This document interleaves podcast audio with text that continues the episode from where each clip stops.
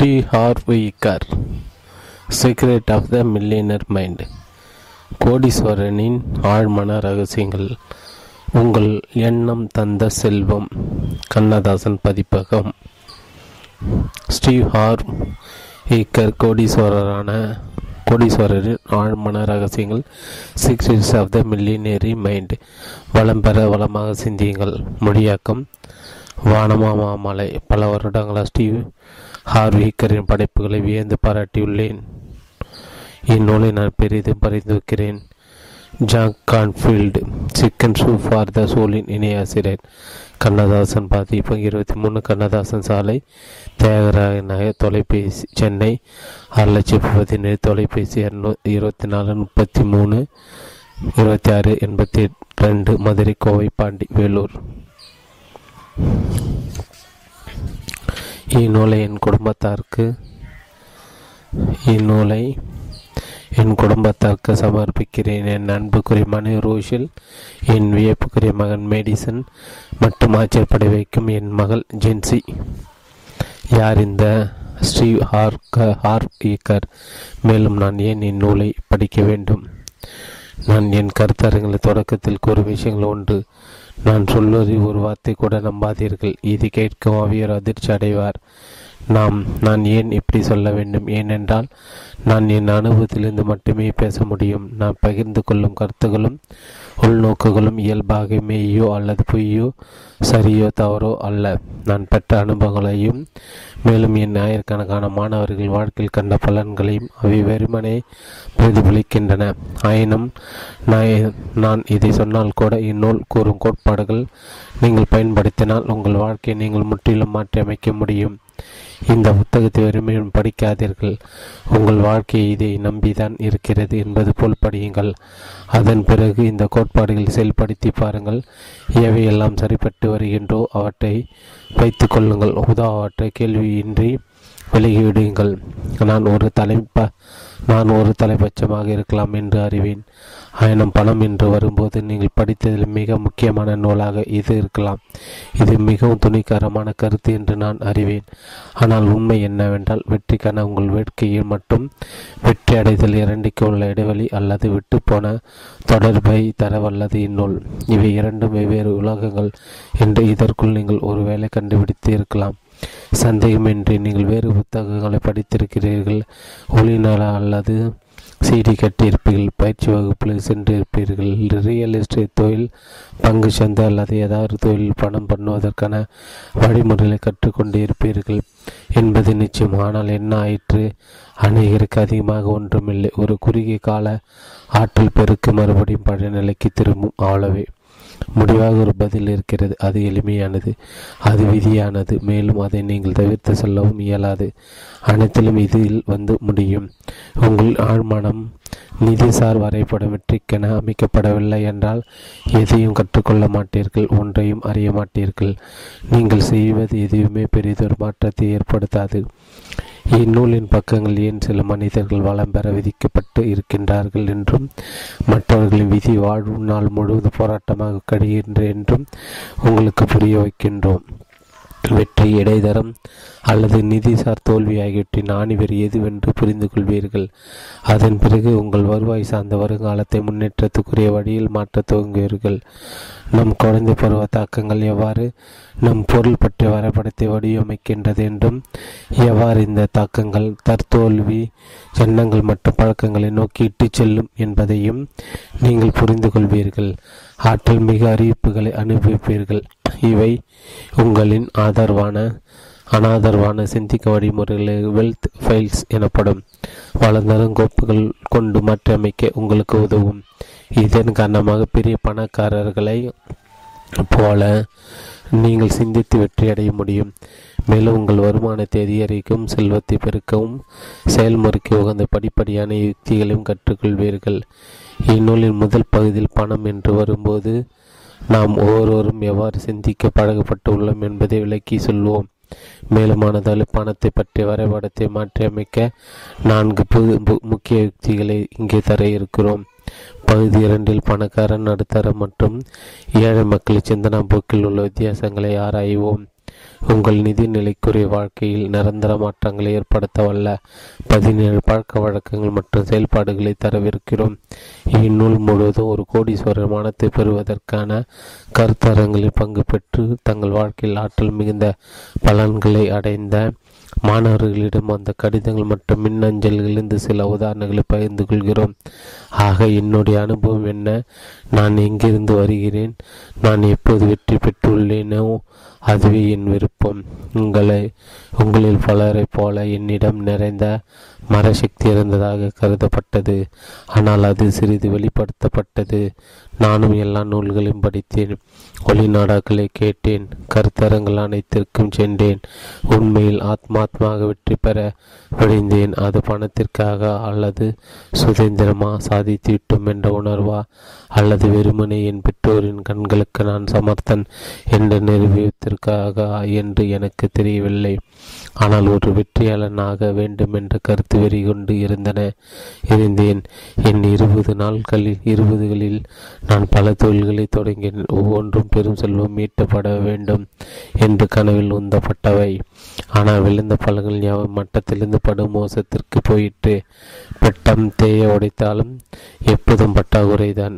எனக்கு லாங்னஸ் ராட்சச வியாதி இருந்தது. மறுபடிபடி ஸ்காட்லாண்டில் உள்ள ஒரு ஏரியில் வசிப்பதாக கூறப்பட்ட ஒரு கோர ஒரு கொண்ட மிருகம். ஆனால் யாரும் அதை கண்டதாக தெரியவில்லை. அதேபோல் நானும் லாபம் என்ற ஒன்றை பற்றி கேள்விப்பட்டிருக்கிறேன், ஆனால் அதை பார்த்ததே இல்லை. நான் யோசித்து கொண்டு இருப்பதெல்லாம் நான் சரியான தொழில் இறங்கினேன் என்றால், எனக்கு ஏற்ற குதிரை கிட்டியதென்றால் நான் வெற்றி வெற்றி அடைந்திருப்பேன். என் கணிப்பு தவறு, ஒன்றுமே சரியாக நடக்கவில்லை, குறைந்தபட்சம் என்னை பொறுத்த மட்டிலாவது. இறுதியாக இந்த வரியின் கடைசி பகுதி எனக்கு உரைத்தது. நான் இருக்கும் இதே தொழிலில் மற்றவர்கள் வெற்றியடைய நான் மட்டும் ஏன் நொடிந்து போயுள்ளேன்? திருவாளர் மறை சக்திக்கு என்ன ஆயிற்று? ஆக கொஞ்சம் மும்முரமான ஆத்மா பரிசோதனையில் இறங்கினேன். என் உண்மையான நம்பிக்கைகளை ஆராய்ந்தேன். பணக்காரனாக வேண்டும் என்பது என் விருப்பம் என்றாலும் அதை பற்றி ஆழமான கவலைகள் கொண்டு இருந்தேன். பெரும்பாலும் என் அச்சம் ஒரு காரணம், தொற்று விடுவேன் என்ற அச்சம், அல்லது இன்னும் மோசமாக ஜெயித்த பின் எப்படியோ எல்லாவற்றும் இழந்து விடுவேன் என்ற பயம். அதன் பிறகு உண்மையிலே ஒரு முட்டாளாகி விடுவேன், இன்னும் மோசமாக எனக்கு ஏற்ற ஒன்று என்று நான் கருதும் என் கதை மற்றும் எனக்குள் இருக்கும் இந்த மறைசக்தி ஆகியவற்றையும் குட்டிச்சோறாக்கி விடுவேன். இதற்கெல்லாம் தேவையானது எனக்கு இல்லை என்றும் வாழ்நாள் முழுதும் போட்ட போராட்டத்திற்கு தான் விதிக்கப்பட்டுள்ளேன் என்றும் நான் தெரிந்து கொண்டால் என்ன ஆகும்? அதிர்ஷ்டவசமாக என் தந்தையின் பணக்கார நண்பர் ஒருவரிடமிருந்து கொஞ்சம் அறிவுரை கிடைத்தது. என் பெற்றோரின் வீட்டில் பசங்களோடு சிட்டு விளையாடி கொண்டிருக்கையில் என்னை கவனித்தார். மூன்றாம் முறையாக வீட்டிற்கு திரும்பவும் குடிவந்து இருந்தேன். அடித்தள பிளாட்டில் குடியிருந்தேன். உண்மையாக சொன்னால் அது நில அறை தொகுதி, அதாவது பேஸ்மெண்ட். என் தந்தை என் பரிதாப வாழ்க்கை பற்றிய சொல்லியிருப்பார் சொல்லியிருப்பார் போல. என் ஏன் என்றால் ஈமச்சடங்கின் போது மன இழப்பிற்கு ஆளானவர்களுக்கு காட்டப்படும் பரிவு என்னை பார்க்க அவர் கண்களில் தெரிந்தது. ஆர் உங்களைப் போலதான் நானும் தொடங்கினேன், முழு கேடு என்றார். பரவாயில்லையே என்று நினைத்தேன். சற்றே சுகமாய் உணர்ந்தேன். நான் சுறுசுறுப்பாய் உள்ளேன் என்று அவருக்கு தெரியப்படுத்த வேண்டும். சுவரிலிருந்து சுண்ணாம்பு பெயர்ந்து விழுவதை நான் பார்த்து கொண்டு இருப்பதுதான். அவர் தொடர்ந்தார். ஆனால் எனக்கு கொஞ்சம் அறிவுரை கிடைத்தது. அது என் வாழ்க்கையை மாற்றியது. அதை நான் உனக்கு சொல்லலாம் என்று இருக்கிறேன். ஐயோ அப்பா, பிள்ளை பிரசாங்கம் வந்துவிட்டதே. மேலும் இவர் என்ன அப்பா கூட இல்லையே. இறுதியாக அவரிடமிடம் வெளிவந்து, ஹார், நீ விரும்பி அவர் சரியாக நடக்கவில்லை என்றால் அதன் அர்த்தம் உனக்கு தெரிந்தோ தெரியாதோ ஏதோ ஒன்று உள்ளது. அந்த சமயத்தில் நான் ஒரு பண்படாத இளைஞனாக இருந்ததால் எனக்கு எல்லாம் தெரியும் என்று இருந்தேன். ஆனால் அந்தோ என் வங்கி கணக்கு வேறு கதை கூறியது. ஆக இறுதியாக அவர் சொல்வதை கேட்க தொடங்கினேன். அவர் தொடர்ந்தார். அநேக பணக்காரர்கள் ஒரே மாதிரி சிந்திக்கின்றனர் என்பது உனக்கு தெரியுமா? இல்லை, அதை பற்றி நான் யோசித்தது இல்லை என்றேன். அதற்கு அவர், இது ஒரு துல்லியமான அறிவியல் என்று சொல்ல முடியாது, ஆனால் பெரும்பாலான பணக்காரர்கள் ஒரு குறிப்பிட்ட வகையில் சிந்திக்கின்றார்கள். ஏழை மக்கள் முக்கியம் முற்றிலும் வேறு வகையில் சிந்திக்கின்றனர். இந்த சிந்தனை போக்குதான் அவர்களின் செயல்களை நிர்ணயிக்கின்றது. அதனால் அவர்கள் பலன்கள் நிர்ணயிக்கப்படுகின்றது. அவர் தொடர்ந்து பணக்காரர்கள் போலவே சிந்தித்து அவர்கள் செய்வதை செய்தால் நீயும் பணக்காரனாகிவிடலாம் என்று நம்புகிறாயா? ஒரு களி உருண்டையின் அசட்டுத்தனமான நம்பிக்கையோடு அப்படித்தான் நினைக்கிறேன் என்று நான் பதில் சொன்னதாக ஞாபகம். சரி என்று சொன்னவர், நீ செய்ய வேண்டியதெல்லாம் பணக்காரர்கள் போல சிந்திக்க வேண்டியதுதான். அந்த காலகட்டத்தில் சந்தேக பிராணியான நான், சரி இப்போது நீங்கள் என்ன நினைத்து கொண்டு இருக்கிறீர்கள் என்று கேட்டேன். பணக்காரர்கள் தங்கள் வாக்குறுதிகளை காப்பாற்றுவார்கள் என்று நினைக்கிறேன். இப்போது இப்போது நான் அது நான் உன் உன் அப்பாவிற்கு கொடுத்தது. என்னை பார்க்க சிலர் காத்திருக்கின்றனர். அப்புறம் பார்ப்போம். ஆறு வெளியே சென்றாலும் அவர் சொன்னதின் மனதின் உள்ளே இறங்கியது. என் வாழ்க்கையில் எதுவும் சரியாக நடக்கவில்லை, அதனால் என்னை பெரிதாக தொட்டுவிடப் போகிறது என்று நான் முழு மனதோடு பணக்காரர்களை ஆய்வு செய்வதிலும் அவர்களை மனம் தெரிந்து கொள்வதிலும் என்னை ஈடுபடுத்தி கொண்டேன். அவர்கள் உள்மனம் எப்படி வேலை செய்கிறது என்று முடிந்தவரை கற்றுக்கொண்டேன். ஆனால் முக்கியமாக பணம் மற்றும் வெற்றி பணம் மற்றும் வெற்றியின் ஒல்லியபின் மீதும் கவனம் செலுத்தினேன். அது உண்மையை கண்டு என்பதை கண்டறிந்தேன். பணக்காரர்கள் உண்மையிலே ஏழைகள் மற்றும் நடுத்தர வர்க்கத்திடமிருந்து வேறுபட்டு சிந்திக்கின்றார்கள். இறுதியாக எப்படி என் எண்ணங்களை எண்ணங்களே என்னை கை செல்வத்தில் இருந்து பின்னால் இழுத்து வைத்துள்ளன என்பதை உணர்ந்தேன். அதைவிட முக்கியமானது, பணக்கார மனிதர்கள் சிந்திக்கும் அதே வழியில் நான் சிந்திக்க என் மனதை மறுசீரமைப்பு செய்யக்கூடிய பல ஆற்றல் மிகு வழிமுறைகளையும் ஈத்திகளையும் நான் கற்றுக்கொண்டேன். முடிவாக நான் சொன்னது, இதை பற்றி பீரிட்டு பிட்டு கொண்டது போதும். இதை பரிசோதித்து பார்த்து விடுவோம், மற்றும் ஒரு தொழிலை முயற்சித்து பார்த்து விடலாம் என்று முடிவு செய்தேன். நான் உண்மையிலே ஆரோக்கியம் மற்றும் உடற்பயிற்சியில் ஆர்வமுள்ளனாதலால் வட அமெரிக்காவிலே முதன் முறையான ஆரோக்கியம் மற்றும் உடற்பயிற்சிக்கான ஒரு ரீட்டைல் ஷாப், அதாவது சிறு வணிக கடை ஒன்றை திறந்தேன். என்னிடம் பணம் இல்லாதால் தொழில் தொடங்க என் விசா கடன் அட்டை பயன்படுத்தி இரண்டாயிரம் டாலர்கள் கடன் வாங்கினேன். பணக்கார மனிதர்களே பார்த்து கொண்டதை பயன்படுத்த தொடங்கினேன். தொழில் மற்றும் சிந்தனா முறை யுக்திகள் என்ற என இரண்டையும் பயன்படுத்தினேன். நான் செய்த முதல் காரியம், வெற்றிக்கும் வெற்றியின் பொருட்டு ஆடுவதற்கும் என்னை அர்ப்பணித்து கொண்டேன். இந்த தொழிலின் மீது கவனம் செலுத்தி ஒரு கோடீஸ்வரனா அல்லது அதற்கு மேலானவனாகும் வரை இந்த தொழிலை விட்டு விலகும் எண்ணம் கூட வரக்கூடாது என்று சபதம் மேற்கொண்டேன். இது என் முந்தைய முயற்சிகளில் இருந்து முற்றிலும் வேறுபடும் ஒன்று. முன்னர் நான் எப்போதும் குறுகிய கால கண்ணாட்டத்துடனே கண்ணத்துடனே இருப்பேன். இதனால் அடிக்கடி வேறு நல்ல வாய்ப்புகள் அமைந்தாலோ அல்லது போக்கு கடினமான கடினமாயிற்று என்றாலோ தடமாறி போய்விடுவேன். நீதிக்குரிய பற்றி எதிர்மறையாகவோ அல்லது ஆக்கப்பூர்வத்திற்கோ எதிராகவோ சிந்திக்க தொடங்கும் போதெல்லாம் என் சிந்தனை அணுகுமுறையை எதிர்பார்த்தேன். கடந்த காலத்தில் என் மனம் சொல்வதெல்லாம் உண்மை என்று நம்பினேன். வெற்றிக்கு மிகப்பெரிய தடைக்கல்லாக இருப்பது என் மனம்தான் என்பதை பல வழிகள் கற்றுக்கொண்டேன். பணத்தை பற்றி என் தொலைநோக்கு பார்வைக்கு வளம் சேர்க்காத எந்த எண்ணங்களையும் நான் வரவேற்க தயாராக இல்லை. நீங்கள் இந்த புத்தகத்தில் கற்றுக்கொள்ளப் போகும் ஒவ்வொரு கோட்பாடுகளையும் நான் பயன்படுத்தியுள்ளேன். அது பலன் தந்ததா? ஆகா, நிச்சயமாக பலன் அளித்தது. என் தொழிலில் பெருவெற்றி அடைந்ததால் இரண்டரை வருடங்களில் பத்து கடைகளை திறந்துவிட்டேன்.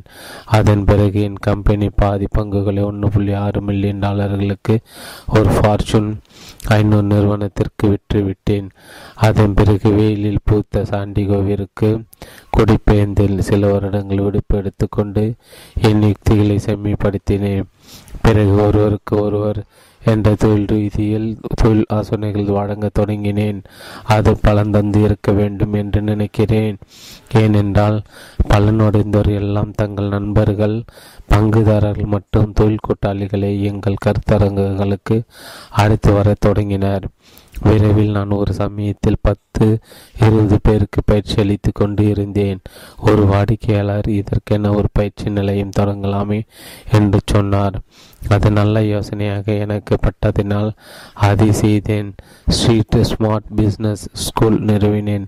வடக்கு அமெரிக்கா முழுவதும் ஆயிரக்கணக்கானவருக்கு அதிவேக வெற்றிக்கான ஸ்ட்ரீட் ஸ்மார்ட் எனப்படும் நடைமுறைக்கு உகந்த தொழில் யுக்திகளை கற்றுக் கொடுத்தேன்.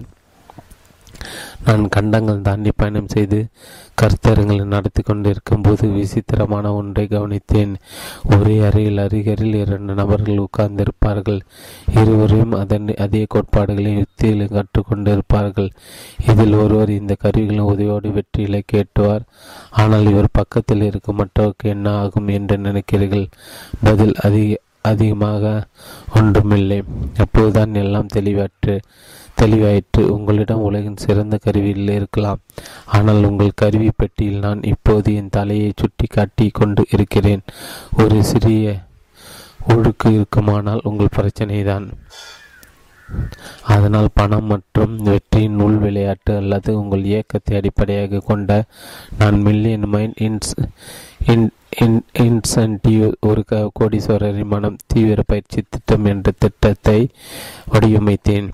நான் இந்த உள் விளையாட்டு கருவி பெட்டி வெளி வெளி விளையாட்டோடு கருவிகள் கலந்து கொடுத்த போது கிட்டத்தட்ட எல்லோருடைய பலன்களை குறிப்பித்து கொண்டு மேலே சென்றது.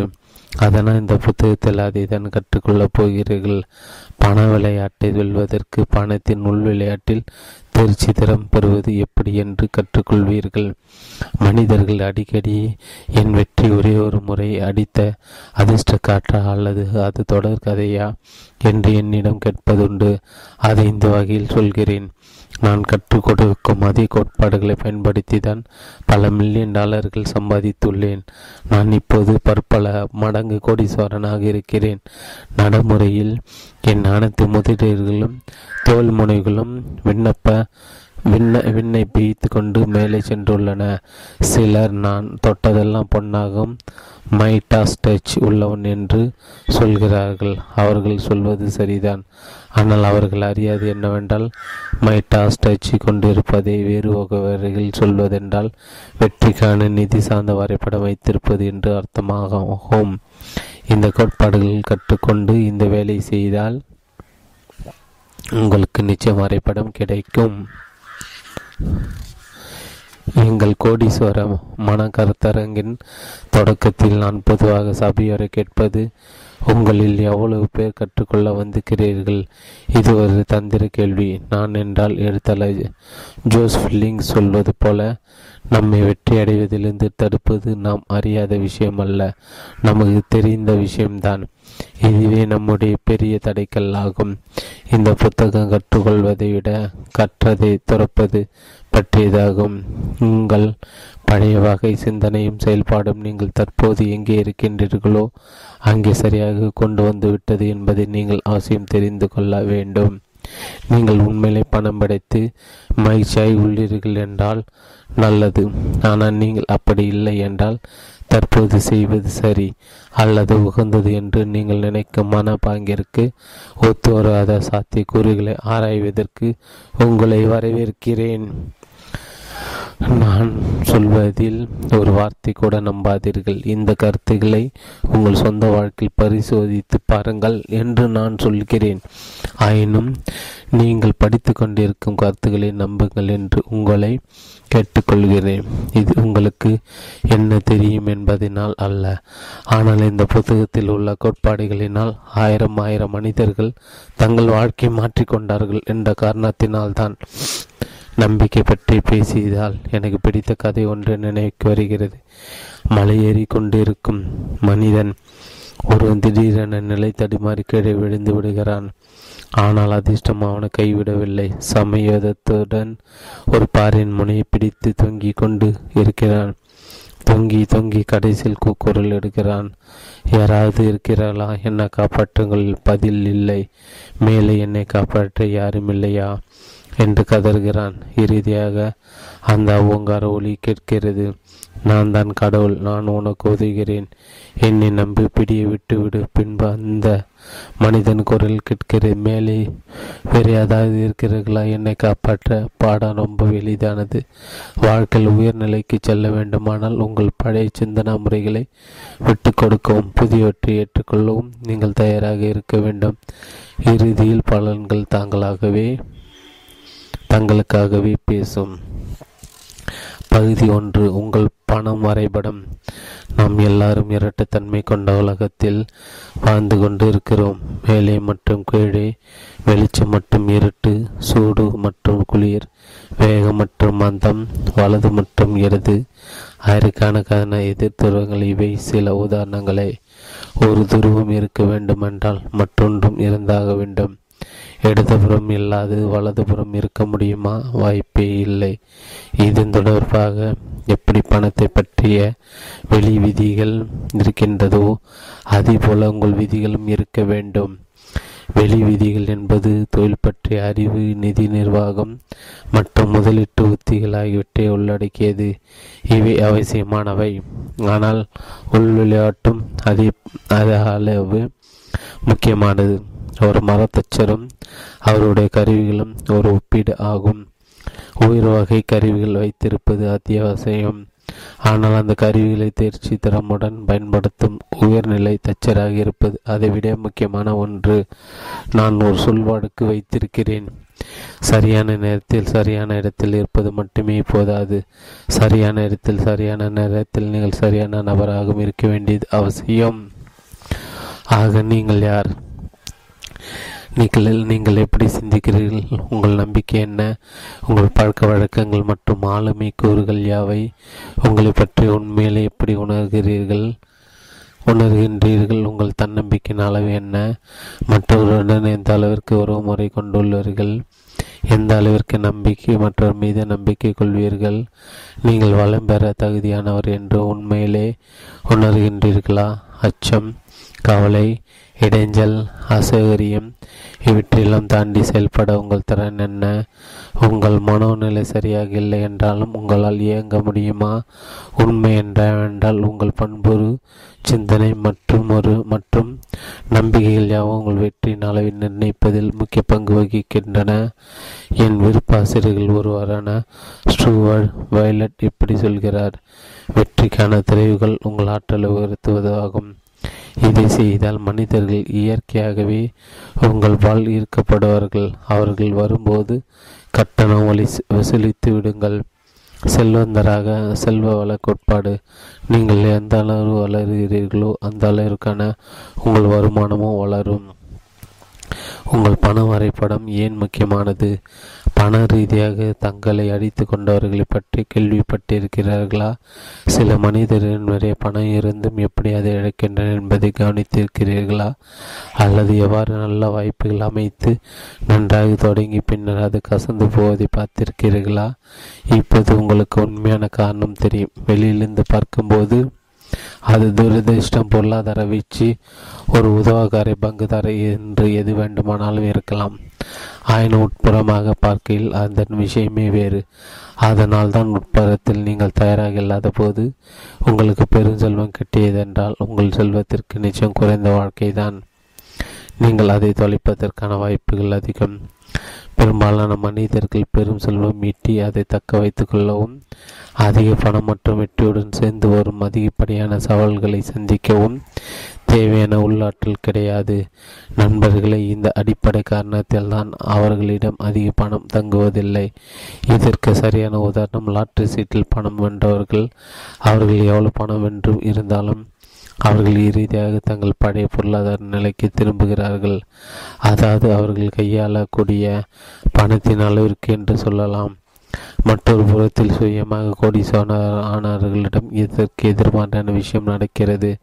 சொந்த முயற்சியெல்லாம் கோடீஸ்வரர் ஆனவர்கள் தங்கள் பணத்தை இழந்தால் வெகு குறுகிய காலத்திலே இழந்ததை மீட்டு விடுகின்றனர். டொனால்டு ட்ரம்ப் ஒரு நல்ல உதாரணம். ட்ரம்ப் பல பில்லியனுக்கு அதிபதி. எல்லாவற்றையும் இழந்தார். சில வருடங்கள் இழந்ததை மட்டுமல்ல, அதிகமாக திரும்பி பெற்றார். ஏன் இந்த இயல் நிகழ்ச்சி நடக்கின்றது?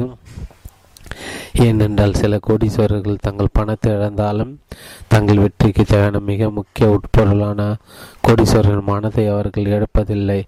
நிச்சயமாக டொனால்டு ட்ரம்பின் விஷயத்தில் அது அவருடைய பில்லியனர் மனம், அதாவது பற்பல கோடிகள். டொனால்டு ஒரு வெறும் கோடீஸ்வரனாக இருக்க முடியாது என்று உணர்ந்து கொண்டீர்களா? ஒருவேளை டொனால்டு ட்ரம்பின் நிகர சொத்து மதிப்பு வெறும் ஒரு மில்லியன் டாலர்களாக இருக்குமாயின் அவர் தன் பொருளாதார வெற்றியை பற்றி எப்படி உணர்வார்? அவர் தான் நொடிந்து போய்விட்டதாக, அதாவது ஒரு பொருளாதார தோல்வி என்று அவர் உணர்வார் என்பதை பலர் ஒப்புக்கொள்வார்கள். இது என்னென்றால் டொனால்டு ட்ரம்பின் நீதிக்குரிய சீர் சீர்நிலை கருவி பில்லியனுக்கு வகைப்படுத்தப்பட்டுள்ளன்றி பில்லியனுக்கு அல்ல. பல மனிதர்களுக்கு இந்த நீதிக்குரிய சீர்நிலை கருவி சில ஆயிரங்களுக்கு அமைக்கப்பட்டுள்ளது, பல மில்லியன் டாலர்களுக்கு அல்ல. இன்னும் பலருக்கு அது விலை நூறு சில நூறுகளுக்கும், வேறு சிலர் நிதிக்குரிய சீர்நிலையின் கருவி அமையும் நிலை பூஜ்ஜியத்திற்கும் கிடையே இருக்கும். இவர்கள் இதிலே உறைந்து போய் காரணம் என்னவென்று அறியாமல் இருப்பார். உண்மை நிலை என்னவென்றால் பெரும்பாலான மனிதர்கள் தங்கள் முழு உள்ளூர் சக்தியை அடைவதில்லை. அநேகமானவர் வெற்றியாளர்கள் அல்ல. எண்பது சதவீத மக்கள் அவர்கள் விரும்பும் வகையில் பொருளாதார சுதந்திரம் பெறப்போவதில்லை என்றும் எண்பது சதவீதத்தின் உண்மையிலே மகிழ்ச்சியுள்ளோம் என்றும் சொல்லிக்கொள்ள முடியாது என்றும் ஆராய்ச்சிகள் கூறுகின்றன. காரணம் எளிதானது. அநேகர் பிரங்க்சியற்று இருக்கின்றனர், வாகனம் ஓட்டும் போதும் கொஞ்சம் தூங்குகின்றன. அவர்களால் காண முடிவதை மட்டும் அடிப்படையாக கொண்டு வாழ்க்கையில் மேல்மட்ட நிலையிலே வேலை செய்தும் சிந்திக்கவும் செய்கின்றன. அவர்களில் விதிவிலக்க விதிவிலக்கற்று கண்ணுக்கு தெரியும் உலகத்திலே வாழ்கின்றன. வேர்களை பலன்களை உருவாக்கின்றன. ஒரு மரத்தை கற்பனை செய்தீர்கள். இந்த மரதான் வாழ்க்கை என்னும் மரத்திற்கு புரோரோகம் கொடுக்கின்றது என்று வைத்துக் கொள்வோம். இந்த மரத்தின் பழங்கள் இருக்கின்றன. வாழ்க்கையில் பழங்கள் பலன்கள் என்று அழைக்கப்படுகின்றன. ஆக நம் பழங்களை நம் பலன்கள் பார்க்கின்றோம். அவற்றை நாம் விரும்புவதில்லை. அவை போதுமான அளவு இல்லை. அவை மிகச்சிறியதாக இருக்கின்றன அல்லது அவை நமக்கு சுவைப்பதில்லை. ஆக நாம் என்ன வழிகின்றோம்? நம்மில் அநேகர் பழங்கள் அல்லது விலை பலன்கள் மீது மேலும் அதிக கவனம் செலுத்துகிறோம். ஆனால் உண்மையில் அந்த குறிப்பிட்ட பழங்களை உருவாக்குவது எது? விதைகளும் வேர்களும் தான் அந்த பழங்களை உருவாக்குகின்றன. நிலத்திற்கு கீழே உள்ளவைதான் நிலத்திற்கு மேலே உள்ளவற்றை உருவாக்குகின்றன. கண்ணுக்கு புலனாகாதவை புலனாகின்றவற்றை உருவாக்குகின்றன. இதன் அர்த்தம் என்ன? இது எதை குறிக்கிறது என்றால், நீங்கள் பழங்களை மாற்ற விரும்பினால் நீங்கள் முதலில் வேர்களை மாற்ற வேண்டும். கண்ணுக்கு தெரிவதை மாற்ற வேண்டும் என்றால் தெரியாதை முதலில் மாற்ற வேண்டும். செல்வவள கோட்பாடு. நீங்கள் பழங்களை பழங்களை மாற்ற விரும்பினால் முதல் வேர்களை மாற்ற வேண்டும். கண்ணுக்கு தெரிவதை மாற்ற வேண்டும் என்றால் முதலில் கண் புலப்படாதை மாற்ற வேண்டும். நிச்சயமாக சிலர் நிச்சயமாக சிலர் கண்ணால் காண்பதை மெய் என்பார். இப்பேற்பட்ட மனிதர்களுக்கான என் கேள்வி, நீங்கள் ஏன் உங்கள் மின்சார கட்டத்தை கட்டுகிறீர்கள்? உங்களால் மின்சாரத்தை பார்க்க முடியாவிட்டால் நீங்கள் நிச்சயமாக அதன் சக்தியை அறிந்து பயன்படுத்த முடியும் அல்லவா? அதை பற்றி சந்தேகம் ஏதாவது இருப்பின் என் ஆலோசனை என்னவென்றால், உங்கள் விரலை ஒன் மின் இணைப்பின் முனையில் வைத்து பாருங்களேன். உங்கள் சந்தேகம் சடுதில் கரைந்துவிடும் என்று உறுதி அளிக்கின்றேன். என் அனுபவத்தை வைத்து சொல்கிறேன். இந்த உலகில் நீங்கள் பார்க்கக்கூடிய எதையும் விட பார்க்க முடியாது அதிக ஆற்றல் வாய்ந்தவை. இந்த கூற்றை நீங்கள் ஒத்துக்கொள்ளலாம் அல்லது ஒத்துக்கொள்ளாமல் போகலாம். ஆனால் எந்த அளவு இந்த கோட்பாட்டை உங்கள் வாழ்க்கையில் நீங்கள் செயல்முறை படுத்தவில்லையோ அந்த அளவு அவதிப்பட்டு கொண்டு இருப்பீர்கள். ஏன் அப்படி? ஏனென்றால் நீங்கள் இயற்கையின் விதிகளுக்கு எதிராக செல்கின்றீர்கள். இதன்படி நிலத்திற்கு கீழே உள்ளதுதான் மேலே உள்ளதை உருவாக்குகிறது. கண்ணுக்கும் புலப்படாதே கண்ணுக்கு தெரிவதை உருவாக்குகின்றது. மனித ஜீவன்களான நம் இயற்கையின் ஒரு அங்கமே தவிர அதைவிட மேலானோர் இல்லை. இதன் பலாக பலனாக இயற்கையின் விதிகளோடு நாம் ஒன்றிணைத்து நமது வேர்கள் யாதென்று அறிந்து அதாவது நாம் உள் உலகத்தோடு வேலை செய்வதால் நம் வாழ்க்கை தடங்களின்றி செல்லும். நாம் அதை செய்யவிட்டால் வாழ்க்கை கடினமாகிவிடும். இப்பூமியில் உள்ள ஒவ்வொரு காட்டிலும் ஒவ்வொரு விளை நிலத்திலும் ஒவ்வொரு தோட்டத்திலும் நிலத்திற்கு கீழே உள்ளதுதான் மேலே உள்ளதை உருவாக்குகின்றது. அதனால் தான் நீங்கள் ஏற்கனவே விளைவித்த பழங்களின் மீது உங்கள் கவனத்தை வைப்பது பயனற்றது. ஏற்கனவே மரத்தில் தொங்கிக் கொண்டு இருக்கும் பழங்களை உங்களால் மாற்ற முடியாது. ஆயினும் உங்களால் நாளை பழங்களை மாற்ற முடியும்.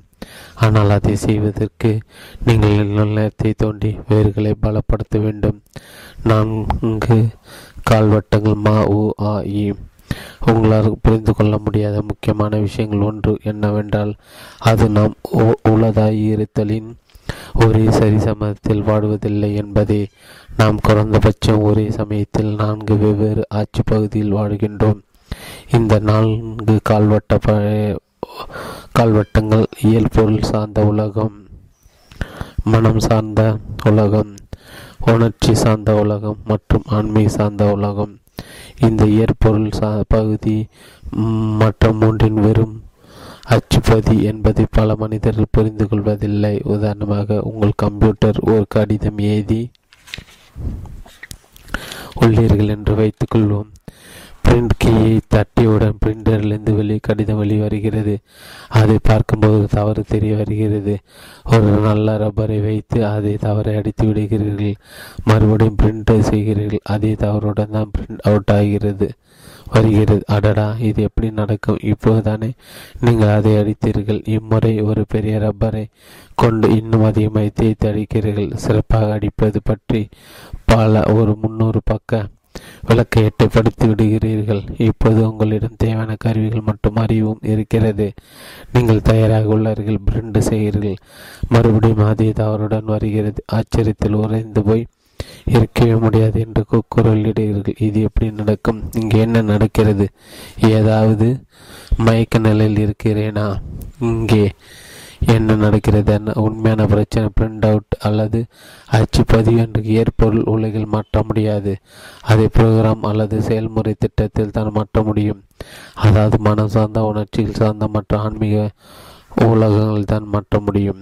செல்வத்திற்கான கோட்பாடு: பணம் ஒரு பலன், செல்வம் ஒரு பலன், ஆரோக்கியம் ஒரு பலன், நோய் ஒரு பலன், உங்கள் எடை ஒரு பலன். நம் காரண காரியமாகிய உலகில் வாடுகின்றோம். பணம் இல்லாத ஒரு சிறிய பிரச்சனை என்று யாராவது வலியுறுத்தி சொல்ல கேள்விப்பட்டிருக்கலாம். இப்போது இதை கேளுங்கள். பணம் இல்லாது என்று எப்போதுமே ஒரு பிரச்சனையே இல்லை.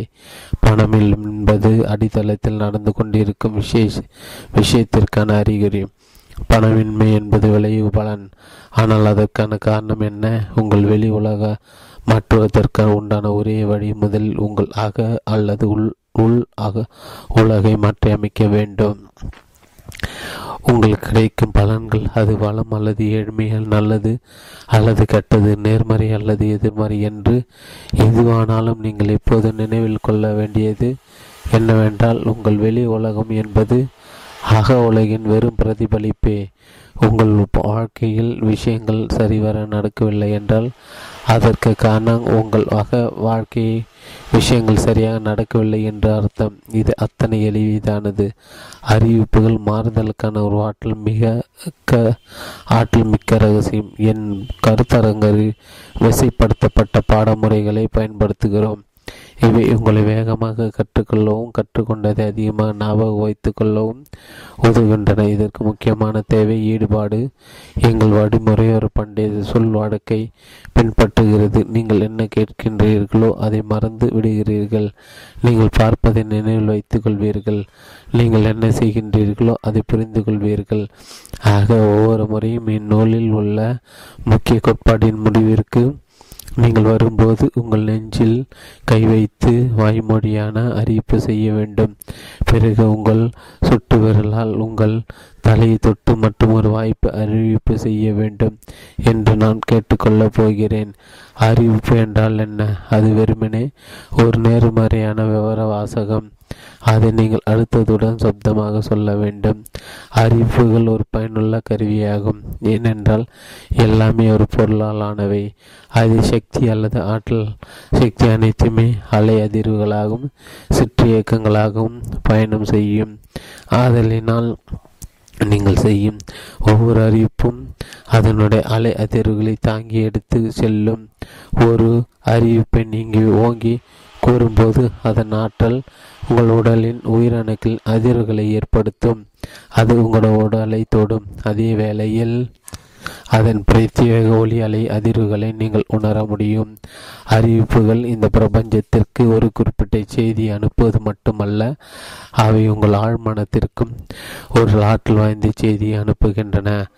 அறிவிப்பிற்கும் உறுதி கூறுதலுக்கும் மிகச்சிறிய வேறுபாடுதான், ஆனால் ஆற்றல் வாய்ந்தது. உறுதி கூறுதலின் விளக்கம் என்னவென்றால், நீங்கள் அடைய விரும்பும் குறிக்கோள் ஏற்கனவே அடையப்பட்டு விட்டது என்று கூறும் ஒரு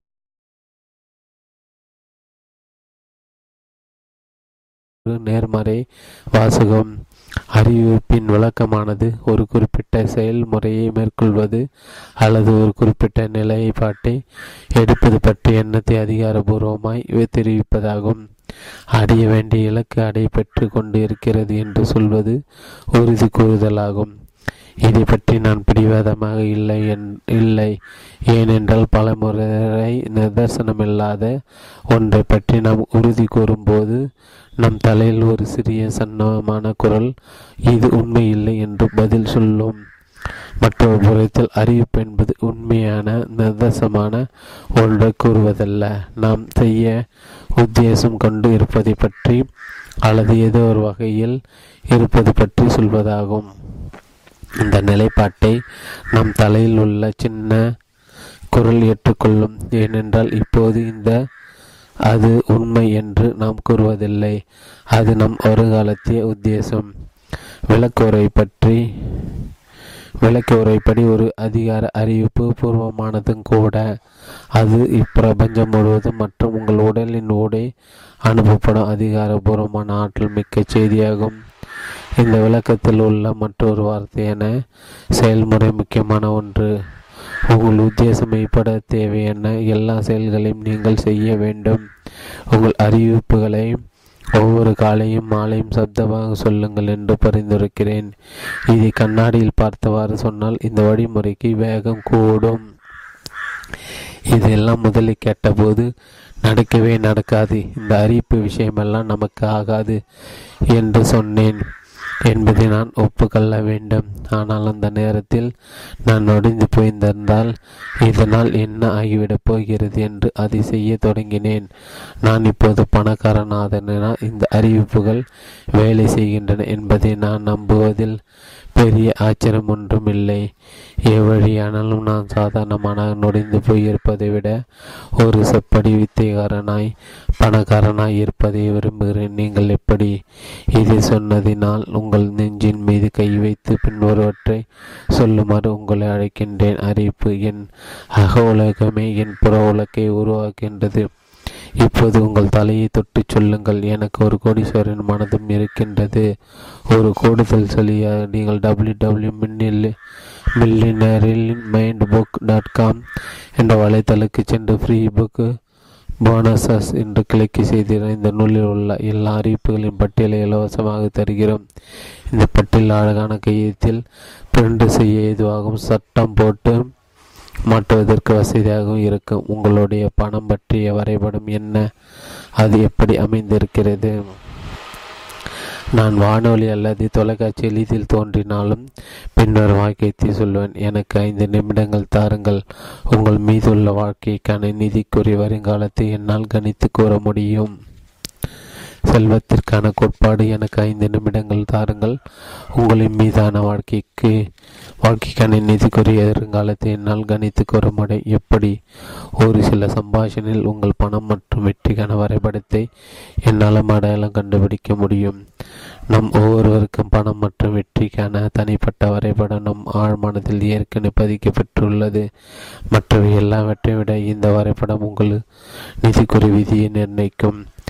பண வரைபடம் என்பது என்ன? ஒரு ஒப்பீடாக வீட்டிற்கான வரைபடத்தை எடுத்துக்கொள்வோம். ஒரு குறிப்பிட்ட வீட்டிற்கான முன்னரே உருவாக்கப்பட்ட திட்டம் அல்லது வடிவமைப்பு தான் வரைபடம். அதே வகையில் பண வரைபடம் உங்களின் முன் அமைக்கப்பட்ட திட்டம் அல்லது பணத்துடன் கொண்டு இருக்கும் உறவு முறையாகும். உங்கள் ஒரு முக்கியமான சூத்திரத்தை அறிமுகப்படுத்த விரும்புகிறேன். உங்கள் மேன்மை மற்றும் செல்வத்தை நீங்கள் எப்படி உருவாக்குகின்றீர்கள் என்பதை இது நிர்ணயிக்கின்றது. மனிதவள ஆற்றல் துறையில் இருக்கும் மிகவும் மதிக்கப்பட்ட ஆசிரியர்கள் பெரும்பாலான தங்கள் பாடங்களுக்கு அடித்தளமாக இந்த சூத்திரத்தை பயன்படுத்தியுள்ளன. ஒரு வழிப்படுத்த படுத்துதலின் வழிமுறை என்று அழைக்கப்படும் இந்த சூத்திரம் எப்படி A minus U O minus A minus equal to பதில் செல்வத்திற்கான கோட்பாடு எண்ணங்கள் உணர்வுகளுக்கு செல்கிறது, உணர்வுகள் செயலுக்கு செல்கிறது, செயல்கள் பலனுக்கு செல்கிறது. பணத்திற்கான செயல் காலத்தில் உங்கள் எண்ணங்கள் உணர்வுகள் மற்றும் செயல்கள் அனைத்தையும் சேர்த்து உள்ளடக்கியதன் உங்கள் நிதிக்குரிய வரைபடம். ஆக உங்கள் பண வரைபடம் எப்படி உருவாகின்றது? பதில் எளிதானது. கடந்த காலத்தில் குறிப்பாக நீங்கள் குழந்தையாக இருக்கும்போது நீங்கள் பட்ட தகவல் அல்லது புரோகிராமிங் எனும் அமைப்பு திட்டத்தை உள்ளடக்கிதான் உங்கள் நிதிக்குரிய வரைபடம். இந்த திட்ட வகைப்படுத்துதல் அல்லது பக்குப்படுத்தல் முதல்நிலை மூலங்கள் யார் யார்? அநேக மனிதர்களுக்கு பெற்றோருடன் பிறந்தோர், நண்பர்கள், அதிகாரமுடைய மனிதர்கள், ஆசிரியர்கள், மத தலைவர்கள், ஊடகம் மற்றும் உங்கள் கலாச்சாரம் என்று இந்த பட்டியலில் சேர்க்கலாம். கலாச்சாரத்தை எடுத்துக்கொள்வோம். சில கலாச்சாரங்கள் பணத்தை கையாள்வதற்கும் சிந்திப்பதை பற்றியும் ஒரு குறிப்பிட்ட வழியை பின்பற்றுகையில் வேறு சில கலாச்சாரங்களின் வழிமுறை வேறுபடுவது உண்மையல்லவா? ஒரு குழந்தை பணத்தை பற்றிய ஒரு மனப்பான்மையுடன் தான் கருவியிலிருந்து வெளியே வருகிறது என்று நினைக்கிறீர்களா? அல்லது பணத்தை எப்படி கையாள்வது என்று அந்த குழந்தைக்கு கற்றுக் கொடுக்கப்படுகிறது என்பதை நம்புகிறீர்களா? அதுதான் சரியானது. ஒவ்வொரு குழந்தைக்கும் பணத்தை பற்றி எப்படி சிந்திக்க வேண்டும், எப்படி செயல்பட வேண்டும் என்று கற்றுக் கொடுக்கப்படுகின்றது. இதுதான் உங்களுக்கும் எனக்கும் நம் எல்லோருக்கும் பொருந்தும். பணம் என்று வரும்போது எப்படி சிந்திக்க வேண்டும், செயல்பட வேண்டும் என்று உங்களுக்கு கற்றுக் கொடுக்கப்பட்டது. இந்த பாடங்களை உங்களை ஒரு நிலைக்கு பக்குவப்படுத்தி உள்ளது. உங்கள் வாழ்நாள் முழுவதும் நீங்களாக குறிவி குறுக்கிட்டு உங்கள் மனதில் பணம் பற்றி எண்ணங்களை மாற்றி அமைத்தாலின்றி இவைதான் தானாகவே இயங்கும், எதிர்வினையாக செயல்படும். துல்லியமாக இதைதான் நாம் இந்த நூலில் செய்ய போகிறோம். இதேதான் நாம் வருட வருடம் ஆயிரக்கணக்கான மனிதர்களுக்கு இன்னும் ஆழமான பல மற்றும் நிதானமான நிலைகளை கோடீஸ்வரின் மனம் தீவிர கருத்தரங்கள் செய்கிறோம். எண்ணங்களுக்கு உணர்வுகளுக்கு இட்டு செல்கிறது, உணர்வுகள் செயல்களுக்கு இட்டு செல்கிறது, செயல்கள் பலன்களை நோக்கி இட்டு செல்கிறது என்று பலர் சொல்லியிருந்தோம். இங்கே ஒரு சுவாரஸ்யமான கேள்வி, உங்கள் எண்ணங்கள் எங்கிருந்து வருகின்றன என்று ஏன் மற்றவரிடமிருந்து வேறுபட்டு சிந்திக்கின்றீர்கள்? உங்கள் மனதின் சேமிப்பாள முறையில் நீங்கள் வைத்திருக்கும் தகவல் கோப்புகளில் இருந்துதான் உங்கள் எண்ணங்கள் வெளிவருகின்றன. இந்த தகவல் எங்கிருந்து வருகின்றன? எங்கள் இது இவை உங்கள் கடந்த கால புரோகிராமிங் அல்லது அமைப்பு திட்டத்திலிருந்து வருகின்றன. மிக சரியாக, உங்கள் கடந்த கால பக்குவப்படுத்துதல் தான் உங்கள் மனதில் எழும் ஒவ்வொரு எண்ணத்தையும் நிர்ணயிக்கின்றது. அதனால் தான் அது பக்குவப்பட்டதாய் மனம் என்று குறிப்பிடுகிறது. இந்த புரிதலை பிரதிபிக்கும் விதமாக நம்முடைய உருவெளி படுத்தலின் வழிமுறையை நாம் இந்த வகையில் இப்போது பார்க்கலாம். ஆ சே ஊ சே சே ஈக்குவல் டு பா. உங்கள் அமைதி உங்கள் அமைப்பு திட்டம் என்ற புரோகிராமை எண்ணங்களுக்கு இட்டு செல்கிறது, எண்ணங்கள் உணர்வுகளுக்கு இட்டு செல்கிறது, உணர்வுகள் செயல்களுக்கு இட்டு செல்கிறது, செயல்கள் உங்களை பலன்களுக்கு இட்டு செல்கிறது. அதனால் தான் ஒரு கம்ப்யூட்டரில் செய்வது போலவே உங்கள் அமைப்பு திட்டத்தை மாற்றி அமைப்பதே உங்கள் பலன்களை மாற்றி அமைத்தற்கு முதல் படியாகும். ஆக நாம் எப்படி பக்கப்பட்டு இருக்கிறோம்? வாழ்க்கையின் ஒவ்வொரு துறையிலும் பணம் பற்றி உட்பட நாம் மூன்று வகையான வழிகளில் பக்கப்படுத்தப்பட்டுள்ளோம். சொல்லொடியான புரோகிராம் எளிமையாக இருந்தபோது என்ன கேட்டீர்கள்? முன்மாதிரி இளமையில் என்ன பார்த்தீர்கள்? குறிப்பிட்ட நிகழ்வுகள் இளமையில் இருக்கும்போது என்ன அனுபவித்தீர்கள்? பக்குவப்படுத்தலின் இந்த மூன்று கூறுகள் முக்கியமாக புரிந்து கொள்ளப்பட வேண்டியவையாக ஒவ்வொன்றிற்கும் ஒவ்வொரு இரண்டாம் இந்நூலின் இரண்டாம் பகுதியில் செல்வம் மற்றும் வெற்றிக்கு உங்களை எப்படி மறுசீரமைப்பு செய்வது என்பதை கற்றுக்கொள்வீர்கள். முதல் தாக்கம் சொல்வடிவான புரோகிராம். சொல்வடிவான புரோகிராமிலிருந்து தொடங்கலாம். நீங்கள் வளர்ந்து கொண்டு இருக்கையில் பணம், செல்வம் மற்றும் பணக்காரர் பற்றி என்ன கேள்விப்பட்டீர்கள்? இது போன்ற வாசங்களை கேள்விப்பட்டுள்ள பணம் தான் எல்லா தீமைகளுக்கும் ஆணிவர். பணமுடையான் காலத்திற்கு இப்போதே பணத்தை சேமி. பணக்காரர்கள் பேராசையுள்ளார்கள், பணக்காரர்கள் குற்றத்தன்மை உள்ளார்கள். அழுக்கு பணம் பணம் பணம் கடினமாக உடைக்க வேண்டும். பண மரத்தில் காய்ப்பதில்லை. பணக்காரர்கள் ஆன்மீகவாதியாக இருக்க முடியாது. பண தலைமைச்சியை வாங்க முடியாது. பணம் பேசுகிறது. பணக்காரர்கள் மேலும் பணக்காரர்களாக, ஏழைகள் மேலும் ஏழைகளாகின்றன. அது நம்மை போன்றவருக்கு அல்ல. எல்லாரும் பணக்காரர் ஆக முடியாது. தேவையானது என்பது எப்போதும் கிடையாது. மற்றும் அந்த படிக்கப்பட்ட சொற்றோடு நம்ம நமக்கு அது கட்டுப்படியாகாது. எங்கள் வீட்டில் ஒவ்வொரு முறையும் என் அப்பாவிடம் பணம் கேட்கும் போதெல்லாம் நான் என்ன பணத்திலேயே செய்யப்பட்டிருக்கிறேன் என்று அவர் கூச்சலிடுவார். அப்படி என்றால் நன்றாக இருக்கும். ஒரு கை, ஒரு பூஜ்யம் அல்லது விரலையாவது எடுத்துக்கொள்வேன் என்று நானும் ஆச்சரியமாய் பதில் சொல்வேன். ஆனால் ஒரு முறை கூட அவர் சிரித்ததில்லை. உரசல் இங்கேதான் ஏற்படுகிறது. நீங்கள் இளமையாக இருக்கும் போது பணத்தை பற்றி கேள்விட்ட வாசங்கள் எல்லாமே உங்கள் ஆழ்மானத்தில் புதைந்து கிடக்கும். அவை உங்கள் நிதிக்குறை வாழ்க்கையை நடத்தும் வரைபடத்தின் ஒரு பகுதியாக இருக்கும். சொல்வடியமாக பக்குப்படுத்தல் மிகவும் ஆற்றல் வாய்ந்தது. உதாரணத்துக்கு, என் மகள் ஜேசிக்கு மூன்று வயது இருக்கும்போது என்னிடம், அப்பா, நான் நிஞ்சா தேட்டரில் படம் பார்க்க போகலாம், பக்கத்தில் உள்ள தேட்டரில் தான் ஓடுகிறது என்றான் ஆர்வத்தோடு. இந்த குழந்தைக்கு எப்படி நிலையில் அறிவு கிடைத்தது என்று என்னால் யூகிக்க முடியவில்லை. சில மணி நேரம் கழித்து அதற்கு ஒரு தொலைக்காட்சி விளம்பரம் மூலம் கிடைத்த விடை கிடைத்தது. அதில் வழக்கமாக வரும் கடைசி வரி உங்கள் அருகில் உள்ள திரையரங்கில் ஓடுகிறது என்று இருந்தது. சொல்லொடிய பக்குப்படுத்தலின் ஆற்றலுக்கு உதாரணமாக எங்கள் கோடீஸ்வரின் மனம் கருத்தரங்கில் பங்கு பெற்ற ஸ்டீஃபன் அனுபவத்தை சொல்லலாம். ஸ்டீஃபனுக்கு பணம் ஈட்டுவதில் பிரச்சனை இல்லை, அதை காப்பாற்றுவதுதான் சவாலாக இருந்தது. ஸ்டீஃபன் எங்கள் பாடத்திட்டத்தில் சேர்ந்தபோது அவர் வருடத்தில் எண்பதாயிரம் டாலர் மேல் கிடை கடந்த ஒன்பது வருடங்கள் சம்பாதித்து கொண்டிருந்தார். ஆயினும் அவர் ஏதோ சமாளித்து வாழ்க்கையை ஓட்டி கொண்டிருந்தார். ஒன்று கடன் கொடுப்பார் அல்லது மோசமான முதலீடு செய்து பணத்தை தொலைப்பார். எப்படியோ கைப்பணத்தை செலவழித்து விடுவார். எந்த காரணமானாலும் அவரின் நிகர சொத்து பூஜ்ஜியமாக இருந்தது. அவர் வளர்ந்து வரும்போது என் தன் தாயார் எப்போதும் சொல்வதை எங்களுடன் பகிர்ந்து கொண்ட, பணக்காரர்கள் பேராசை உள்ளவர்கள், ஏழைகள் வயிற்றில் அடித்து சம்பாதிப்பார்கள். உன் தேவைக்கு ஏற்ற அளவு வைத்து கொள்ள வேண்டும், அதற்கு மேல் நீ பன்றியை போல என்றெல்லாம் அவர் தாய் அதற்கு மேல் நீ பன்றியை போல என்றெல்லாம் அவர் தாய் கூறியிருந்தார். ஸ்டீஃபன் ஆழ்மானத்தில் என்ன ஓடிக்கொண்டு இருந்திருக்கும் என்று புரிந்து கொள்ள ஒரு ராக்கெட் விஞ்ஞானியாக இருக்க வேண்டியதில்லை. அவர் நொடிந்து போய் இருப்பதில் ஆச்சரியம் ஒன்றுமில்லை. பணக்காரர்கள் பேராசை கொண்டவர்கள் என்று ஸ்டீஃபன் நம்பும்படி அவர் தாயாரால் சொல் சொல்வடியுமாக பக்குப்படுத்தப்பட்டுள்ளார். அதனால் அவர் மனம் பணத்திற்கும் பேராசைக்கு தொடர்பு ஏற்படுத்தி கொண்டது. அது நிச்சயமாக மோசமான ஒன்று.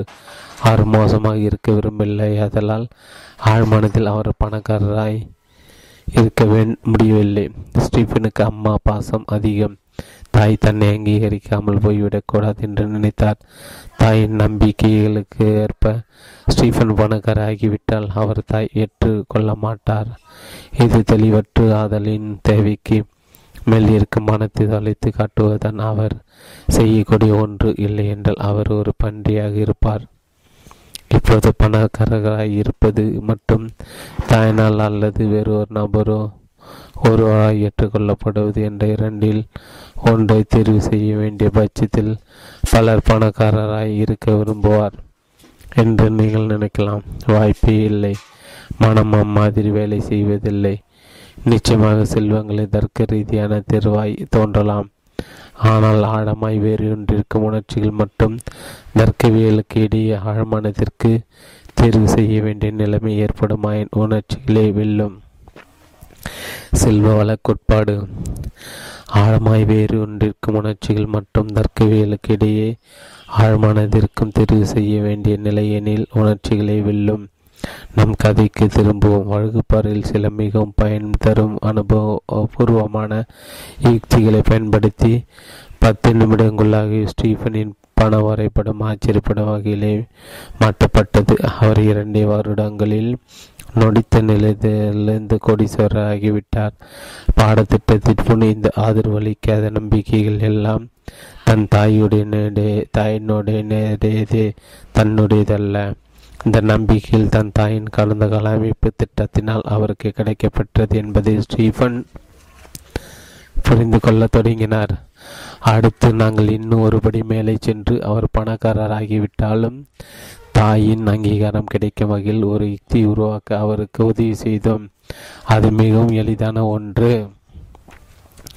அவருடைய தாய்க்கு ஹவாய் ரொம்ப பிடிக்கும். ஸ்டீஃபன் ஹவாயில் உள்ள மாவியல் கடற்கரையை நோக்கி இருக்கும் ஒரு உயர்தரமான பிளாட்டில் முதலீடு செய்தார். பனிக்காலம் முழுவதும் அங்கு செலவிடும் வகையில் தன் தாயை ஹவாய் அனுப்பி வைத்த தாய் தாய்க்கு அது சொர்க்கத்தில் இருப்பது போல இருந்தது. ஸ்டீஃபனுக்கு தான் முதலாவது ஸ்டீஃபன் பணக்காரராக இருப்பது இப்போது தாய்க்கு பிடித்தது. அவர் எல்லோரிடம் ஸ்டீஃபன் தாராளத்தை பற்றி சொல்லியிருக்கிறார். இரண்டாவது, ஸ்டீஃபன் வருடத்தின் ஆறு மாதங்களுக்கு தன் தாயை கையாள வேண்டிய அவசியமில்லை. அறிவிச்சுடர் அல்லவா? என் சொந்த வாழ்க்கையில் ஒரு மந்தமான தொடக்கத்திற்கு பிறகு என் தொழில் நன்றாக நடங்க தொடங்கியது. ஆனால் என் பங்குகளில் பணம் பண்ணுவதாய் தெரியவில்லை. என்னுடைய பண வரைபடத்தை நான் தெரிந்து கொண்ட பிறகு ஒரு விஷயம் என் ஞாபகத்திற்கு வந்தது. நான் சிறுவனாக இருக்கும்போது ஒவ்வொரு நாளும் வேலை முடிந்து வரும் என் அப்பா உணவு அருந்து உட்காரும் போது செய்தித்தாள் பங்கு சந்தை நிலவரத்தை பார்த்து மேசை மீது கைமுட்டியால் ஓங்கி குத்தி நாட்டமெடுக்கும் இந்த பங்குகள் என்று கத்துவார். அடுத்த அரை மணி நேரம் என் அரை மணி நேரம் எப்படி இந்த பங்கு சந்தை அமைப்பே முட்டாள்தனமானது என்றும் எப்படி லாவா ஹோஸ் சூதாட்டத்தில் பணம் பண்ண அதிகம் சாத்தியக்கூறு உள்ளது என்றும் அரற்றி கொண்டிருப்பார். செல்வோடைய பக்குப்படுத்தல் ஆற்றலை நீங்கள் இப்போது புரிந்து கொண்டதால் நான் பங்கு சந்தையின் பணம் பண்ணாதில் ஆச்சரியமில்லை. தற்பதற்கு திட்டமிட்டப்பட்டு உள்ளேன். சுய உணர்வின்றி தவறான பங்குகளை தவறான விலையில் தவறான நேரத்தில் வாங்குவதற்கு திட்டமிட்டு இருந்தேன். இதற்காக ஆழ்மன ரீதியாக என் வரைபடம் பண வரைபடம் சொல்லும் பங்குகள் நாட்டம் எடுப்பு என்பதை மெய்ப்பித்த மெய்ப்பிப்பதற்காக தான் நான் சொல்லக்கூடியதெல்லாம் இந்த விஷய கலையை என் மகுள் மனத நிதி தோட்டத்திலிருந்து தோண்டி எடுத்ததினால் எனக்கு நிறைய பழங்கள் கிடைக்க தொடங்கின. என்னை மறுசீரமைப்பு செய்து கொண்ட மறுநாளில் இருந்தே நான் தேர்வு செய்த பங்குகளின் மதிப்பு அதிகமாக தொடங்கியது. அதிலிருந்து பங்கு சந்தையில் தொடர்ந்து ஆச்சரியப்படும் வெற்றி பெற்று கொண்டு இருக்கிறேன். நம்ப முடியாத அளவு இது விசித்திரமாக தோன்றினாலும் நீங்கள் எப்படி பண வரைபடம் வேலை செய்கிறது என்பதை புரிந்து கொள்ளும் போது இது முழுமையாக பொருள்படுகிறது. மேலும் உங்கள் ஆழ்மனம் பண பக்குவப்படுத்துதல் உங்கள் சிந்தனையை நிர்ணயிக்கின்றது. உங்கள் சிந்தனை தான் உங்கள் முடிவுகளை நிர்ணயிக்கின்றது. உங்கள் முடிவுகளை செயல்களை நிர்ணயிக்கின்றன. இறுதியாக இதுவே உங்கள் வினை பலன்களை நிர்ணயிக்கின்றன. நான்கு முக்கியமான மாற்றக்கூறுகள் உள்ளன. ஒவ்வொன்றும் உங்கள் நிதிக்குரிய வரைபடத்தை மாற்றியமைக்க அத்தியாவசியமானவை. அவை எளிதானவை ஆனால் ஆற்றல் மிக்கவை. மாற்றத்துக்கான முதல் கூறு விழிப்புணர்வு ஒன்று இருக்கின்றது என்று நீங்கள் அறிந்தாலோடு அதை மாற்ற முடியாது. இரண்டாவது மாற்றக்கூறு புரிதல். உங்கள் சிந்தனா போக்கின் தோற்றுவாயை நீங்கள் புரிந்து கொண்டால் நீங்கள் அது வெளியிலிருந்து வருகிறது என்பதை கண்டறிவீர்கள். மாற்றத்துக்கான மூன்றாவது கூறு தொடர்புறுத்தல். இந்த வகையான சிந்தனை உங்களை சார்ந்து இல்லை என்பதை நீங்கள் உணர்ந்து கொண்ட பின் அதனிடமிருந்து நீங்கள் விலகி கொள்ள முடியும். பிறகு தற்பொழுது நிலை கருதி அதை வைத்து கொள்ள வேண்டுமா அல்லது விட்டுவிட வேண்டுமா என்று முடிவு செய்யலாம். இன்று நீங்கள் யாராக இருக்கின்றீர்கள், நாளை எங்கே இருக்க விரும்புகின்றீர்கள் என்பதை பொறுத்து இதை தேர்வு செய்யலாம். இந்த வகையான சிந்தனை கவனித்து பார்த்து எதற்காக அது இருக்கிறது என்று தெரிந்து கொள்ளலாம். தகவல் அடங்கிய கோப்பு உங்கள் மனதில் ரொம்ப காலத்திற்கு முன் பதிந்து இருந்தது. அதில் இப்போது எந்த உண்மையும் இல்லாமல் இருக்கலாம் அல்லது உங்களுக்கு தற்காலத்தில் எந்த மதிப்பும் இல்லாமல் இருக்கலாம். மாற்றத்திற்கான நான்காவது கூறு மறுசீரமைத்தல். இந்த வழிமுறை நூல் இரண்டாவது பகுதியில் தொடங்குவோம். அங்கு செல்வத்தை உருவாக்கவல்ல மனக்கோப்புகளுக்கு உங்களை அறிமுகப்படுத்துகிறோம். இதில் நீங்கள் மேலும் முன்னேற விருப்பம் என்றால் உங்களை கோடீஸ்வரர்கான மனம் பெற தீவிர கருத்தரங்கிற்கு அழைக்கின்றோம். அங்கு தொடர்ச்சியான ஆற்றல் மிகு அனுபவபூர்வமான யுக்திகள் கற்றுக் கொடுக்கப்படும். இதனால் உங்கள் ஆழ்மானத உயிரணுக்கள் அளவிலும் நிரந்தரமாக மாற்றி வடிவமைக்கப்படும். மேலும் பணம் மற்றும் வெற்றிக்கு ஆதரவாய் செயல்பட உங்கள் மனதிற்கு மறுபயிற்சி அளிக்கப்படும். அடுக்கு க நிகழ்வும் தொடர் ஆதரவும் நிரந்தர மாற்றம் ஏற்பட முக்கியமான கூறுகள். அதனால் உங்களுக்கு உதவ நான் இன்னும் ஒரு பரிசு வைத்திருக்கிறேன். நீங்கள் W dot millionaire mind book dot com என்ற வலைத்தளத்தை அணுகி ஃப்ரீ புக் போனஸஸ் என்ற தலைப்பை கிளிக் செய்தீர்களா கோடீஸ்வரமானதின் இந்த வாரத்திற்கான சிந்தனைக்கு சந்தகராகலாம். ஏழு நாட்களுக்கு ஒரு முறை உங்கள் வெற்றிக்கு உதவும் ஆற்றல் வாய்ந்த பாடத்தை பெறுவீர்கள். இதற்கிடையே சொல்வடியை பக்குவப்படுத்துதல் மற்றும் உங்கள் பண வரைபடத்தை மாற்றியமைக்க நீங்கள் எடுக்க வேண்டிய நடவடிக்கைகள் பற்றிய நம் சம்பாஷணைக்கு திரும்புவோம். மாற்றத்திற்கான நடவடிக்கைகள் சால்வ சால்வடிவு அமைப்பு திட்டம் விழிப்புணர்வு. நீங்கள் எளிமையாக இருந்தபோது பணம் செல்வம் மற்றும் பணக்காரர்களை பற்றி கேட்ட வாசகங்களை எல்லாம் எழுதி வையுங்கள். புரிதல் இந்த வாசகங்கள் உங்கள் நிதி சார்ந்த வாழ்க்கையை இது நாள் வரை பாதித்தது என்று எப்படி நீங்கள் நம்புகின்றீர்கள் என்பதை எழுதிடுங்கள். தொடர்பு தொடர்பறுதல் இந்த எண்ணங்கள் யாவும் நீங்கள் கற்றுக்கொண்டதை பிரதிபலிக்கின்றதை தவிர உங்கள் உடலில் ஓர் அங்கமோ அல்லது நீங்களோ அல்ல என்பதை உங்களால் அறிந்து கொள்ள முடிகிறதா? இந்த கணத்தில் வேறுபட்டு இருக்க உங்களுக்கு ஒரு வாய்ப்பு இருக்கிறதா இருக்கிறது என்று உங்களுக்கு தெரிகிறதா? அறிவிப்பு உங்கள் நெஞ்சில் கை வைத்து சொல்லுங்கள், நான் பணத்தை பற்றி கேள்விப்பட்டது கிடையாது, கேள்விப்பட்டது உண்மையாக இருந்தாக வேண்டும் என்று அவசியமில்லை. என் மகிழ்ச்சி மற்றும் வெற்றிக்கு ஆதரவு தரவல்ல புதிய சிந்தனை வகைகளை நான் பெற்றுக்கொள்ள விரும்புகிறேன். தலையை தொட்டு சொல்லுங்கள், எனக்கு ஒரு கோடீஸ்வரரோட மனம் இருக்கிறது. இரண்டாவது தாக்கம் முன்மாதிரி. இரண்டாவது வகையில் நாம் பக்குவப்படுத்த முன்மாதிரி என்று அழைக்கலாம். நீங்கள் வளரும்போது பணம் பற்றிய விஷயத்தில் உங்கள் பெற்றோர் அல்லது பாதுகாவலர் எப்படி நடந்து கொண்டார்கள்? பணத்தை நன்றாக நிர்வகித்தார்களா அல்லது அதை தவறாக கையாண்டார்களா? அவர்கள் செலவாளிகளா அல்லது சேமிப்பாளர்களா? அவர்கள் புத்திசாலி முதலீட்டார்களா அல்லது முதலீடு செய்யாதவர்களா?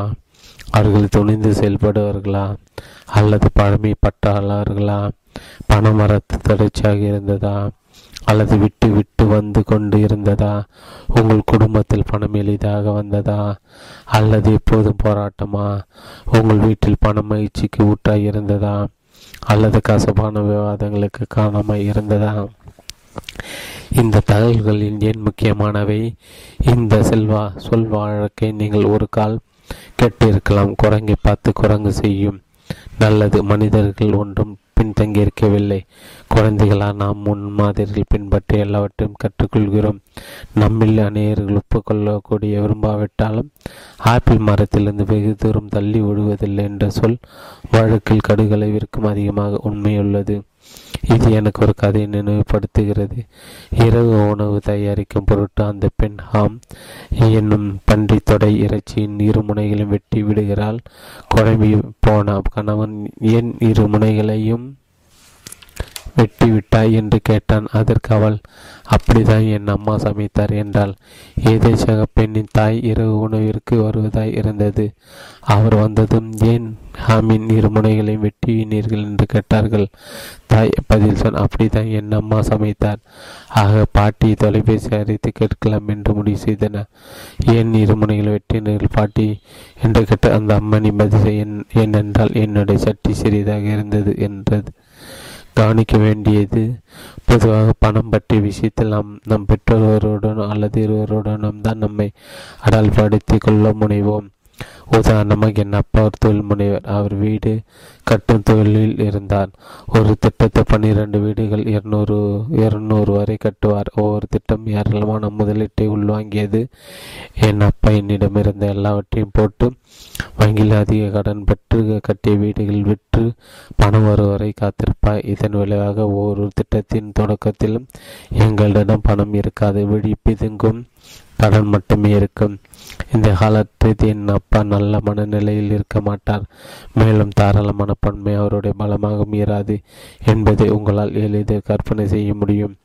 நான் ஒரு ரூபாய் பெருமானம் உள்ள ஒரு பொருளை கேட்டால் கூட அவரோட வழக்கமான பதில் நான் என்ன பணத்தாலேயே செய்யப்பட்டிருக்கிறேன் அல்லது நீ என்ன கிருக்கனா என்பதுதான். நிச்சயமாக எனக்கு ஒரு தம்படி கூட கிடைக்காது. ஆனால் கிடைக்கக்கூடியது என்னவென்றால் மறுபடியும் கேட்கலாம் என்றால் எண்ணத்தை கூட விட்டுவிடு என்று சொல்லும் வெறித்த பார்வை. நிச்சயமாக அது எப்படி இருக்கும் என்று நீங்களும் அறிவீர்கள். இந்த சூழ்நிலை ஒரு இரு வருடங்களுக்கு வீடுகள் விட்டு போகும் வரை பிறகு பணத்தில் புரண்டு கொண்டு இருப்போம். சட்டென தந்தை வேறொரு மனிதராகிவிடுவார். அவர் மகிழ்ச்சியாக அன்பாகவும் அரிதார் அல் அதிதாராளமான பன்மையுடன் நிற்பார். என்னிடம் வந்து ஏதாவது பணம் வேண்டுமா என்று கேட்பார். அந்த வெறித்த பார்வையை திருப்பி தர எண்ணம் திருப்பி தர எண்ணம் தான். ஆனால் நான் ஒன்று முட்டாள் இல்லையே. அதனால் கண்களை உருட்டி கொண்டு நிச்சயமாக நன்றி அப்பா என்பேன். வாழ்க்கை நன்றாக போய்கொண்டிருக்கும். அந்த நாள் வரும். வீட்டிற்கு வந்த என் அப்பா ஒரு நல்ல மா மனை பார்த்து இருக்கிறேன், மறுபடியும் வீடு கட்டப் போகிறேன் என்று அறிவிப்பார்.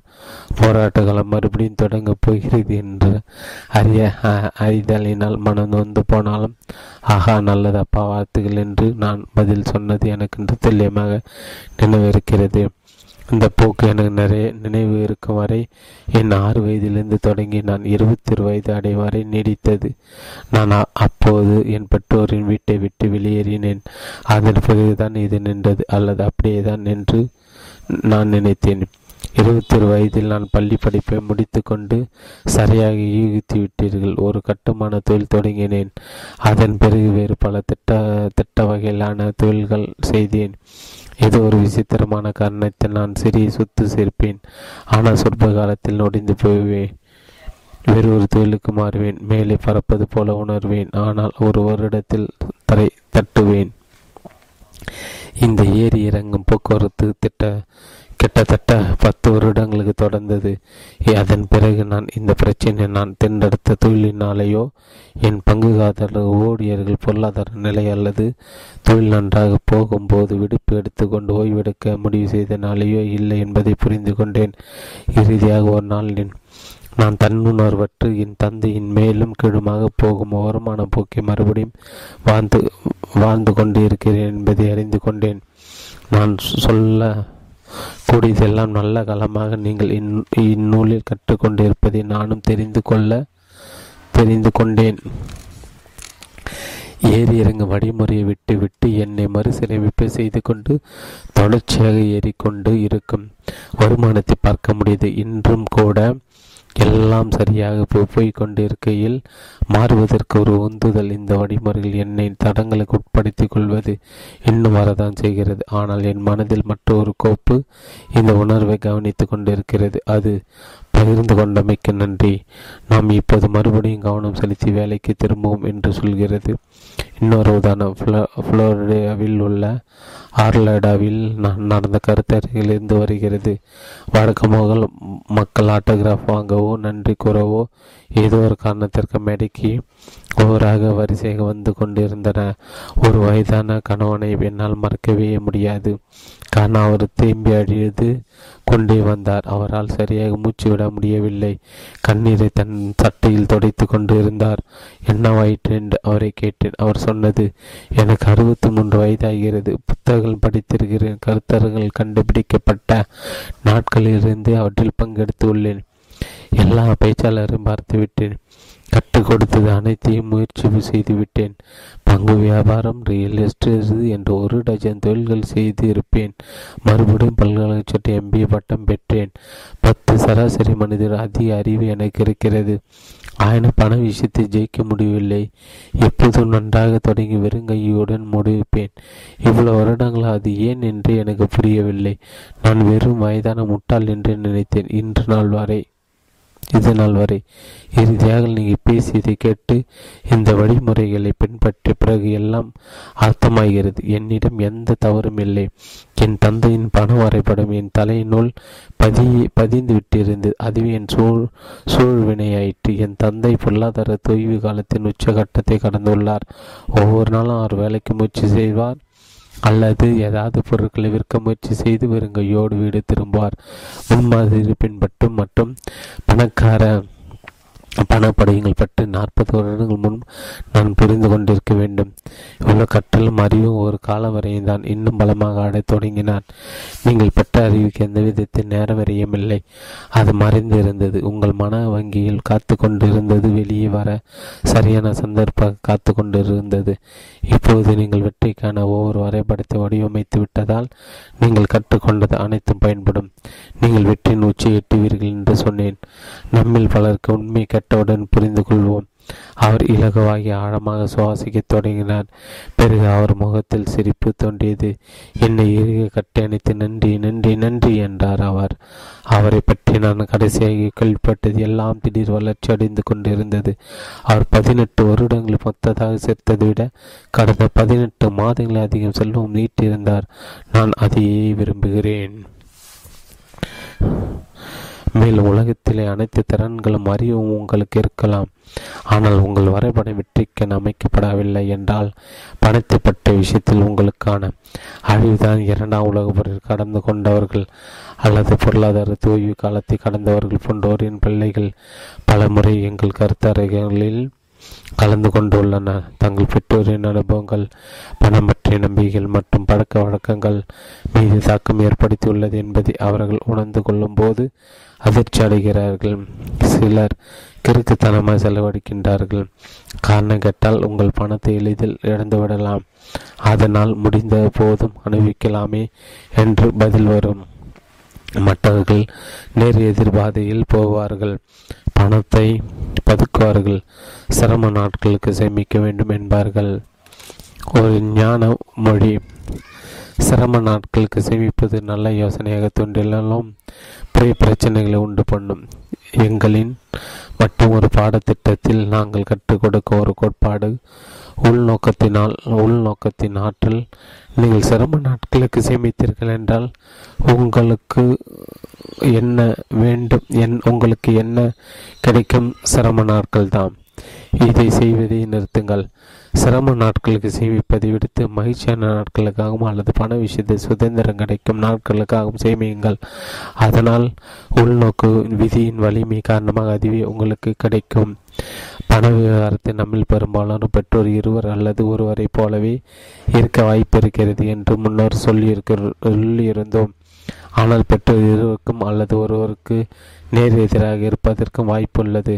இது ஏன் நடக்கக்கூடும்? கோபம் மற்றும் எதிர்ப்புணர்ச்சி ஆகிய வார்த்தைகளில் எதையாவது நினைவுபடுத்துகிறதா அல்லது இவை எவ்வளவு தூரம் உங்களை பாதித்துள்ளது என்பதை பொறுத்து இருக்கிறது. துரதிருஷ்டவசமாக நாம் குழந்தைகள் இருக்கும்போது குழந்தைகளாக இருக்கும்போது நம் பெற்றோரிடம் பின்வருமாறு சொல்ல முடியாது. அம்மா அப்பா உட்காருங்கள், உங்களிடம் ஒரு விஷயம் பேச வேண்டும். நீங்கள் பணத்தை நிர்வகிக்கும் முறை சொல்லப்போனால் உங்கள் வாழ்க்கையை நீங்கள் நடத்தும் முறை எனக்கு பிடிக்கவே இல்லை. அதனால் நான் பெரியவன் ஆனவுடன் நான் வேறு விதமாக செய்வேன், புரிந்து கொள்வீர்கள் என்று நினைக்கிறேன். இப்போதைக்கு குட் நைட், இனி கனவு காண்கள். இப்படியாக சொல்ல முடியுமா? இல்லை இல்லை இல்லை, இந்த மாதிரி நடக்கவே நடக்காது. நாம் உச்சக நிலைக்கு தள்ளப்பட்டமான இது போன்ற சப்தங்கள் தான் வெளிவரும். நான் உன்னை வெறுக்கிறேன், நான் உன்னை போல இருக்கவே மாட்டேன், நான் பெரியவனான பிறகு பணக்காரனாக இருப்பேன், உனக்கு பிடிக்கிறதா இல்லையோ எனக்கு வேண்டியதை வாங்கி கொள்வேன். பிறகு நம் படுக்கரைக்குள் ஓடி கதவை அரைந்து சாத்திவிட்டு தலையினை ஓங்கி குத்த தொடங்குவோம். அல்லது நம் ஏமாற்றங்களை வெளிப்படுத்தும் வகையில் கையில் கிடைத்ததை போட்டு சாத்துவோம். ஏடி குடும்பங்கள் இருந்து வரும் பலர் இதை பற்றி கோபமும் எதிர்ப்புணர்ச்சியும் கொள்கின்றன. பெரும்பாலும் அவர்கள் வெளியே சென்று பணம் ஈட்டுகிறார்கள். அவர்கள் குறைந்தபட்சம் அப்படி ஒரு எண்ணமாவது கொண்டு இருக்கிறார்கள். ஆனால் அதில் ஒரு சிறிய சிக்கல் இருக்கிறது. அது உண்மையில் ஒரு பெரும் இடர்பாடுதான். இவர்களை போன்றோர் பணக்காரர்கள் ஆனாலும் அல்லது வெற்றி அடைய கடும் உடைப்பிட்டாலும் அவர்கள் மகிழ்ச்சியாக இருப்பதில்லை. அது ஏன் என்றால் அவர்கள் வளத்திற்கான காரணம் அல்லது பணம் பண்ணுவதற்கான உள்நோக்கம் கோபம் மற்றும் எதிர்ப்புணர்ச்சியிலிருந்து பிறந்தது. இதன் விளைவாக பணம் மற்றும் கோபம் என இரண்டுமே அவர்களது மனதில் சோ கோர்த்து கொண்டு விட்டது. இந்த நபர்களிடம் அதிக பணம் சேர சேர அல்லது அதற்கு அவர்கள் பாடுபட அதிக கோபம் கொள்கின்றனர். இறுதியாக அவர்களின் அந்த அந்தராத்மா இந்த மன அழுத்தமும் கோபமாக இருப்பதினாலும் நான் ஆசைப்பட்டு விட்டேன், எனக்கு வெறுமனே மகிழ்ச்சியாகவும் நிம்மதியாகவும் இருக்க வேண்டும் என்று சொன்னாலும் ஆக இதை கோர்த்து விட்ட அதே மனதிடம் இந்த சூழ்நிலை என்ன செய்வது என்று கேட்பார்கள். அதற்கு அவர்களது உன் கோபத்தை தொலைக்க வேண்டுமென்றால் உங்கள் பணத்தை விட்டு ஒடிக்க வேண்டும் என்று பதில் சொல்லும். அவர்களும் அதை செய்வார்கள். ஆழ்மனதளவில் தங்கள் விருப்ப பணத்தை தொலைப்பார்கள், அளவிற்கு அதிகமாக செலவழிப்பார்கள், அல்லது மோசமான முதலீடுகள் முனைவார்கள், அல்லது பெரும் நஷ்ட ஈடு தர வேண்டிய விவகாரத்து விவகாரத்தை பெறுவார்கள், அல்லது தங்கள் வெற்றி ஏதாவது ஒரு வகையில் பண பயனற்றதாக்கிவிடுவார்கள். ஆனால் அது ஒரு பொருட்டல்ல. இப்போது இந்த மனிதர்கள் மகிழ்ச்சியாக இருக்கிறார்கள், சரிதானா இல்லையா? தவறு. நிலைமை இன்னும் மோசமாகிவிட்டது. அவர்கள் இப்போது வெறும் கோபமுடையவர்கள் மட்டுமல்ல, கோபத்தோடு நொடிந்து போய்விட்டனர். அவர்கள் சவரான விஷயத்தை தொலைத்து விட்டனர். அவர்கள் கோபத்தை விட்டு ஒடிப்பதற்கு பதிலாக பணத்தை தொலைத்து விட்டனர். அதாவது பழக்கங்களுக்கு பதிலாக வேர்கள் போய்விட்டன. இதற்கிடையில் உண்மையான பிரச்சனை என்னவென்றால் இப்போதும் இப்போதும் இவர்களுக்கும் இவர்களின் பெற்றோர்களுக்கு இடையுள்ள கோபம்தான். இந்த கோபத்தை தீர்க்காவிட்டால் அவர்களிடம் பணம் இருக்கிறதா,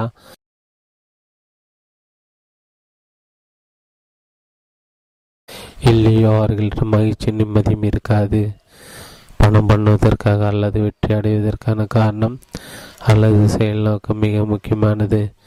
பணம் அல்லது வெற்றி பெறுவதற்கான நோக்கமானது அச்சம், கோபம் அல்லது தன்னை நிரூபித்து கொள்ள வேண்டியது தேவை போன்ற அது அனாதரவான வேர்களிடமிருந்து வருமா வருமாயின் உங்கள் பணம் என்று மகிழ்ச்சி தராது.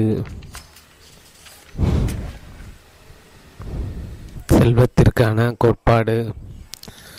செல்வத்திற்கான கோட்பாடு பணம் அல்லது வெற்றி பெறுவதற்கான நோக்கமானது அச்சம். செல்வத்திற்கான கோட்பாடு செல்வத்திற்கான கோட்பாடு செல்வத்திற்கான கோட்பாடு பணம் அல்லது வெற்றி பெறுவதற்கான நோக்கமானது அச்சம், கோபம் அல்லது தன்னை நிரூபித்து கொள்ள வேண்டிய தேவை போன்ற அனாதாரமான வேர்களிடமிருந்து வரு வருமாயின் உங்கள் பணம் என்றும் மகிழ்ச்சி தராது. இது ஏன்? காரணம் என்னவென்றால் இந்த பிரச்சனைகள் எதையும் பணத்தால் தீர்க்க முடியாது. உதாரணத்துக்கு பயத்தை விடுவித்து எடுத்துக்கொள்ளுங்கள். என் கருத்தரங்கில் நான் சபையோரை எத்தனை பேர் வெற்றிக்கு தூண்டுதலாக பயத்தை சொல்வீர்கள் என்று கேட்பேன். பலர் கையை தூக்குவதில்லை. எத்தனை பேர் வெற்றிக்கு தூண்டுதலாக பாதுகாப்பை சொல்வீர்கள் என்று கேட்டால் கிட்டத்தட்ட அனைவருமே கையை உயர்த்துவார்கள். ஆனால் புரிந்து கொள்ளுங்கள், பயம் மற்றும் பாதுகாப்பு இரண்டுமே ஒரே விஷயத்தால் தூண்டப்படுகிறது. பாதுகாப்பு தேடுவது பாதுகாப்பின்மையில் இருந்து வருகிறது. அது பயத்தை அடிப்படையாக கொண்டது. ஆக அதிக பணம் பயத்தை கரைத்து விடுமா? அது உங்கள் விருப்பம் மட்டுமே. ஆனால் இதற்கு பதில் முற்றிலுமாக கிடையாது. ஏன் ஏனென்றால் பிரச்சனை அனைவர் மனம் அல்ல, அது பயம். இன்னும் மோசமானது என்னவென்றால் பயம் வெறும் பிரச்சனை அல்ல, அது ஒரு பழக்கம். ஆகையால் அதிக பணம் பண்ணுவதால் நம் பயத்தின் வகையில் மட்டுமே மாறுவோம். நாம் நொடிந்து போயிருக்கும் போது நாம் மீளவே முடியாது என்று பயப்படுவோம். மீண்டு வந்துவிட்டால் இதை தொலைத்து விட்டால் என்னவாகும்? அல்லது எல்லோரும் என்னிடம் இருப்பது எடுக்க நினைப்பார்கள், அல்லது வரிச்சுமையை என்னை தான் நசுக்கிவிடும் என்று பலவாறாக பயத்தின் சுவடு மாறிவிடும். பயம் தொடரும். சுருங்க சொன்னால் இந்த விஷயத்தை நான் இவருக்கு சென்று அந்த பயத்தை கலைந்தாலின்றி எவ்வளவு பணம் இருந்தாலும் உதவாது. நிச்சயமாக தேர்வு செய்ய வாய்ப்பு இருந்தால் பெரும்பாலார் பணம் இருந்து அதை தொலைப்பதை பற்றி கவலைப்படுவார்களே தவிர பணம் இல்லாமல் இருப்பதை பற்றி அல்ல. ஆனாலும் இரண்டும் அறிவு தெளிவுடன் வாடும் வழிகளே அல்ல. அச்சத்தின் காரணமாக செயல்படுவதைப் போலவே தாங்களும் திறமையானவர்கள் தாம் என்பதை நிரூபிப்பதற்காக பொருளாதார வெற்றி தேடுபவர் பலர். இந்த பிரச்சனை நூலில் இரண்டாம் பகுதி விளம்பரம் வியாபாரம் விபரமாக பார்க்கலாம். ஆனால் இப்போதைக்கு எந்த அளவிற்கு பணம் இருந்தாலும் அது உங்கள் திறமையானவர் என்று நிரூபிக்க உதவாது. நீங்கள் ஏற்கனவே இருக்கும் இயல்புபடி இயல்பு நிலைப்படி பணம் உங்களை உருவாக்க முடியாது. மேலும் பயத்தைப் போலவே எப்போதும் உங்களை நிரூபித்து கொண்டு இருக்க வேண்டும் என்ற தேவை உங்கள் வாழ்க்கை முறையாகிவிடும். அது உங்களை நடத்தி கொண்டு இருக்கிறது என்பதை கூட உங்களால் அடையாளம் காண முடியாது. உங்களை உயர் சாதனையாளர், கடும் உடைப்பாளி என்றெல்லாம் அழைத்து கொள்ளலாம். இவையெல்லாம் நற்பண்புகள் தான். ஒரே கேள்வி என்னவென்றால், ஏன் இதையெல்லாம் இயக்கும் அடிப்படையான உள ஆற்றல் எது? தாங்களும் திறமையானவர்தான் என்று நிரூபிக்க முயற்சி செய்யும் மனிதருக்கு அவர்கள் வாழ்க்கையில் உள்ள எல்லா மனிதர்கள் மற்றும் விசேஷங்களிலும் போதுமானது இல்லை என்றாக்கிய உட்காயத்தின் வழியை எவ்வாறு பணம் இருந்தாலும் போக்க முடியாது. தங்கள் திறமையானவர்கள் அல்ல என்று தாங்கள் நினைப்பவர்களுக்கு எவ்வளவு பணம் இருந்தாலும் அல்லது வேறு எந்த விஷயத்தினாலும் திருப்தி அடைய மாட்டார்கள். மேலும் இவையெல்லாம் உங்களை பற்றி தான் ஞாபகம் இருக்கிறதா? உங்கள் அக உலகம்தான் உங்கள் வெளி உலகை பிரதிபலிக்கின்றது. நீங்கள் போதுமான திறன் உடையவர் அல்ல என்று நீங்கள் நம்பினால், அந்த நம்பிக்கை உறுதிப்படுத்தும் பொருட்டு உங்களிடம் போதுமானது இல்லை என்ற மேய்மையை உருவாக்கிவிடுகிறீர்கள். மறுபக்கத்தில் உங்களிடம் அபரிதமாக உள்ளது என்ற நம்பிக்கை கொண்டீர்கள் என்றால், அந்த நம்பிக்கையை உறுதிப்படுத்த ஏராளமான வளத்தை உருவாக்குகிறீர்கள். ஏன் காரணம் ஏராளம். உங்கள் ஆணிவேராக இருக்கும் அது உங்கள் இருத்தலின் இயல்பு இயல்போடி ஆகிவிடும். பணத்திற்கான தூண்டுதலை, கோபம், அச்சம் உங்களையே நிரூபித்து கொள்ள வேண்டும் என்ற தேவை போன்றவற்றிலிருந்து விடுவித்து கொண்டீர்கள். ஆனால் மூல காரணம் பங்களிப்பு மற்றும் உலக போன்றவற்றின் மூலமாக பணம் ஈட்ட புதிய தொடர்புகள் உங்களை உருவாக்கி கொள்ளலாம். இந்த வாழ்க்கையில் மகிழ்ச்சியாக இருக்க நீங்கள் எப்போதும் உங்கள் பணத்தை விட்டோடிக்க மாட்டீர்கள். எதிர்ப்புற எதிர்ப்புணர்வோடு இருப்பவர் அல்லது பெற்றோர் நேர் எதிர்மறையாக இருப்பது எல்லாம் எப்போதும் ஒரு பிரச்சனை அல்ல. மாறாக, நீங்கள் எதிர்ப்புணர்வு உள்ளாராயின் இது பெரும்பாலும் இரண்டாவதாக பிறந்தவர்களின் நிலை.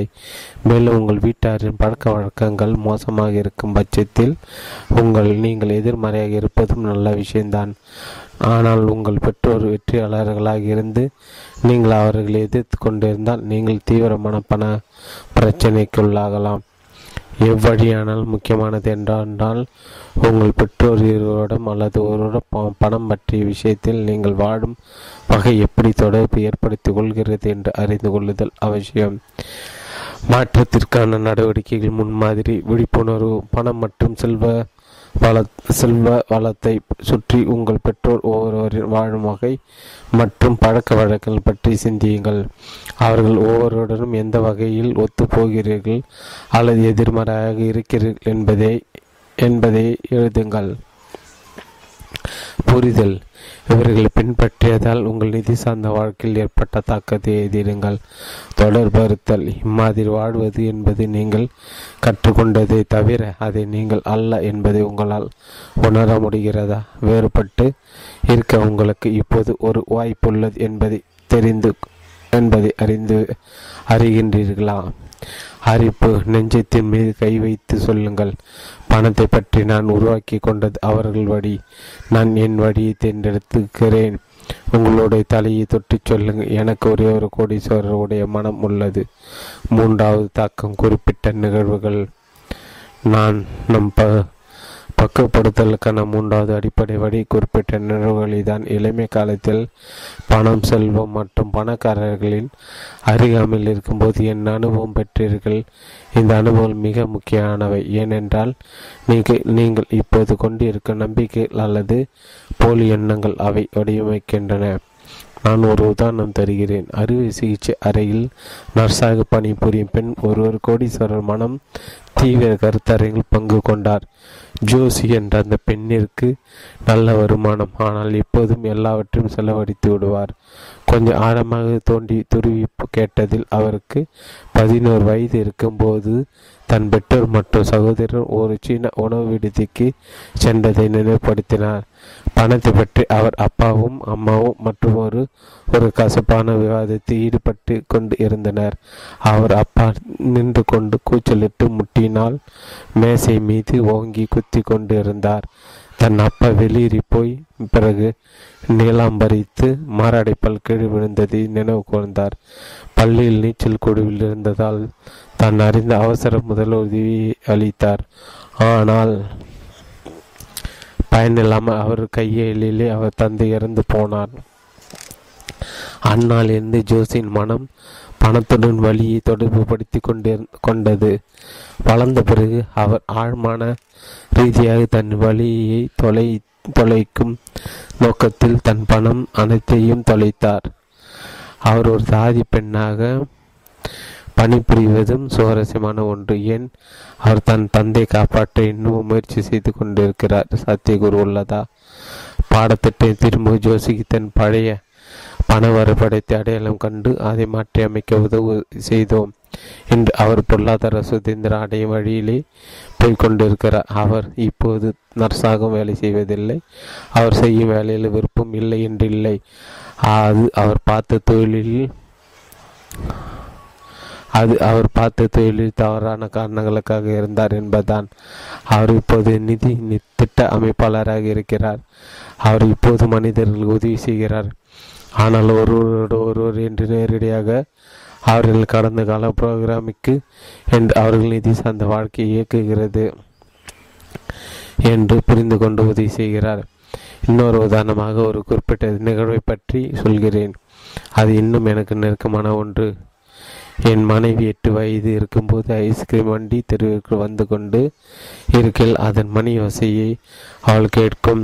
உடனே அவள் அம்மாவிடம் ஓடி சில்லறை காசு கேட்பாள். அவள் அம்மா, என்னிடம் பணம் இல்லை செல்லம், அப்பாவிக்கேள், அவரிடம்தான் எல்லா பணமும் இருக்கிறது என்று பதில் சொல்வார். என் மனைவி தன் அம்மாவிடம் கேட்க அவரும் சில்லறை கொடுப்பாள். அவளும் போய் கோன் ஐஸ்கிரீம் வாங்கி கொள்வாள். அவளுக்கு மகிழ்ச்சி தான். வார வாரம் இதே விஷயம் தொடரும். ஆக பணத்தை பற்றி என் மனைவி என்ன கற்றுக்கொண்டால், முதலில் ஆண்களிடம்தான் எல்லா பணமும் இருக்கிறது. நாங்கள் திருமணம் செய்து கொண்டவுடன் அவள் என்னிடம் என்ன எதிர்பார்த்தாள் என்று நினைக்கிறேன். மிக சரியானது, பணம். அப்புறம் என்னவென்று சொல்கிறேன். அவள் எப்போதும் சில்லறை காசெல்லாம் கேட்பதில்லை, எப்படியோ தெரிவிட்டாள். இரண்டாவதாக, பெண்களிடம் பணம் இல்லை என்று கற்றுக்கொண்டு விட்டாள். அவள் அம்மாவிடம், அம்மா அவள் தெய்வம், பணம் இல்லாவிட்டால் நிச்சயமாக இப்படிதான் இருக்க வேண்டும் என்று நினைத்தாள். இதை உறுதி செய்யும் வகையில் ஆழ்மனதில் எல்லா பணத்தையும் தொலைத்து கட்டுவாள். இதில் மிக துல்லியமாக இருந்தால் நூறு டாலர் கொடுத்தால் நூறு டாலர்கள் செய்வாள், செலவு செய்வாள். இரநூறு கொடுத்த இரநூறு செலவழிப்பாள். ஐநூறு என்றால் ஐநூறு ஐநூறு கரையும். ஆயிரம் டாலர்கள் மொத்தமும் செலவாயிற்று. அதன் பிறகு அவள் என் பாடத்திட்டம் ஒன்றில் சேர்ந்து நிம்பு கொள்ளிய க கலையை பற்றி அனைத்தையும் தெரிந்து கொண்டாள். நான் அவளுக்கு ரெண்டாயிரம் டாலர்கள் கொடுத்தேன். பத்தாயிரம் டாலர்கள் கலையிட்டு புரிய வைக்க முயன்றேன். அன்பே, நெம்புகளை பயன்படுத்தி நமக்கு தான் பத்தாயிரம் டாலர்கள் கிடைக்க வேண்டும், செலவழிக்கக்கூடாது. ஏனோ அது அவள் மனதில் பதியவே இல்லை. நாங்கள் சண்டையிடும் ஒரே விஷயம் பணத்தை பற்றி தான். அந்த சமயத்தில் நாங்கள் இருவரும் பணத்தை பற்றி அர்த்தம் செய்து கொள்வது முற்றிலும் வேறாக இருந்தது என்பதை அறியவில்லை. என் மனைவி பொறுத்தவரை பணம் என்றால் உடனடி நிகழ்வு. அவள் தன் கோண கிருமி அணிப்பது போல. மற்றொரு புறத்தில் பணம் சுதந்திரத்தை தருவதற்காக சேமிக்கு சேர்த்து வைக்கப்பட்ட வைக்கப்பட வேண்டிய ஒன்று என்று நம்பிக்கையோடு வளர்ந்தாள் வளர்ந்தவன் என்னை பொறுத்தவரை இப்போதெல்லாம் என் மனைவி பணத்தை செலவழித்தாலோ அவள் பணத்தை செலவழிக்கவில்லை. அவள் எங்கள் வருகால சுதந்திரத்தை செலவழித்து கொண்டு இருந்தாள் என்பதை என் மனைவி பொறுத்தவரை நான் அவள் மு செலவழிப்பதற்கு முட்டுக்கட்டை போட்டால் அவள் வாழ்க்கையிலிருந்து மகிழ்ச்சி எடுத்துக்கொள்கிறேன் என்று நினைத்தாள். நல்ல வேலையாக நாங்கள் இருவரும் எப்படி எங்கள் பண வரைபடத்தை மாற்றியமைப்பது என்று கற்றுக்கொண்டோம். மேலும் மிக முக்கியமாக, குறிப்பாக உறவு முறையின் பொருட்டு ஒரு மூன்றாவது பண வருவாடை வரைபடத்தை உருவாக்கி கொண்டோம். டெமோரா செமிடாமிருந்து ஒரு வெற்றி கதை அனுப்பினர். அனுப்புனர் டெமோரா செமிடா பெருனர் டி ஹாக் ஈக்கர் பொருள் நீதிநிலை சுதரும் ஹார். இன்று எனக்கு செயல்முனைப்பின்றி பதினெட்டு வழிகளில் வருமானம் வருகிறது.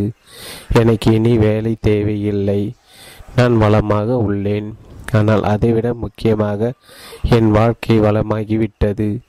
மகிழ்ச்சியாய் உள்ளது மற்றும் அபரிதமாக இருக்கிறது. ஆனால் இப்போதும் இப்படி இருந்தது இல்லை. பணம் எனக்கு ஒரு சுமையாக இருந்தது.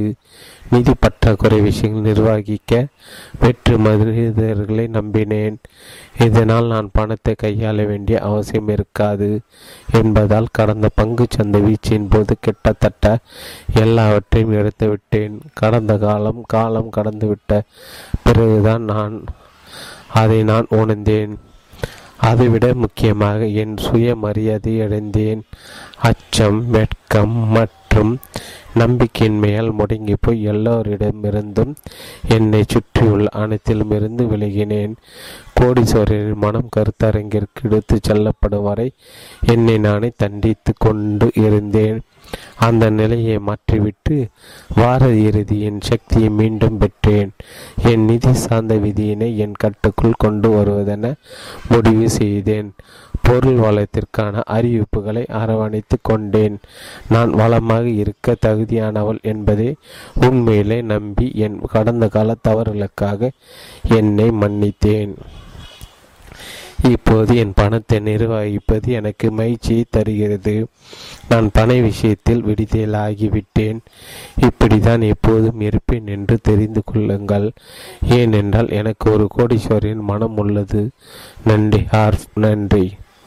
இதையெல்லாம் பயன்படுமா? வேறு வகையில் சொல்கிறேன்.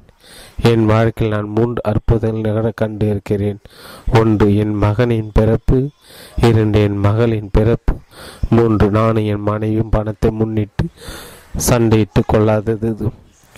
உறவு முறைகள் குமரிந்து போவதற்கு முதல் காரணம் பணம்தான் என்று புள்ளி விவரங்கள் காட்டுகின்றன. பணத்தை பற்றிய சண்டையின் மிகப்பெரிய காரணம் பணம் அல்ல, ஆனால் அவர்கள் பண வரைபடத்தின் படை பொருத்தமே உங்களிடம் எவ்வளவு பணம் இருக்கிறது அல்லது இல்லை என்பது ஒரு பொருட்டல்ல. நீங்கள் யாருடன் செயல் தொடர்பில் இருக்கின்றீர்களோ அதை மனிதரின் வரைபடத்துடன் உங்களுடையது பொருந்தவில்லை என்றால் அது பெரிய சவாலாக அமையும். இது திருமணமானவர்களுக்கும் திருமணமாகாமல் பழகும் ஜோடியினருக்கும் குடும்ப உறவு முறைகள் மற்றும் தொழில் கூட்டுகள் கூட்டுகளில் கூட இது நடக்கும். முக்கியமானது என்னவென்றால் நீங்கள் வரைபடங்களுடன் செயல் தொடர்பு கொண்டுள்ளீர்கள். பணம் தோட்டம் அல்ல என்ற புரிதல் வேண்டும். ஒரு மனிதரின் பணம் வரைபடத்தை புரிந்து கொண்டீர்கள் என்றால் உங்கள் இருவருக்கும் பொருந்தும் வகையில் உங்கள் கூட்டாளியை நீங்கள் கையாள முடியும். உங்கள் கூட்டாளியின் பண வரைபடம் உங்களுடையதிலிருந்து வேறுபடுகிறது என்பதை உணர்ந்து சொல் கொள்வதிலிருந்து நீங்கள் தொடங்கலாம். வருத்தப்படுவதை விடுத்து புரிந்து கொள்ள பாருங்கள். பண காலத்தில் உங்கள் கூட்டாளி எதை முக்கியமாக கூறுகிறார் என்பதை கண்டுபிடித்து அவருடைய பயங்கள் மற்றும் தூண்டுதல்கள் யா யாவை என்று என்று அடையாளம் காண சிறப்பு முயற்சி மேற்கொள்ளுங்கள். இந்த வகையில் நீங்கள் பழங் பழங்களுக்கு பதிலாக வேர்களை கையாள்வீர்கள். இதனால் முயற்சி திருவினையாக்கும் சாத்தியக்கூறுகள் அதிகம். இல்லை என்றால் வாய்ப்பு இவை இல்லை. நண்பரே, நீங்கள் கோடீஸ்வரர் மனம் கருத்தரங்கில் பங்கு பெறுவது என்று முடிவு செய்தீர்களால் மிக முக்கியமானதாக உங்கள் கூட்டாளியின் மன பண வரைபடத்தை அறிந்து கொள்வது மற்றும் இணைந்த கூட்டாளிகளாக உங்களுக்கு உண்மையிலே என்ன தேவையோ அதை அடைய ஒரு புத்தகம் புதிய வரைபடத்தை உங்கள் இருவருக்கும் இடையே உருவாக்க எப்படி என்று கற்றுக்கொள்ள உதவி புரியும். இதை தெரிந்து கொள்வது உண்மையிலே ஒரு நற்பேறுதான். ஏனெனில் அநேக மனிதர்களுக்கு வருத்தங்களை தரும் மூல காரணத்தை இது போக்கிவிடும். மாற்றத்திற்கான வளர்ச்சி படிகள், குறிப்பிட்ட நிகழ்ச்சிகள், உங்கள் கூட்டாளியுடன் நீங்கள் செய்யக்கூடிய பயிற்சி ஒன்று இங்கே. இருவருமாக உட்கார்ந்து பணத்தை பற்றி உங்கள் நினைவிற்கு வரும் கடந்த கால விஷயங்களை விவாதியுங்கள். அது நீங்கள் இளமையாக இருக்கும்போது கேட்டவை, உங்கள் குடும்பம் பின்பற்றிய வழிமுறை, மன உணர்ச்சி பொறியான நிகழ்வுகள் என்று பலவாறாக இருக்கலாம். மேலும் உங்கள் கூட்டங்கள் பணத்தை எப்படி அர்த்தம் செய்து கொள்கிறார், அது வணிகருக்குரியதா அல்லது சுதந்திரமா அல்லது அந்தஸ்தா என்று கண்டுபிடியுங்கள். இது ஒவ்வொருவரின் தற்போதைய பணம் வரைபடத்தை அடையாளம் கண்டுகொள்ள துணை புரியும்.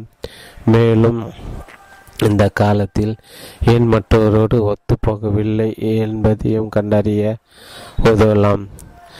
அடுத்து, தனி மனிதர்கள் அல்லாமல் கூட்டாளியாக இன்று என்ன தேவை என்பதை விவாதியுங்கள். பணம் மற்றும் வெற்றி பற்றி உங்கள் மனப்பான்மை மற்றும் பொதுவான இலக்குகள் பற்றி முடிவெடுத்து உடன்பாடு செய்து கொள்ளுங்கள். அதன் பிறகு நீங்கள் உடன்படியாக செய்து கொண்ட மனப்பான்மை மற்றும் செயல்களை பட்டியலிட்டு அதை எழுதிவிடுங்கள். அதை சுவரில் ஓட்டி வையுங்கள். எப்போதாவது ஒரு பிரச்சனை வருமானால் மிகவும் கண்ணியமாக உணர்ச்சிகளுக்கு அப்பாற்பட்டு உங்கள் பழைய பண வரைபடத்தின் தாக்கத்திற்கு வெளியே இருக்கும் இருக்கும்போது இருவரமாக சேர்ந்து முடிவு செய்தவற்றை ஒருவருக்கு ஒருவர் நினைப்படுத்தி கொள்ளுங்கள்.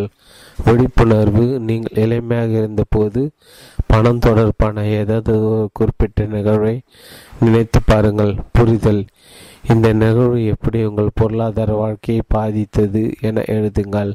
தொடர்புறுத்தல், இதை நீங்கள் கற்றுக்கொண்டதை தவிர இது நீங்கள் அல்ல என்பது தெரிகிறதா? இந்த கணத்தில் வேறுபட்டு இருப்பதற்கு உங்களுக்கு வாய்ப்புள்ளது என்பது தெரிகிறதா? அறிவிப்பு, நெஞ்சில் கை வைத்து சொல்லுங்கள், கடந்த காலத்தின் ஆதரவு அளிக்காத என் அனுபவங்களை விடுத்து ஒரு புதிய வளமான வருங்காலத்தை உருவாக்குகிறேன். தலையை தொட்டு சொல்லுங்கள், எனக்கு ஒரு எனக்கு ஒரு கோடீஸ்வரரின் மனம் உள்ளது. ஆக உங்களை பண வரைபடம் எதற்கென அமைக்கப்பட்டு இருக்கிறது? கோடிக்கணக்கான டாலருக்கான கேள்விக்கு பதில் சொல்ல வேண்டும். உங்களுடைய தற்போதைய பணம் மற்றும் வெற்றிக்கான வரைபடம் என்ன? மேலும் ஆழ்மன ரீதியாக அது உங்களை எந்த இலக்கை நோக்கி இட்டு செல்கிறது? நீங்கள் வெற்றி, மத்திய தரம் அல்லது பொருளாதார தேர்வு என்று எதற்காக அமைக்கப்பட்டு இருக்கிறீர்கள்?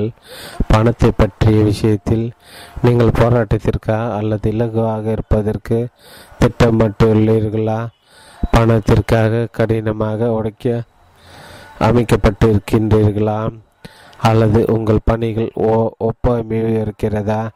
தொடர் வருமானம் ஈட்டுவதற்காக பண்படுத்தப்பட்டுள்ளீர்களா அல்லது வருமான வாரத்தில் இடையூறுகள் ஏற்படுகின்றனவா? முதலில் வரும், பிறகு இருக்காது, பிறகு கிடைக்கும், பிறகு கிடைக்காது. இந்த போக்குவரத்து நீங்கள் நன்றாக அறிவீர்கள். இந்த வகையான தீவிர ஏற்ற இறக்கங்களுக்கான காரணம் வெளியிலிருந்து வருவது போல தோன்றும். உதாரணமாக, எனக்கு நல்ல சம்பளம் உள்ள வேலை கிடைத்தது, ஆனால் அந்த கம்பெனியை மூடிவிட்டார்கள்.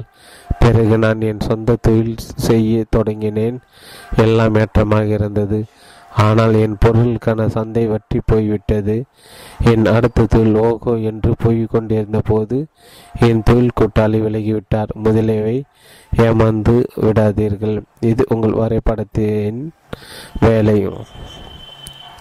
உயர் வருமானம் பெறுவதற்காக அல்லது நடுத்தர வருமானம் பெறுவதற்காக அல்லது குறை வருமானம் பெறுவதற்காக நீங்கள் அமைக்கப்பட்டுள்ளீர்களா? குறிப்பிட்ட டாலர்கள் பெற நம்மில் பலர் திட்டமிட்டப்பட்டுள்ளோம் என்பதை நீங்கள் அறிவீர்களா? நீங்கள் வருடத்திற்கு இருபதாயிரம் முதல் முப்பதாயிரம் டாலர்கள் சம்பாதிக்க அமைக்கப்பட்டுள்ளீர்களா? நாற்பதாயிரம் முதல் அறுபதாயிரம் அறுபதாயிரமா அறுபதாயிரம் உள்ள எழுபத்தஞ்சாயிரமா எழுபத்தஞ்சாயிரத்திலிருந்து ஒரு லட்சமா ஒரு லட்சத்திலிருந்து ஒரு லட்சத்தி ஐம்பதாயிரமா ஒரு லட்சத்தி ஐம்பது ரெண்டு லட்சமா அல்லது ரெண்டு ஐம்பதுலேருந்து டாலருக்கு மேலா? சில வருடங்கள் முன்பு இரண்டு மணி நேரம் மாலை கருத்தரங்கு ஒன்றில் அனைவருடைய வழக்கத்திற்கு மாறாக மிக நேர்த்தியாக உடை அணிந்த ஒருவர் இருந்தார். கருத்தரங்கு முடிந்தவுடன் அவர் என்னிடம் வந்து மூன்று நாள் கோடீஸ்வரர் பணம் பாடத்திட்டம் தனக்கு ஏதாவது பயன்படுவன் பயன்படுமா? ஏனென்றால் நான் தான் ஏற்கனவே அஞ்சு லட்சம் டாலர்கள் சம்பாதித்து கொண்டிருப்பதாக கூறினார். எவ்வளவு காலமாக இந்த பணத்தை சம்பாதித்து கொண்டிருக்கிறீர்கள் என்று நான் கேட்டேன். தொடர்ந்து ஏழு வருடங்களாய் என்றார் அவர். எனக்கு தெரிய வேண்டியது அவ்வளவே. ஏன் இரண்டு மில்லியன் டாலர்கள் சம்பாதிக்கவில்லை என்று அவரை கேட்டேன். இந்த திட்டம் தங்களை முழு நிதி சார்ந்த உள்ளாற்றல் அடைய நினைக்கும் மனிதர்களுக்கு வடிவமைக்கப்பட்டது. ஆகவே என் ஏன் அவர் அரை மில்லியனில் மாட்டிக்கொண்டிருக்கிறார் என்று அவரை யோசிக்க சொன்னேன். அவர் என் நிகழ்வுக்கு வர முடிவு செய்தார். ஒரு வருடத்திற்கு பிறகு அவரிடமிருந்து ஒரு மின்னஞ்சல் வந் எனக்கு வந்தது. அது நம்புவதற்கு ஒரு பயிலரங்கம். ஆனால் நான் ஒரு தவறு செய்துவிட்டேன். நான் விவாதித்தபடி இரண்டு வருடத்திற்கு இரண்டு மில்லியன் டாலர்கள் சம்பாதிக்கும் வகையில் என் பண வரைபடத்தை நான் மாற்றி அமைத்து கொண்டேன். நான் அந்த இலை கேட்டி விட்டேன். அதனால் வருடம் பத்து மில்லியன் சம்பாதிக்கும் வகையில் அதை மாற்றி அமைக்க மறுபடியும் உங்கள் பயிலரங்கில் சேரப்போகிறேன். நான் சொன்ன நான் சொல்ல வருவது என்னவென்றால், குறிப்பிட்ட தொகையில் ஒரு பொருட்டல்ல, ஆனால் நீங்கள் உங்கள் முடி நிதிக்குரிய உள்ளாற்றல் அடைகிறீர்களா என்பதே. ஒருவர் கேள்வி இவ்வளவு பணம் தேவைப்படுகிறது என்று பலர் கேட்டுக்கொண்டு இருக்கலாம். முதலில் இந்த கேள்வி உங்கள் செல்வ வளத்திற்கு ஆதாரமாக இல்லை. இது உங்கள் பண வரைபடத்தை மாற்றியமைக்க வேண்டியதற்கான நிச்சயமான அறிகுறி. இரண்டாவதாக, இந்த அளவு பணம் அந்த கணவனுக்கு தேவைப்படுகின்ற தேவைப்படுவதற்கான காரணம் என்னவென்றால், ஆப்பிரிக்காவில் இருக்கும் எய்ட்ஸால் பாதிக்கப்பட்டோருக்கு உதவும் ஒரு அறக்கட்டளையின் பெரிய நன்கொடையாளர் இந்த மனிதர். பணக்காரர்கள் எல்லாம் பேரரசு உடையவர்கள் என்ற நம்பிக்கை பற்றி இப்போது என்ன சொல்கிறீர்கள்? மேலே போவோம். சேமிப்பதற்கா அல்லது செலவழிப்பதற்காக? எதற்காக நீங்கள் அமைக்க பெற்றுள்ளீர்கள்? உங்கள் பணத்தை நன்றாக நிர்வாகம் செய்வதற்காகவா அல்லது தவறாக கையாள்வதற்காக? எதற்காக திட்டமிட்டப்பட்டுள்ளீர்கள்? வெற்றி பெறும் முதலீடுகளை தேர் தேர்ந்தெடுப்பதற்காக அல்லது தோல்வி அடையக்கூடியவற்றை தேர்வு செய்ய அமைக்கப்பட்டுள்ளீர்களா? நீங்கள் இதை கேட்டு ஆச்சரியப்படலாம். நான் பங்கு சந்தையில் அல்லது ரியல் எஸ்டேட்டில் பணம் பண்ணுவது எப்படி என்பது வரைபடத்தின் ஒரு பகுதியாக இருக்க முடியும். யார் அந்த பங்குகளை அல்லது நிலத்தை தேர்வு செய்கிறார்கள்? நீங்கள் தான் செய்கின்றீர்கள். வாங்கும் போது யார் தேர்வு செய்கிறார்கள்? அதே போல விற்கும் போது யார் செய்கின்றார்கள்? அதுவும் நீங்கள் தான். இந்த சம் சமன் தொடர்புக்கு உங்களுக்கு ஒரு தொடர்பு இருக்கிறது என்பது என் யூகம்.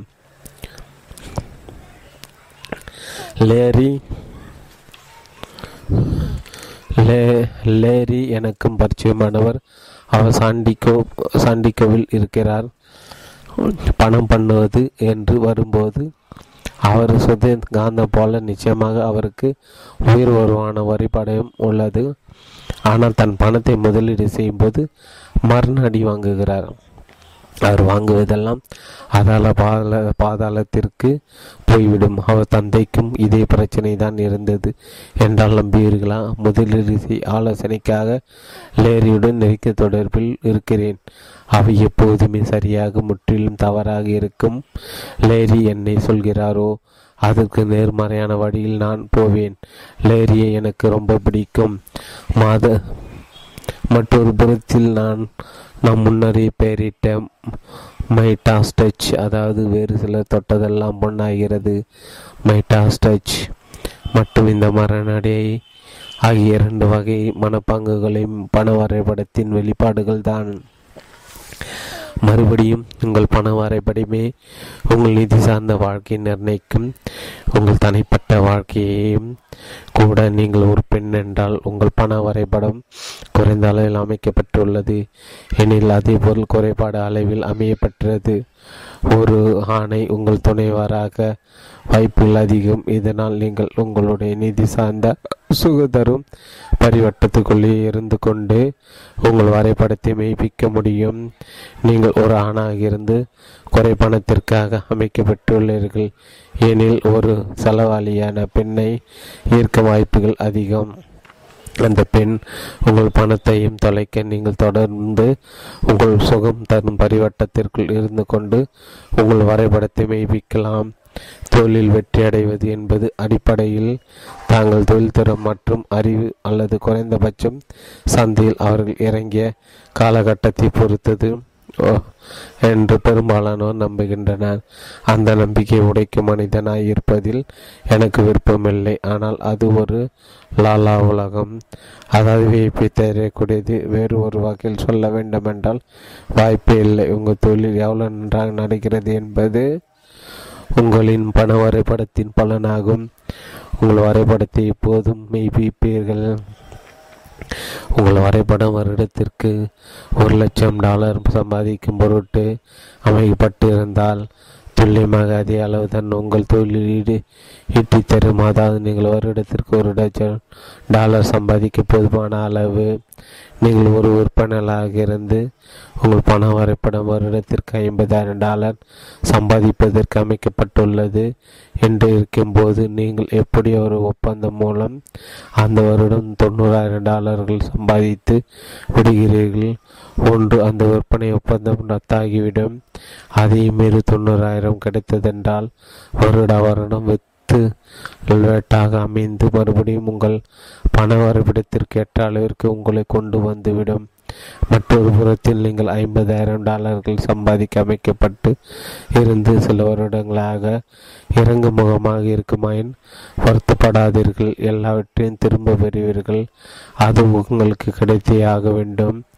அது பணம் மற்றும் பணத்திற்கான ஆழ்மன விதியாகும். இந்நிலையில் உள்ள யாரோ ஒருவர் தெருவை கடந்து போகும்போது பஸ் மோது காப்பீட்டு தொகைக்காக ஒரு இடத்திற்கு ஐம்பதாயிரம் டாலர்கள் கிடைக்கப்பெறலாம்.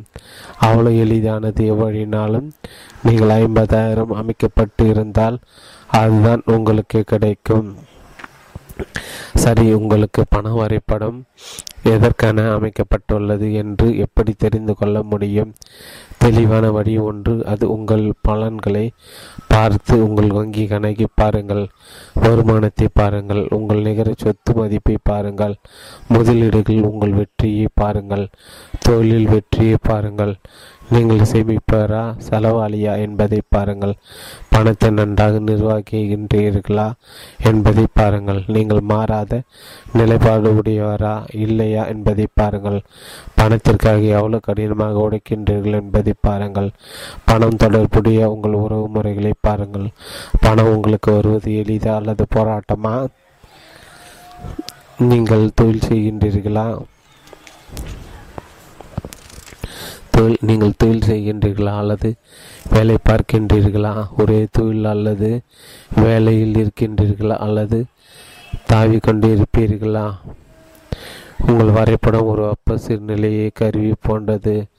அறையின் வெப்பம் எழுபத்தி ரெண்டு டிகிரி என்றால் வெப்பம் சீர் சீர்நிலை கருவி எழுபத்தி ரெண்டு டிகிரியில் வைக்கப்பட வாய்ப்புகள் அதிகம். ஆனால் இங்கேதான் சுவாரஸ்யம் அதிகமாகின்றது. ஜன்னல் கதவுகள் திறந்திருப்பதினால் வெளியில் குளிர் அதிகம் இருக்க அறையின் வெப்பம் அறுபத்தி ஐந்து டிகிரிக்கு குறை வாய்ப்புண்டு நிச்சயமாக. ஆனால் அதை தொடர்ந்து என்னவாகும்? சீர்நிலை கருவி மறுபடியும் இங்கு வெப்பத்தை எழுபத்தி ரெண்டு டிகிரிக்கு மறுபடியும் கொண்டு வந்து விடும். அதே போல ஜன்னல் திறந்திருந்து வெளியில் வெப்பம் அதிகமாக இருக்க அறையின் வெப்பம் எழுபத்தி ரெண்டு டிகிரிக்கு கூட அல் கூடலாம் அல்லவா? நிச்சயமாக ஆகும்.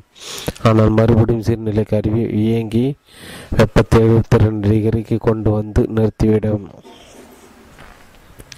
அறையின் தட்பவெட்ப நிலை நிரந்தரமாக மாற்றுவதற்கான ஒரே வழி வெப்ப சீர்நிலை கருவின் அளவை மாற்றி அமைக்க வேண்டும். அதே வகையில் உங்கள் பொருளாதார வெற்றியின் அளவை மாற்றி அமைக்க வேண்டும். அதே வகையில் உங்கள் பொருளாதார வெற்றியின் அளவை நிரந்தர மாற்ற ஒரே வழி உங்கள் நிதிக்குரிய வெப்ப சீர்நிலை கருவி அல்லது வரைபடத்தை மாற்றி பொருத்த வேண்டும். செல்வ வள கோட்பாடு. அறையின் தட்பவெட்ப நிலை நிரந்தரமாக மாற்றுவதற்கான ஒரே வழி வெப்பநிலை சீர்நிலை கருவின் அளவை மாற்றி அமைக்க வேண்டும். அதே வகையில் உங்கள் பொருளாதார வெற்றியின் அளவை மாற்றி அமைக்க வேண்டும். அதே வகையில் உங்கள் பொருளாதார வெற்றியின் அளவை நிரந்தரமாக மாற்ற ஒரே வழி உங்கள் நிதிக்குரிய வெப்ப சீர்நிலை கருவி அல்லது வரைபடத்தை மாற்றி பொருத்த வேண்டும். நீங்கள் மற்ற எல்லாவற்றையும் முயற்சி செய்து பார்க்கலாம். தொழில், மார்க்கெட்டிங், பேரம் பேசுதல் மற்றும் நிர்வாகம் என்னும் எல்லாவற்றையும் பற்றி உங்கள் அறிவை வளர்த்து கொள்ளலாம். பங்கு சந்தை அல்லது ரியல் எஸ்டேட் துறையில் நீங்கள் நிபுணராகிவிடலாம். எல்லாமே மகத்தான கருவிகள் தான். ஆனால் நிறைய பணத்தை உருவாக்கி அதை கொல்லும் அளவிற்கு கொல்லும் அளவிற்கு பெரிய மற்றும் வலுவானாக கருப்பெட்டி இல்லாமல் உலகத்தில் உள்ள மற்ற எல்லா கருவிகளிலும் உங்களுக்கு பயன்படாது. மறுபடியும் ஒவ்வொரு எளிதான கணக்கு நீங்கள் வளரும் அளவிற்கு தான் உங்கள் வருமானமும் வளரும். அதிர்ஷ்டவசமாகவோ அல்லது துரதிர்ஷ்டவசமாகவோ உங்கள் தனிப்பட்ட பணம் மற்றும் வெற்றிக்கான வரைபடம் உங்கள் வாழ்நாள் முழுவதும் உங்களுடனே இருக்கும். நீங்கள் அதை அடையாளம் கண்டு மாற்றினாலன்றி நாம் தொடர்ந்து நூலின் இரண்டாம் பகுதியில் அதை தான் மாற்ற அதை செய்ய செய்ய போகிறோம். இன்னும் கூடுதலாக கோடீஸ்வரமானம் தீவிர கருத்தரங்களும் செய்வோம். எல்லா மாற்றத்திற்குமான முதல் கூறு விழிப்புணர்வு என்பதை நினைவிற்கொள்ளுங்கள். உங்களையே கவனிங்கள், உணர்வு நிலையடையுங்கள். உங்கள் எண்ணங்கள், உங்கள் பயங்கள், நம்பிக்கைகள், பழக்க வழக்கங்கள், உங்கள் செயல்கள் மற்றும் உங்கள் செயலின்மையை கூட கூர்ந்து கவனிங்கள். ஒரு பூத கண்ணாடி கொண்டு உங்களையே பாருங்கள், உங்களை ஆய்வு செய்யுங்கள். நம்மில் பெரும்பாலான நம் வாழ்க்கை தேர்வின் பேரில் வாழ்ந்து கொண்டிருப்பதாக நம்புகிறோம். அது எப்போதும் இல்லை. நாம் உண்மையிலேயே அறிவு தெளிவுடன் இருந்தாலும் கூட சாதாரண நாட்கள் அந்த குறிப்பிட்ட கணத்தில் நம்முடைய விழிப்புணர்வை பிரதிபலிக்கும் தேர்வுகள் சிலவற்றை செய்ய முடியும். ஆனால் பெரும்பாலும் கடந்த காலத்தில் நாம் பக்குவப்பட்டது மற்றும் பழைய பழக்க வழக்கங்கள் ஆகியவற்றால் தானியங்கி போய் ரோபோட்டுகளை போல் ஓடிக்கொண்டிருப்போம். இங்கேதான் உணர்வு நிலை அர்த்தமாகிறது. உணர்வு நிலை என்பது உங்களின் எண்ணங்களையும் செயல்களையும் கவனிப்பதாகும். இதனால் நீங்கள் கடந்த கால திட்ட அமைப்பின் காரணமாக வாழாமல் இக்கணத்தின் உண்மையான தேர்வுகளை கொண்டு வாழ முடியும். செல்வவள கோட்பாடு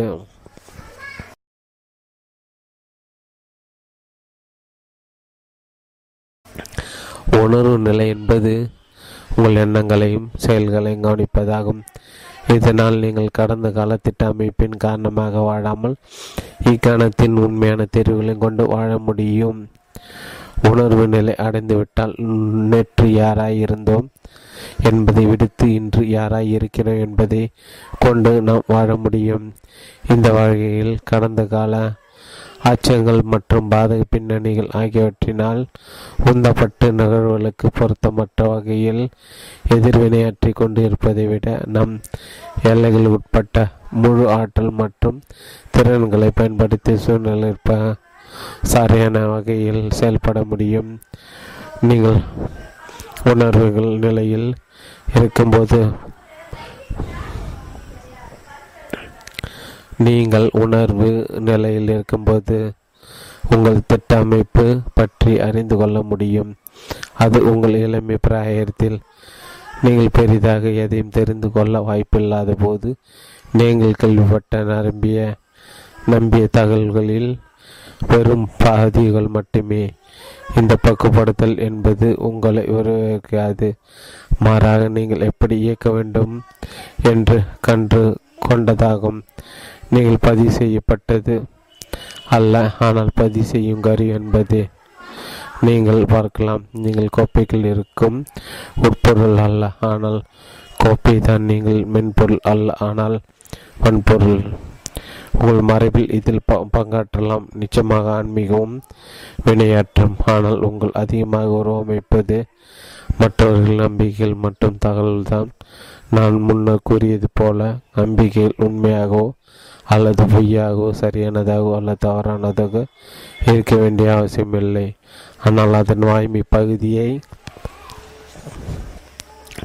பொருட்படுத்தாது நம்பிக்கை என்பது சுற்றி சுற்றி வந்து பரம்பரை பரம்பரையாக கீழே உங்களிடம் சேர்ந்த கருத்துக்கள். இதை அறிந்து உங்கள் செல்வ வளத்திற்கு சார்பாக இல்லாத எந்த நம்பிக்கை அல்லது இருப்பு வகையில் விட்டு கொடுத்த அது வே வேறு வேறு ஒன்றினால் மாற்றி அமைக்கலாம்.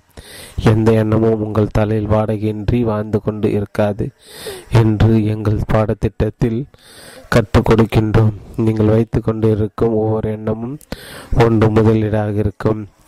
அல்லது ஒரு செலவாக இருக்கும். அது உங்களை வெற்றி மற்றும் மகிழ்ச்சியை நோக்கிட்டு செல்லும், இல்லை அதிலிருந்து விலகி போக செய்யும், உங்களுக்கு ஆற்றல் இழைக்கும் அல்லது சக்தி இழக்க செய்யும். அதனால் தான் உங்கள் எண்ணங்களை நம்பிக்கைகளையும் அறிவார்ந்த முறையில் தேர்வு செய்ய வேண்டியது அவசியம். உங்கள் எண்ணங்களுக்கும் நம்பிக்கைகளுக்கும் நீங்கள் அல்ல, மற்றும் அவை உங்களுடன் கோர்க்கப்பட்டவை அல்ல என்பதை உணருங்கள். நீங்கள் அவற்றை எவ்வளவு விலை மதிப்பற்றது என்றும் நம்பினீர்களோ அந்த அளவிற்கு நீங்கள் தருவதை விட அதிக முக்கியத்துவமோ அர்த்தமோ கொண்டவை அல்ல. நீங்கள் தரும் அச்சத்தை தவிர வேறு எந்த அர்த்தமும் எதற்கும் கிடையாது. இந்த நூலின் தொடக்கத்திலே நான் சொல்லும் ஒவ்வொரு வார்த்தையை கூட நீங்கள் எம்பாதீர்கள் என்று கூறியிருந்தேன் என்பது ஞாபகம் இருக்கிறதா? நல்லது, உங்களுக்கு உண்மையிலே உங்கள் வாழ்க்கையில் ஏற்றம் காண வேண்டுமானால் நீங்கள் சொல்லும் ஒரு வார்த்தை கூட நம்பாதீர்கள். உங்களுக்கு உடனடி அறிவு தெளிவு பெற வேண்டுமானால் நீங்கள் சிந்திக்க எந்த ஒரு சிந்தையை நம்பாதீர்கள். இதற்கிடையில் நீங்கள் பெரும்பாலரை போல எதையாவது நம்ப போகின்றீர்கள் என்றால் நீங்கள் குறைந்தபட்சம் உங்களுக்கு ஆதரவு தரும் வளமான நம்பிக்கைகளை ஏற்றுக்கொள்ளுங்கள். எண்ணங்கள் உணர்வுகளுக்கு இட்டு செல்கிறது, அவை செயல்களுக்கு இட்டு செல்கிறது, செயல்கள் பலன்களுக்கு இட்டு செல்கிறது என்பதை நினைவு கூறுங்கள். நீ பண் நீங்கள் பணக்காரர்கள் போல சிந்தித்து செயல்பட முடிவு செய்யலாம். இதனால் பணக்காரர்கள் உருவாக்கும் அதே விளைவுகளை நீங்கள் உருவாக்க முடியும். இப்போது கேள்வி என்னவென்றால், பணக்காரர்கள் சிந்தித்து செயல்படுகின்றார்கள். இதுதான் நீ நூல் இரண்டாம் பகுதியில் கண்டுபிடிக்கப் போகின்றீர்கள். உங்கள் பொருளாதார வாழ்க்கை என்றென்றுக்கு மாற்ற விரும்பினால் மேலே படிங்கள். அறிவிப்பு. நெஞ்சில் கை வைத்து சொல்லுங்கள், நான் என் எண்ணங்களை கவனித்து எனக்கு ஆற்றல் அளிக்கும் எண்ணங்களை மட்டும் வரவேற்பேன். தலை மீது கை வைத்து சொல்லுங்கள், எனக்கு கோடீஸ்வரராக மனம் உள்ளது. ரோண்டா மற்றும் பாப் பெயின்ஸிடமிருந்து வந்த வெற்றி கதை. ஆண்டப்பர் ரோண்டா அண்ட் பாப் பெயின்ஸ். பெறுநர் டீகார் ஈக்கர். பொருள் சுதந்திரத்தை உணர்கின்றோம். என்ன கிடைக்கும் என்று தெரியாமல் தான் கோடீஸ்வர பணம் மனம் கருத்தரங்கிற்கு சென்றோம். அதன் பயன்கள் எங்கள் மனத்தில் நன்மதிப்பை தூண்டியது. இந்த கருத்தரங்கிற்கு வரும் முன் எங்களுக்கு நிறைய பண பிரச்சனைகள் இருந்தன. முன்னேறவே முடியாது போல் தோன்றியது. தொடர்ந்து கடனில் இருப்போம், ஏன் என்று தெரியாது. கிரெடிட் கார்டு கடன்களை கட்டுவோம் வழக்கமாக. இது ஏதாவது போனஸ் கிடைக்கும் போது ஆறே மாதத்தை மறுபடி கடனில் இருப்போம். நாங்கள் எவ்வளவு பணம் பண்ணுகிறோம் என்பது ஒரு பொருட்டே இல்லை. மிகவும் ஏமாற்றத்தில் இருந்தோம். நிறைய வாக்குவாதம் செய்வோம். பிறகு கோடீஸ்வரர் மனம் கருத்தாரங்கள் பங்கேற்றோம். ஹார்வ் பேசுவதை கேட்டுக்கொண்டு இருக்கையில் நானும் என் கணவரும் ஒருவரையொரு பார்த்து கொண்டும் சிரித்து கொண்டும் மற்றவருக்கு காலை நிமிட்டு கொண்டும் இருந்தோம். நாங்கள் அவ்வளோ தகவல்கள் கேட்டதினால் ஆச்சரியப்படுவதற்கில்லையோ, இது இதனால் தானா இப்போது எல்லாம் புரிகிறது என்று எங்களை சொல்ல வைத்தது.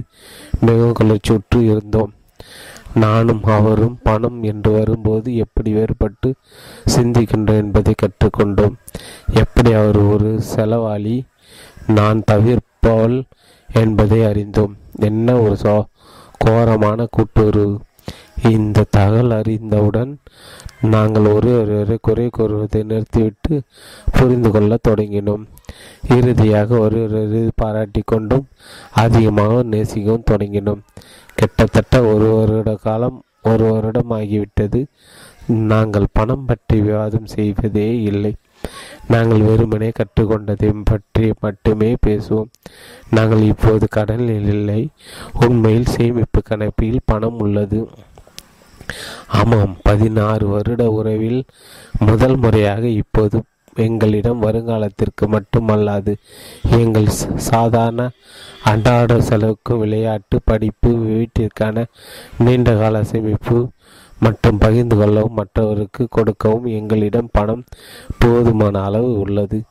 இந்த விஷயங்களுக்காக பணத்தை பயன்படுத்த முடியும் என்பது எங்களுக்கு ஒரு அற்புத உணர்வை தருகிறது. மேலும் இந்த காரணங்களுக்காக தான் பணத்தை ஒதுக்கியுள்ளோம் என்பதும் எங்களுக்கு எந்த கொட்ட உணர்வையும் தரவில்லை. நாங்கள் சுதந்திரமாய் உணர்கின்றோம். மிக்க நன்றி, ஆர்வே. பகுதி இரண்டு. செல்வ வள கோப்புகள். மத்தியதர மற்றும் ஏழை மக்களிடமிருந்து பணக்கார மனிதர்கள் வேறுபட்டு சிந்திக்கும் மற்றும் செயல்படும் பதினேழு வகைகள் வெளிப்படுத்தும் வழிமுறை பற்றி இந்நூலின் முதல் பகுதியில் தாம் விவாதித்தோம். எண்ணங்கள் உணர்வுகளை நோக்கி இட்டு செல்கிறது, உணர்வுகள் செயல்களை நோக்கியும் செயல்கள் பலன்களுக்கும் இட்டு செல்கிறது என்பதை நினைவு கூறுங்கள். எல்லாமே உங்கள் எண்ணங்கள் இருந்தால் தான் தொடங்குகிறது. எண்ணங்கள் உங்கள் மனதில் உருவாகின்றன. நம்முடைய மனம்தான் நம் வாழ்க்கையில் ஆதாரமாக இருப்பினும் இந்த ஆற்றல் மிக கருவி எப்படி இயங்குகிறது என்று சிகிஞ்சித்தும் அறியாமல் இருக்கின்றோம் என்பது வியப்புக்குரிய விஷயம் அல்லவா? அதனால் உங்கள் மனம் எப்படி வேலை செய்கிறது என்று எளிமையாக தெரிந்து கொள்வதிலிருந்து தொடங்குவோம். உருவகமாக சொல்வதென்றால் மனம் என்பது உங்கள் அலுவலகம், உங்கள் அல்லது வீட்டில் உள்ள உள்ளது போன்ற பெரிய கோப்புகள் வைக்கும் அலமாரியாகும். உள்ளே வரும் தகவல் எல்லாம் பொருள் பெயரிட்டு கோப்பு தொகுப்புகளில் வைக்கப்படும். நீங்கள் உயிர் வாழ்வதற்கு தொகைக்கு தேவையான போது இவற்றை மீட்ட முடியும். நான் சொன்னது புரிந்ததா?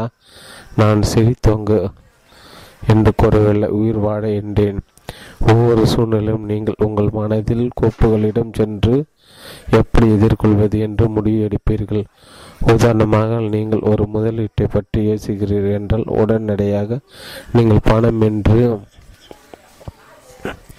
பெயரிடப்பட்ட கோப்பிற்கு சென்று அங்கு என்ன வேண்டும் என்று முடிவு செய்வீர்கள். பணத்தை பற்றிய சிந்தனைகள் மட்டுமே அந்த பணத்திற்கான கோப்பில் சேமித்து வைக்கப்பட்டிருக்கும். இவ்வளவுதான் உங்களால் சிந்திக்க முடியும். என்னென்ன இந்த வகையில் நீங்கள் கீழ் மட்டுமே உங்கள் மனதில் உள்ளது.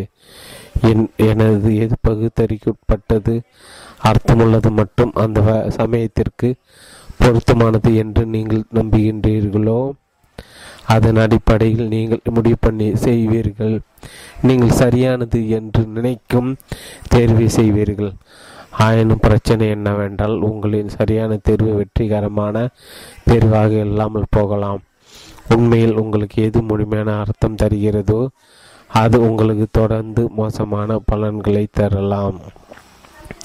உதாரணத்திற்கு, என் மனைவி ஒரு பெரிய ஷாப்பிங் மாலில் இருக்கிறாள் என்று வைத்துக்கொள்வோம். இதை கற்பனை செய்து கொள் கற்பனை எனக்கு கடினமானது இல்லை. ஒரு பச்சை நிறப்பான பையை பார்க்கிறாள்.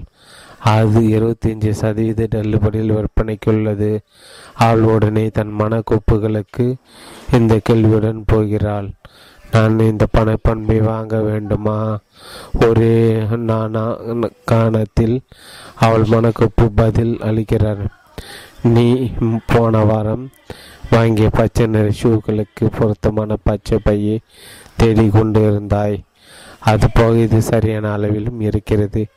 இதை வாங்கு. பணம் செலுத்தும் இடத்திற்கு விரையும் போது இந்த அழகான பை கிடைக்கப் போகிறது என்ற கிளர்ச்சி மட்டுமல்லாமல் அவள் மனம் இருபத்தஞ்சு சதவீத தள்ளுபடியில் அதை வாங்கிவிட்டும் என்று பெருமிதம் கொள்கிறது. அவள் மனதிற்கு இதை வாங்கியது முற்றிலும் சரியாக படுகிறது. அவளுக்கு அது தேவைப்படுகிறது, அது தேவை என்று நம்புகிறாள். மேலும் என்ன ஒரு அருமையான பேரம் என்று அவள் நினைக்கிறாள். ஆயினும் எந்த ஒரு கட்டத்திலும் அவள் மனதில் இப்படி ஒரு எண்ணம் எழவில்லை. இது ஒரு நல்ல பைதான், மேலும் நல்ல உயரம் கூட. ஆனால் இப்போது நான் மூவாயிரம் டாலர்கள் கடனில் உள்ளேன், அதனால் இதை தள்ளி போடுவோம். இந்த வகையான இந்த வகையான தகவல் அவளுக்கு வரவில்லை. ஏனென்றால் அவள் தலையில் அப்படி ஒரு கோப்பு சேமிக்கப்பட்டு இருக்கவில்லை. நீ கடலில் இருக்கும்போது மேலும் எதையும் வாங்காது என்ற கோப்பு அவளுக்குள் பொருத்தப்படவில்லை. அப்படி ஒன்று இருப்பினும் இல்லை. அது அர்த்தம் என்னவென்றால் இந்த குறிப்பிட்ட தெரு சுதந்திரமே அவளுக்கு வழங்கப்படவில்லை.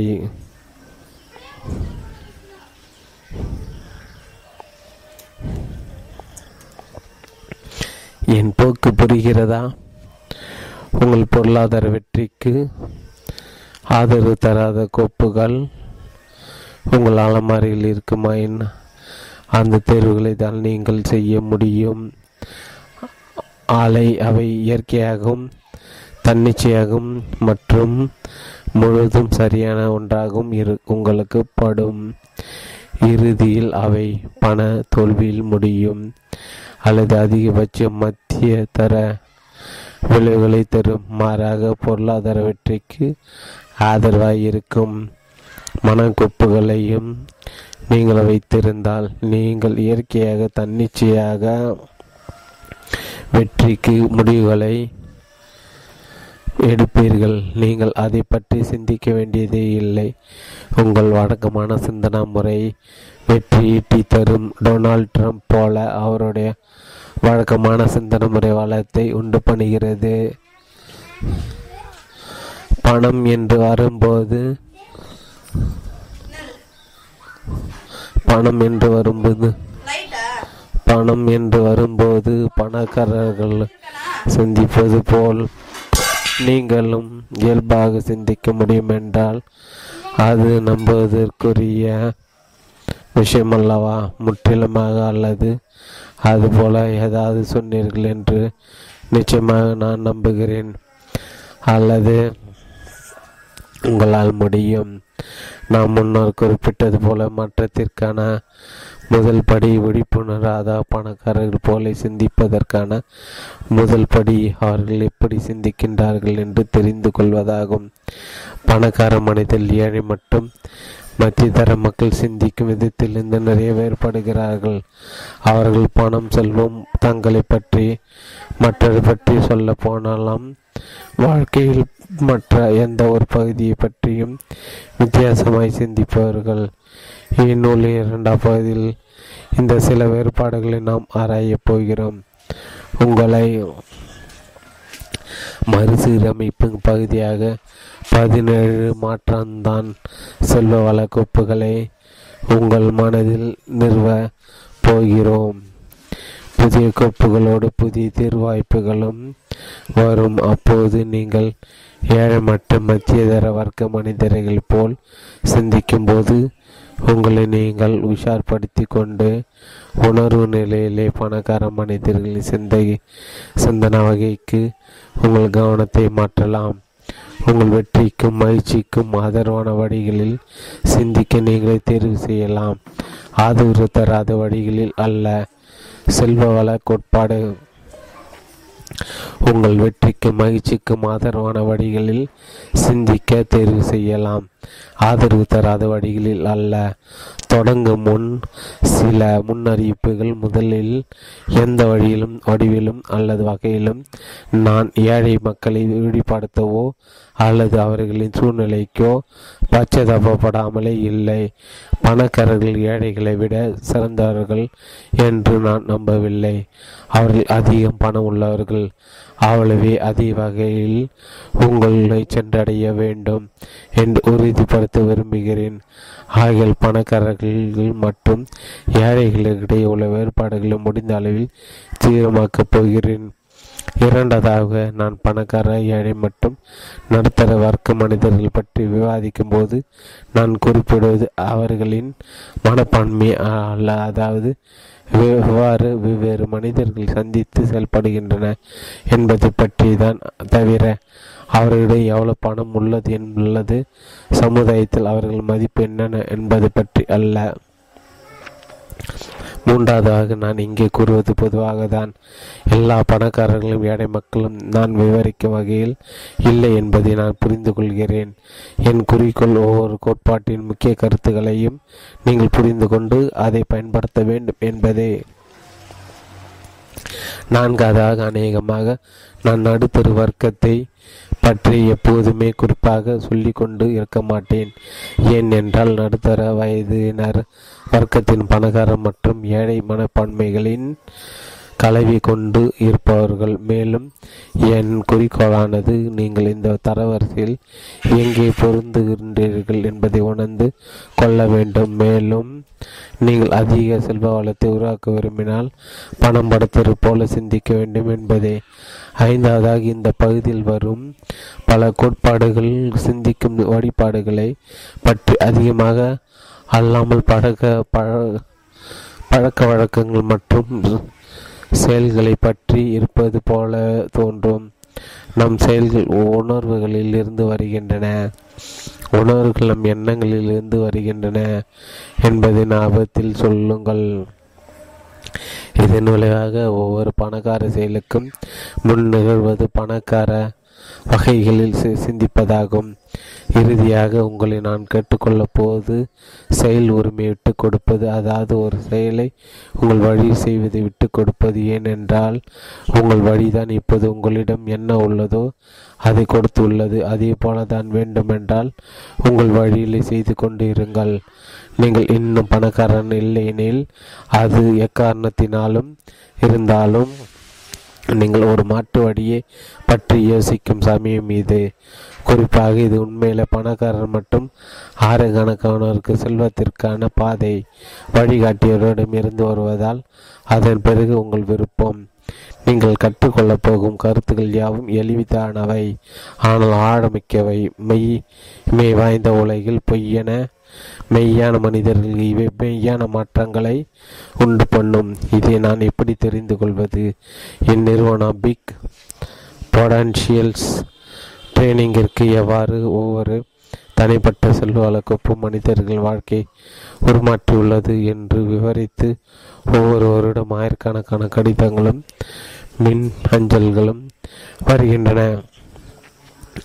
அவற்றை கற்றுக்கொண்டு பயன்படுத்தினால் உங்கள் வாழ்க்கையும் உருமாறும் என்று நான் உறுதியாக நம்புகிறேன். ஒவ்வொரு பகுதியிலும் முடிவிலும் நீங்கள் ஒரு அறிவிப்பையும் ஒரு உடல் இயக்கத்தையும் காண்பீர்கள். இவற்றை உங்கள் உடலோடு நங்கரமிட்டு கொள்ள வேண்டும். மேலும் இந்த செல்வ வள கோப்புகளை ஏற்றுக்கொள்ள நீங்கள் செய்ய வேண்டிய சில செயல்களையும் இங்கே காணலாம். ஒவ்வொரு கோப்பையும் உங்கள் வாழ்க்கையில் எவ்வளவு விரைவாக செயல்படுத்த முடியுமோ அதை செய்து விட வேண்டியது மிகவும் அவசியம். இதன் காரணத்தால் இந்த அறிவு தேக மற்றும் உயிரணுக்கள் அளவிலும் இயங்கி நீடித்து நிரந்தரமான மாற்றங்களை உண்டு பண்ணும். பெரும்பாலான மக்கள் தங்கள் பழக்க வழக்கங்களால் உருவாக்கப்பட்டவர்கள் என்பதை புரிந்து கொள்கின்றன, ஆனால் உண்மையில் இரண்டு வகையான பழக்கங்கள் உள்ளன என்பதை அவர்கள் அறிய மாட்டார்கள். அதாவது செய்யும் பழக்கங்கள், செய்யாத பழக்கங்கள். இப்போது நீங்கள் செய்யாத ஒவ்வொன்றும் நீங்கள் செய்யாதிருக்கும் பழக்கம். இந்த செய்யாதிருக்கும் பழக்கத்தை செய்யும் பழக்கமாக மாற்ற ஒரே வழி அவற்றை செய்வதுதான். படிப்பது உங்களுக்கு உதவும், ஆனால் படிப்பதிலிருந்து செய்வது என்பது முற்றிலும் வேறொரு உலகம். நீங்கள் உண்மையிலே வெற்றி வேண்டி விருப்பவரானால் அதை நிரூபியுங்கள். ஆலோசனை வழங்கப்பட்ட செயல்களை செய்யுங்கள். செல்வ வளக்கோப்பு ஒன்று. என் வாழ்க்கை நான் உருவாக்குகிறேன் என்று பணக்கார மனிதர்கள் நம்புகின்றனர். வாழ்க்கை எனக்கு நேரிடுகிறது என்று ஏழை மக்கள் நம்புகின்றனர். நீங்கள் செல்வத்தை உருவாக்க விரும்பினால் உங்கள் வாழ்க்கையில் ஸ்டேரிங் வீல் அல்லது இயக்க வழி உங்கள் கையில் உள்ளது என்று நீங்கள் நம்ப வேண்டியது அவசியம். இது குறிப்பாக உங்கள் பொருளாதார வாழ்க்கையை பொறுத்தவரையில் நிச்சயமாக நம்ப வேண்டும். நீங்கள் நம்பவில்லை என்றால் நீங்கள் இயல்பாக உங்கள் வாழ்க்கை மீது உங்களுக்கு கட்டுப்பாடு இல்லை என்றால் இல்லை என்று நம்ப வேண்டும். ஆகியன் உங்கள் பொருளாதார வெற்றியின் மீது உங்களுக்கு கட்டுப்பாடு இல்லை என்று ஆகிவிடும். இது பணக்கார மனப்பான்மை அல்ல. வழக்கமாக பெருமளவு பணத்தை லாட்டரி சீட்டில் கட்டி செலவெடுப்பது ஏழை மக்கள் தான் என்பதை எப்போதாவது கவனித்தீர்களா? சீட்டு குலுக்கி போட்டு அதில் யாரோ நம் பெயரை எடுக்கப் போவதில்தான் அவர்களுக்கு செல்வம் வரப்போகிறது என்று உண்மையிலே நம்புகிறார்கள். சனிக்கிழமை இரவு தொலைக்காட்சியின் முன் தாவமாய் கிடந்து இந்த வாரம் அதிர்ஷ்டம் வந்து விடப் போகிறதா என உணர்ச்சி பெருக்குடன் பரிசு குருக்களை பார்த்து கொண்டு இருப்பார்கள். நிச்சயமாக எல்லாருக்கும் லாட்டரி சீட்டு பரிசு வெல்ல ஆசைதான். பணக்காரர்கள் கூட வெடிக்க எப்போதாவது பணம் கட்டுவார்கள். ஆனால் முதலாவது தங்கள் ஊதியத்தின் பாதியை லாட்டரி சீட்டிற்காக செலவழித்து விட மாட்டார்கள். இரண்டாவதாக லாட்டரியில் வெற்றி பெறுவது இவர்களில் செல்வம் செல்வம் முதன்மை யுக்திகளாக இருக்காது.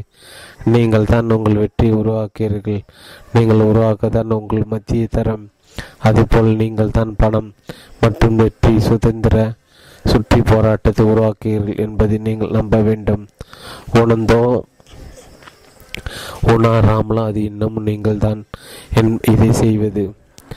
தங்கள் வாழ்க்கையில் நடப்பவற்றிற்கு பொறுப்பேற்காமல் ஏழை மக்கள் பாதிக்கப்பட்டோரின் பங்கு ஏற்று நடக்க முனைவார்கள்.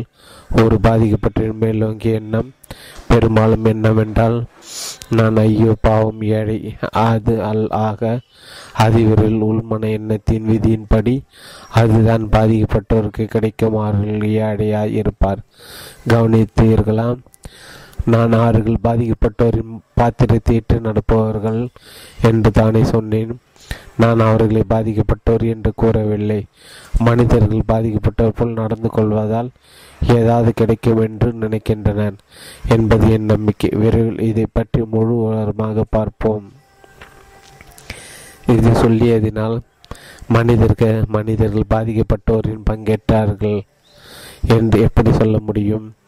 அவர்கள் மூன்று தெளிவான தடங்களை வெளிப்படுத்துவார்கள். விட்டு செல்.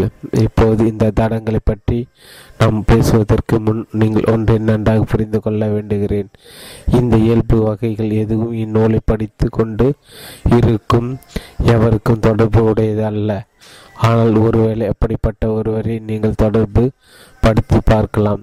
மேலும் ஒருவேளை அந்த நபரின் மிகவும் நெருக்கமாகவும் அறிந்து இருக்கலாம்.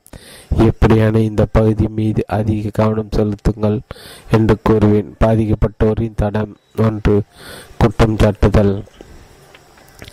ஏன் தாங்கள் பணக்காரர்களே என்று வரும்போதும் பெரும்பாலும் பாதிக்கப்பட்ட குற்றம் சாட்டுதல் விளையாட்டில் விற்பனார்கள். இந்த விளையாட்டில் குறிக்கோள் என்னவென்றால், உங்களை தவிர எவ்வளவு மனிதர்கள் மற்றும் சூழ்நிலையில் சுட்டி காட்ட முடியும் என்று பார்ப்பதாகும். பாதிக்கப்பட்டவருக்கு இது ஒரு வேடிக்கை.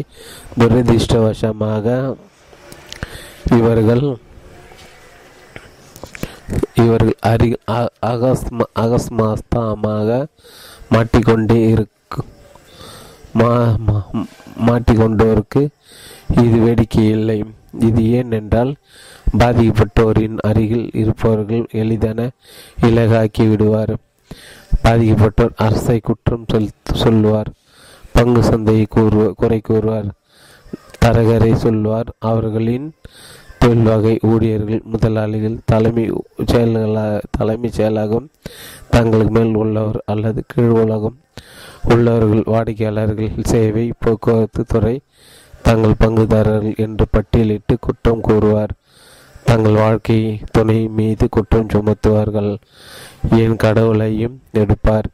பிற சந்தேகத்திடமின்றி எப்போதும் தங்கள் பெற்றோர் மீது படி சுமத்துவார்கள். அது எப்போதும் வேறு ஒருவர் அல்லது வேறொன்றின் மீது குற்றம் சுமத்தப்படும். பிரச்சனை எப்போதும் வேறு ஒருவர் அல்லது வேறு ஏதாவது ஒன்று, ஆனால் தாங்களால் அது அல்ல. பாதிக்கப்பட்டோர் தடம் இரண்டு, நியாயப்படுத்துதல். பாதிக்கப்பட்டோர் குறை கொண்டு இருக்கவில்லை என்றால் நியாயப்படுத்தி கொண்டோ அல்லது இவ்வாறு பணம் அவ்வளவு முக்கியமல்ல என்று தங்கள் சூழ்நிலைக்கு ஏற்ற பகுத்தறிவு வாதம் செய்வார்கள். நான் உங்களை ஒரு கேள்வி கேட்கிறேன். உங்கள் கணவர் அல்லது மனைவி அல்லது உங்கள் ஆண் அல்லது பெண் சிநேகிதர் அல்லது உங்கள் பங்குதாரர்கள் அல்லது உங்கள் நண்பர் அவ்வளவு முக்கியமல்ல என்று நீங்கள் சொன்னால் இவர்கள் யாரேனும் உங்களுடன் ரொம்ப காலம் இருப்பார்களா? நான் நினைக்கவில்லை. அப்போது அதே போலதான் பணமும். என் நேரடி கருத்துகள் எங்கு கருத்துகள் எங்கு கருத்தரங்களில் சில பங்கேற்பாளர் என்னிடம் வந்து, உங்களுக்கு தெரியும் பணம் எவ்வளவு முக்கியமானது அல்ல என்பார்கள். நான் அவர்கள் கண்களை நேராக பார்த்து சொல்வது, நீங்கள் உடைந்து போயிருக்கின்றீர்கள் சரியா? அவர்கள் வழக்கமாக பாதங்களை பார்த்தவாறு சரிதான். இப்போது சில பொருளாதார சவால்கள் இருக்கின்றன ஆனால் என்று இருப்பார்கள். நான் குறுக்கிட்டு, இல்லை இல்லை இப்போது இல்லை, எப்போதும் நீங்கள் எப்போதுமே நடந்து போயிருந்தீர்கள் அல்லது கிட்டத்த ஆமாம் இல்லை ஆமாம் அம்மா. இந்த கட்டத்தில் தான் அவர்கள் வழக்கமாக ஆமோதித்து தலையசிப்பார்கள். பின்னர் வருத்தத்தோடு தங்கள் இருக்கைகளுக்கு திரும்புவார். இப்போது இந்த ஒரு நம்பிக்கையினால் தங்கள் வாழ்க்கையில் ஏற்பட்ட அடித்தர் விளைவுகளை இறுதியாக உணர்ந்து கொண்டு கேட்கவும் கற்றுக்கொள்ளும் தயாராகின்றனர். நிச்சயமாக நொடிந்து போயிருந்தனர். உங்களுக்கு முக்கியமல்லவென்றால் நீங்கள் ஒரு மோட்டார் சைக்கிள் வைத்திருப்பீர்களா? நிச்சயமாக இல்லை. முக்கியமில்லை என்றால் ஒரு செல்ல கிளி வளர்ப்பீர்களா? நிச்சயமாக இல்லை. அதுபோல பணம் உங்களுக்கு முக்கியமல்ல என்றால் உங்களிடம் பணம் இருக்காது. இந்த உள்நோக்கு இருந்தால் உங்கள் நண்பர்களை அசைத்து விடலாம். உங்கள் நண்பர் ஒரு அடி கொண்டு இருப்பதாக கற்பனை செய்யுங்கள். அது உங்களிடம் பணம் முக்கியமல்ல என்கிறார். உங்கள் வெற்றியின் மீது கை வைத்து ஏதோ வானத்திலிருந்து தகவல் வருவது போல மேலே வாருங்கள். பிறகு வியப்போடு கூறுங்கள், நீ நொடிந்து போயுள்ளாய். அதிர்ச்சியுற்ற உங்கள் நண்பரோடு சந்தேகத்திடமின்றி கேட்பார், உனக்கு எப்படி தெரிந்தது? கை நீட்டி பதில் சொல்லுங்கள். வேறென உனக்கு தெரிந்து கொள்ள வேண்டும்? ஒரு ஐம்பது ரூபாய் கொண்டு கொடு நண்பா. மொட்டையாக சொல்கிற பணம் முக்கியமல்ல என்று சொல்கின்றவர் யாராயிருந்தாலும் அவரிடம் பணம் இல்லை. பணக்கார மனிதர்கள் பணத்தின் அருமையையும் சமுதாயத்தில் அதற்குண்டான இடத்தையும் புரிந்து கொண்டுள்ளனர். மற்றொரு புறத்தில் ஏழை மக்கள் தங்களின் பொருளாதார திறமையின் மையம் தொடர்பட்ட ஒப்புமைகள் மூலம் உறுதிப்படுத்துவார்கள். பணம் பாசத்தை விட முக்கியமானதல்ல. இப்போது இந்த ஒப்பீடு அசட்டுத்தனமாக இல்லையா? எது முக்கியமானது? உங்கள் கையே கைய காலா? இரண்டுமே முக்கியம்தான். கேளுங்கள் நண்பர்கள், எந்தெந்த துறைகளில் அது தேவைப்படுகிறது அங்கு பணம் மிக முக்கியமானது. எங்கே அது தேவையில்லையோ அங்கு அது மிக முக்கியமற்றது. உலகம் இயங்க அன்பு அல்லது பாசம் காரணம் என்றாலும் நிச்சயமாக மருத்துவமனைகள், தேவாலயங்கள் அல்லது வீடுகள் கட்ட அது கட்டணம் செலுத்த செலுத்துவதில்லை. அது யாருக்கும் சோறிடுவதில்லை. செல்வ வழக்கோட்பாடு, எந்த துறைகளில் பணம் தேவைப்படுகிறதோ அங்கு பணம் மிக முக்கியமானது. அங்கே அது தேவையில்லையோ அங்கு அது மிக முக்கியமற்றது. நம்பிக்கை வரவில்லையா? அன்பை கொண்டு பாக்கி கட்டணங்களை செலுத்தி பாருங்களேன்.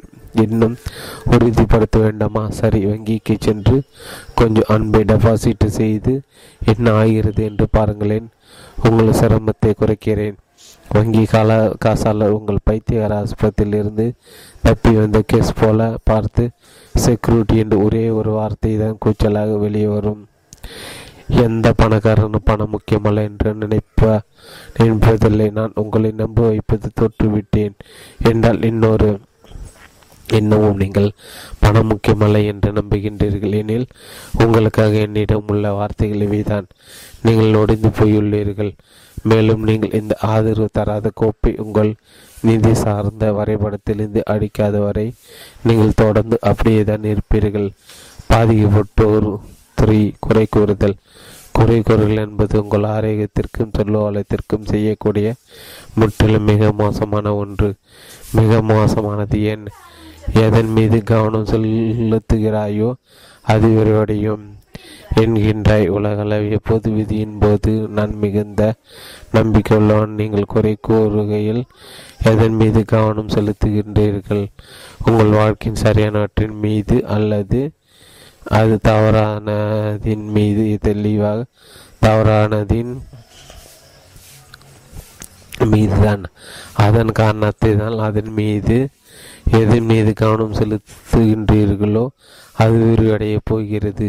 உங்கள் மேலும் தவறானதே கிடைத்து கொண்டு இருக்கும்.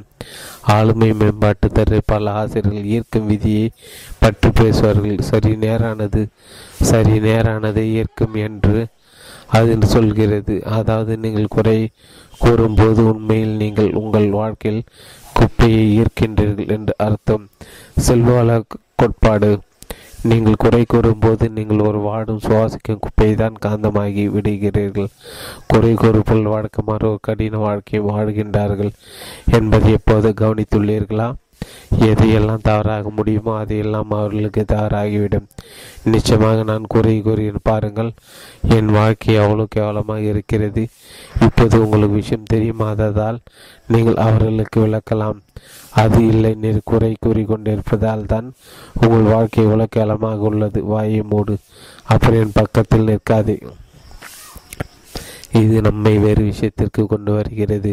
குறை கூறுவன் அருகாமையில் உங்களை நிறுத்திக் கொள்வதில்லை என்பது உறுதியாயிருங்கள். வேறு வழியே இல்லாமல் இவர்கள் அருகில் இருக்க வேண்டுமென்றால் மறக்காமல் ஒரு இரும்பு குடை கொண்டு வாருங்கள். இல்லையல் இல்லையல் இவர்களுக்கு உண்டான குப்பை உங்கள் மீது சேரும். நான் நான் குறைவு கூறுவர்களிடமிருந்து எவ்வளவு விலகி இருக்க முடியுமோ இருப்பேனே என்றால் எதிர்மறை சக்தியானது தொற்றுக்கொள்ளும் தன்மை வாய்ந்தது. ஆயினும் பல மனிதர்கள் குறை கூறுவரை ஒட்டி கொண்டு அவர்கள் சொல்வதையே கேட்க விரும்புவார். ஏன் ரொம்ப எளிது. அவர்கள் முறைக்காக காத்து கொண்டு இருக்கிறார்கள். இது மோசம் என்கிறாயா? எனக்கு ஒரு என்ன எனக்கு என்னவாயிற்று என்று தெரிந்து கொள்ளும் வரை காத்திரு. இங்கே உங்களுக்கு கொஞ்சம் விட்டு படம் தருகிறேன். இது உங்கள் வாழ்க்கையை மாற்றியமைக்கும் என்று வாக்குறுதி அளிக்கிறேன். அடுத்த ஒரு ஏழு நாட்கள் குறை கூறாதீர்கள் என்று நான் சவால் விட விடுகிறேன். சப்தமாக மட்டுமல்ல, உங்கள் தலைக்குள்ளும் கூட. ஆனால் மூன்று நாட்களுக்கும் நீங்களே இதை பின்பற்ற வேண்டும். ஏனென்றால் முதல் சில நாட்களுக்கு சில இஞ்சி உள்ள குப்பைகள் வந்து கொண்டிருக்கும். துரதிருஷ்டவசமாக குப்பையை ஒளியின் வேகத்தில் பிரயாணிப்பதில்லை. அவை குப்பையின் வேகத்தில் தான் பிரயாணம் செய்யும். ஆகிய அது காலியாக சற்றே காலமாகும். அந்த சவாலை நான் பல ஆயிரம் மக்களுக்கு விடுத்து இருக்கிறேன். இந்த எடக்கு மடக்கான பயிற்சி தங்கள் வாழ்க்கையை மாற்றி அமைத்துள்ளது என்று எத்தனையோ பேர் சொன்னது பிரமித்து போயுள்ளேன். நான் நீங்கள் கவனம் செலுத்துவதை நிறுத்தி அதன் குப்பைகளை உங்கள் வாழ்க்கையில் ஈர்ப்பது நின்று போனதில் உங்கள் வாழ்க்கையை எவ்வளோ அற்புதமாய் உள்ளது என்பதை கண்டு ஆச்சரியப்பட்டு போவீர்கள் என்று நான் உத்தரவாதம் அளிக்கிறேன். நீங்கள் ஒரு குறை கூறுவார்கள் என்றால் இப்போதைக்கு வெற்றி இருப்பது பற்றிய மறந்துவிடுங்கள். அநேக மனித நடுநிலைமைக்கு வருவதே ஒரு மாபெரும் தொடக்கமாகும். குற்றச்சாட்டுதல், நியாயப்படுத்தல் மற்றும் குறை கூறுதல் யாவும் மாத்திரைகள் போல. அவைகள் எல்லாம் வெறுமான அழுத்தத்தை குறைப்பவை. அவளை தோற்பின் அழுத்தத்தை மட்டுப்படுத்தும். யோசித்து பாருங்கள், ஒரு மனிதன் ஏதோ ஒரு வகையில் வடிவில் அல்லது க உருவில் தோற்கவில்லை எனில் அவருக்கு குற்றம் சாட்டோ, நியாயப்படுத்தவோ அல்லது குறை கூற வேண்டிய அவசியமோ இருக்குமோ? ஐயத்திற்கு இடமில்லாமல் பதில் இல்லை என்பதுதான். இப்போதிலிருந்து நீங்கள் அடிவிற்கான வகையில் குற்றம் சாட்டி கொண்டோ, நியாயப்படுத்தி கொண்டோ அல்லது குறை கூறிக்கொண்டோ இருப்பதை தோ கேட்டீர்களானால் உடனே நிலை நிறுத்தி தவிர்த்து விடுங்கள். உங்கள் வாழ்க்கையை உருவாக்கி கொண்டு இருக்கின்றீர்கள் என்பதை மேலும் உங்கள் வாழ்க்கையில் ஒவ்வொரு த கவனத்திலும் வெற்றி அல்லது குப்பைகளை ஈர்த்து கொண்டு இருக்கின்றீர்கள்.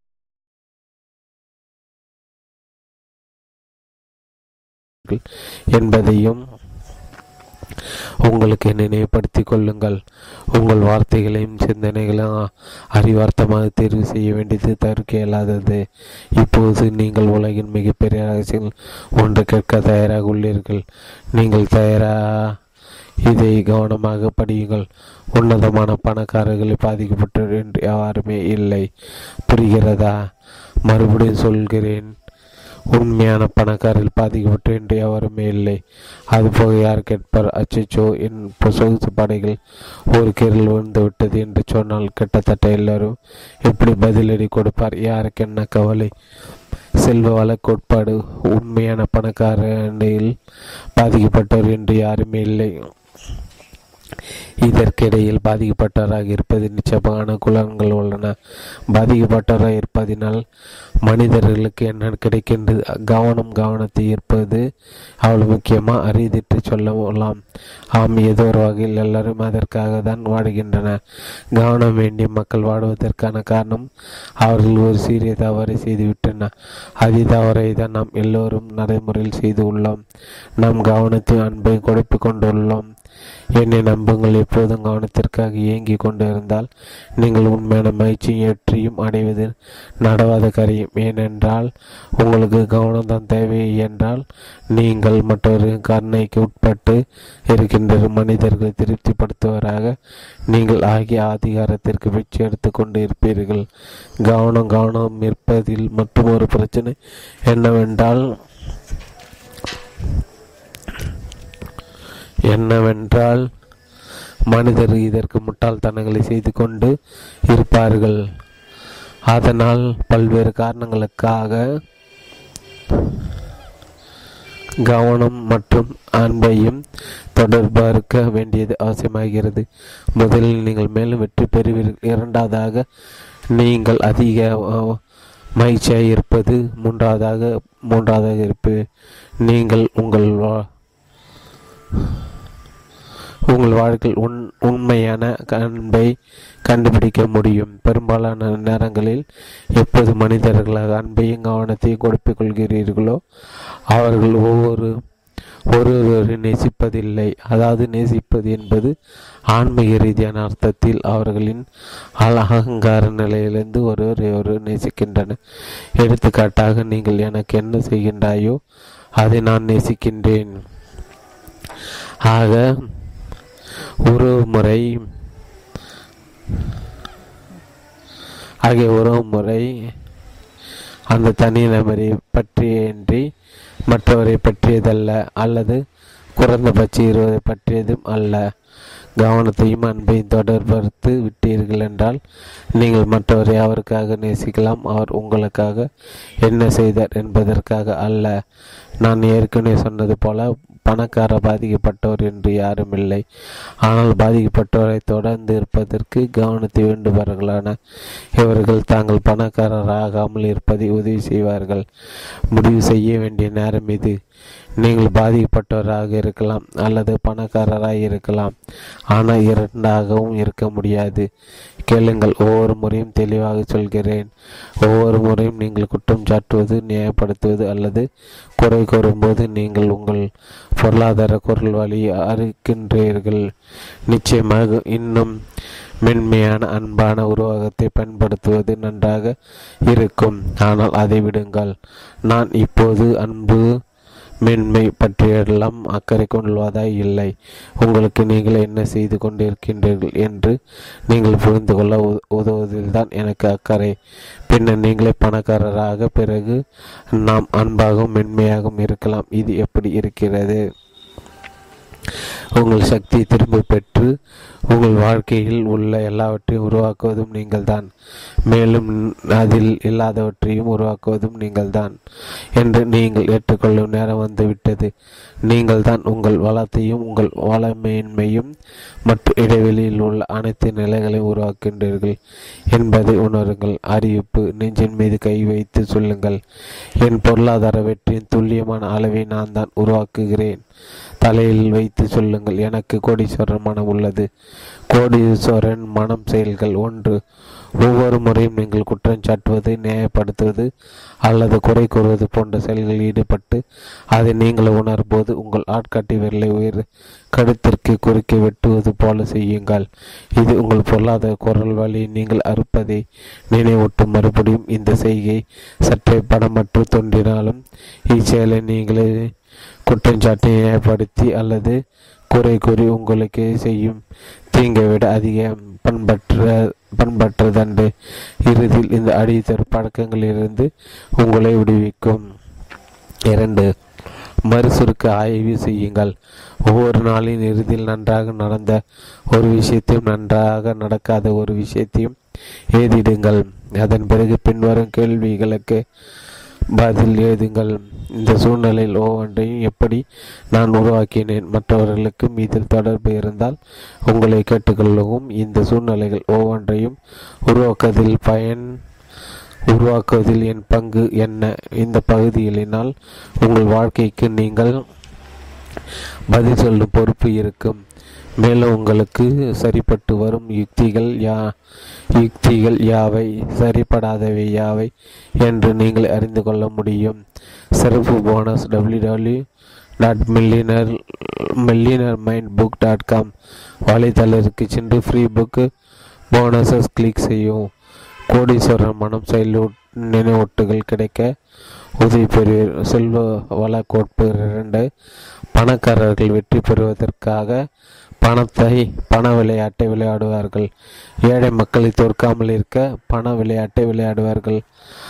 ஏழை மக்கள் பண விளையாட்டை விளை எதிர்ப்பார்கள் அல்லாமல் தற்காப்பிற்காக விளையாடுவார்கள். நான் உங்களை கேட்கிறேன், நீங்கள் எந்த ஒரு பே போட்டியை அல்லது ஒரு விளையாட்டையோ தடை தற்காப்பதற்காக மட்டுமே விளையாடினால் நீங்கள் வெற்றி பெறுவதற்கான சாத்தியக்கூறுகள் என்ன? பலரும் ஒற்றுக்கொள்ளக்கூடிய வெற்றி வாய்ப்பு குறைவு அல்லது அரிது என்று. ஆயினும் அநேக மக்கள் துல்லியமாக இப்படிதான் பண விளையாட்டை விளையாடுகிறார்கள். அவர்களை முழு முதற்படியான கவலையும் பாதுகாப்பும் இருப்பும் தவிர நிறையவும் செல்வத்தையும் உண்டாக்குவது அல்ல. அப்படியானால் உங்கள் இலக்கு என்ன, குறிக்கோள் என்ன, உங்களுடைய உண்மையான உட்கருத்துக்கள் என்ன? உண்மையான பணக்காரர்களுடைய குறிக்கோள் ஏராளமான செல்வத்தையும் நின்றாலையும் உண்டாக்குவது. கொஞ்சமும் பணமுள்ள எக்கச்சக்கமான பணம் சரி. ஏழைகள் பெரிய குறிக்கோள் என்ன?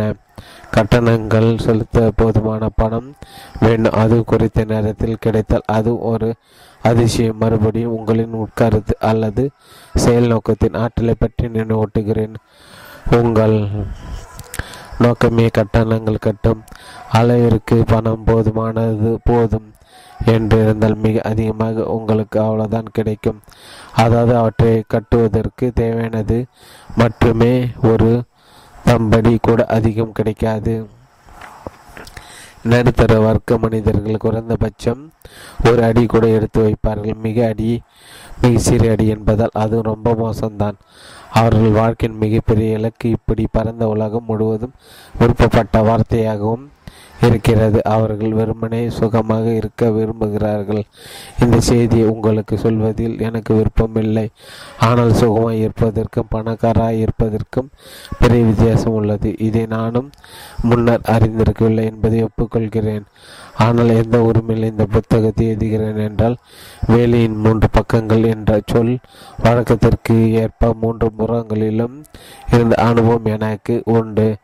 என் காருக்கு பெட்ரோல் போட ஒரு டாலர் கூட கடனாக வாங்க வேண்டிய அளவு மிகவும் நொடிந்து போய் இருந்திருக்கிறேன். அதை விலக்கி விலக்கி உரைக்கின்றேன். முதலில் அது என் கார் இல்லை. இரண்டாவதாக அது ஒரு டாலர் நான்கு பாகங்களாக எனக்கு வரும். நான் வளர்ந்த மனிதன். பெட்ரோல் போட மடத்தை நான்கு பாகங்களாக தருவது எவ்வளவு கூச்சப்படுகிற விஷயம் என்பதை நீங்கள் அறிவீர்களா? பெட்ரோல் பம்பில் உள்ள பெட்ரோல் பம்பில் உள்ள பையன் நான் ஏதோ காசு போட்டு பொருள் எடுக்கும் மிஷினில் இருந்த அந்த பணத்தை திருடி கொண்டு வந்தனை போல் என்னை பார்த்த பிறகு தலையசைத்து சிரிப்பான்.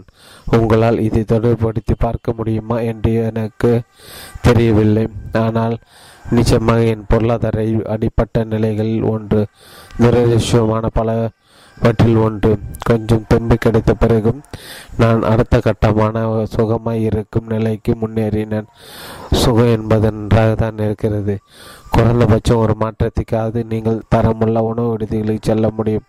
ஆனால் மிஞ்சி போனால் என்னால் சிக்கன் தான் கேட்க முடியும். அதுதான் வேண்டுமென்றால் சிக்கன் ஆர்டர் செய்வது தவறென்று இல்லை, ஆனால் பெரும்பாலும் அது அப்படி இல்லை.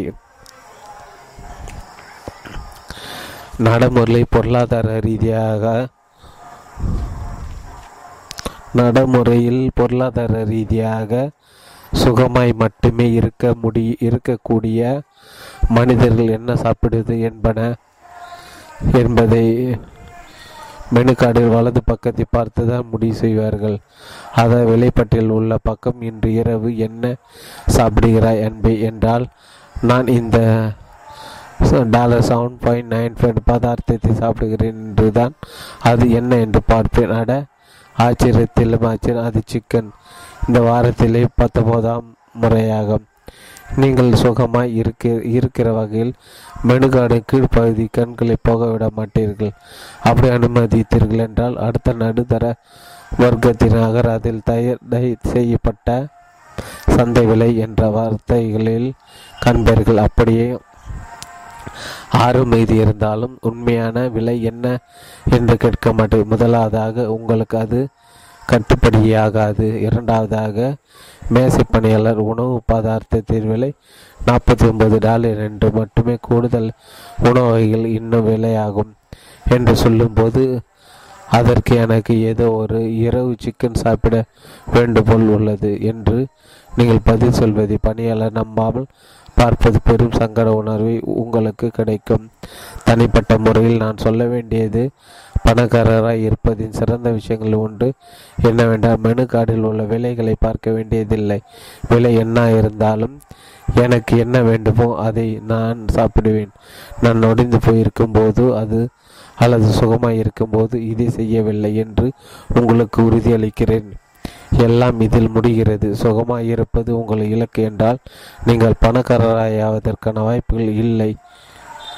பணக்காரனாக வேண்டும் என்ற குறிக்கோள் இருந்தால் சுகமாக சுகமாகவாது இருக்க வாய்ப்புகள் உண்டு. செல்வ வள கோட்பாடு. சுகமாக இருப்பது உங்கள் இலக்கு என்றால் நீங்கள் பணக்காரர் ஆவதற்கான வாய்ப்புகள் இல்லை.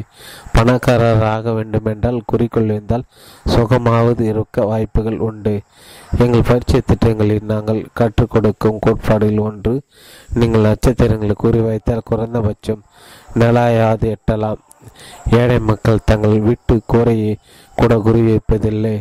பிறகு தாங்கள் ஏன் வெற்றி பெறவில்லை என்று யோசித்து கொண்டு இருப்பார்கள். நீங்கள் உண்மையிலே கிடைக்கும் என்று உலகமாறு எண்ணியதே உங்களுக்கு கிடைக்கும். பணக்காரர் ஆக வேண்டும் என்றால் உங்கள் குறிக்கோள் பணக்காரர் ஆக வேண்டும் என்று இருக்க வேண்டும். கட்டணங்கள் செலுத்த போதுமான அளவோ அல்லது சுகமாக இருப்பதற்கான அளவு அல்ல பணக்காரர் என்றால் பணக்காரர். அறிவிப்பு நெஞ்சில் கைவைத்து சொல்லுங்கள், என் குறிக்கோள் ஒரு கோடீஸ்வரர் மற்றும் அதற்கு மேல் ஆவது.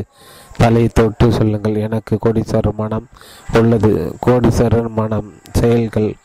ஒன்று, நிறைவே உண்டாக்கும் உங்கள் செயல் நோக்கத்தை தெளிப்படுத்தி காட்டும்.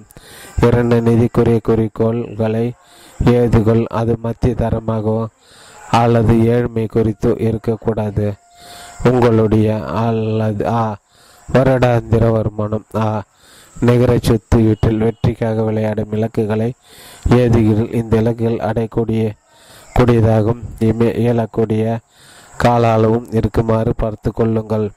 அதே வேளையில் நட்சத்திரங்களுக்கு குறிவைக்கவும் மறந்திட வேண்டாம். இரண்டு, ஒரு உயர்தர உணவு விடுதிக்கு சென்று சந்தை விலையில் உணவிற்கு செல்லுங்கள். விலையை பற்றி கேட்காது. பண நெருக்கடியில் எனில் பகிர்ந்து அனுமதிக்கப்படுகிறது. பின் குறிப்பு சிக்கன் வேண்டாம். செல்வாள கோட்பம் மூன்றும், பணக்காரர் பணக்காரர்கள் வளமாக இருப்பதற்கு தங்களை அர்ப்பணித்து கொண்டுள்ளனர். ஏழை மனிதர்கள் பணக்காரர்களாக விரும்புகின்றனர். அநேகம் பேரை பணக்காரராக வேண்டுமே என்று கேட்டு பாருங்கள். நீங்கள் கிறுக்கரா என்ற வகையில் பார்ப்பவர்கள் நிச்சயமாக நான் பணக்காரர் ஆக வேண்டும் என்று சொல்வார்கள். ஆயினும் உண்மை என்னவென்றால் பலருக்கு பணக்காரராக விருப்பமில்லை. ஏன் ஏனென்றால் பணக்காரராக இருப்பதில் ஏதோ தவறு உள்ளது என்று கூறும் நிறைய எதிர்மறை செல்வ கோப்புகளை நாங்கள் ஆழ்மனதில் வைத்துள்ளன.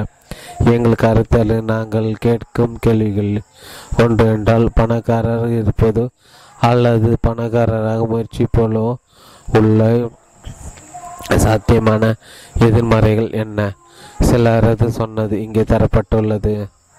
உங்கள் எதனுடன் தொடர்பு படுத்தி கொள்ள முடியும் பாருங்கள். நான் பணம் பண்ணிய பிறகு அதை தொலைத்து விட்டால் என்னாவது? நான் உண்மையிலே தொலைவிட்டேனாவேன்? மனிதர் என்ன விரும்புவது அதற்காக அல்லது என் பணத்திற்காக என்று சொன்னால் தெரிந்து கொள்ள அது முடியாது. நான் அதிகபட்ச வரி செலுத்தும் நிலையில் இருப்பேன். ஆனால் என் பணத்தில் பாதியை அரசாங்கத்திற்கு தர வேண்டி வரும். ரொம்ப அதிகமான வேலை. இந்த முயற்சி நான் ஆரோக்கியத்தை இழக்க கூறிடும். என் நண்பர்களுக்கும் குடும்பத்தான் யார் என்று நினைத்து கொண்டு இருக்கிறாய் என்று சொல்லி என்னை குறை கூறுவார்கள். என்னிடம் இருந்து திருடலாம். எல்லாரும் கைமாறு கேட்பார்கள். என் குழந்தைகள் கடத்தப்படலாம். ரொம்ப அதிகமான பொறுப்பு. அந்த பணத்தை எல்லாம் நிர்வகிக்க வேண்டும். நான் உண்மையில முதலீடு பற்றி புரிந்து கொள்ள வேண்டும். நான் வரிகள், யுக்திகள் மற்றும் சொத்துக்களை காப்பாற்றுவது பற்றி கவலைப்பட வேண்டாம். மேலும் கணக்காரர்களையும் வக்கீல்களையும் அமர்த்தி அவர்களுக்கும் அதிக ஊதியம் தர வேண்டும். சே, என்ன தொல்லை இப்படி போய்கொண்டே இருக்கும். நான் முன்னர் குறிப்பிட்டது போல நாம் ஒவ்வொருவரும் மனம் என்னும் அலைமாறியில்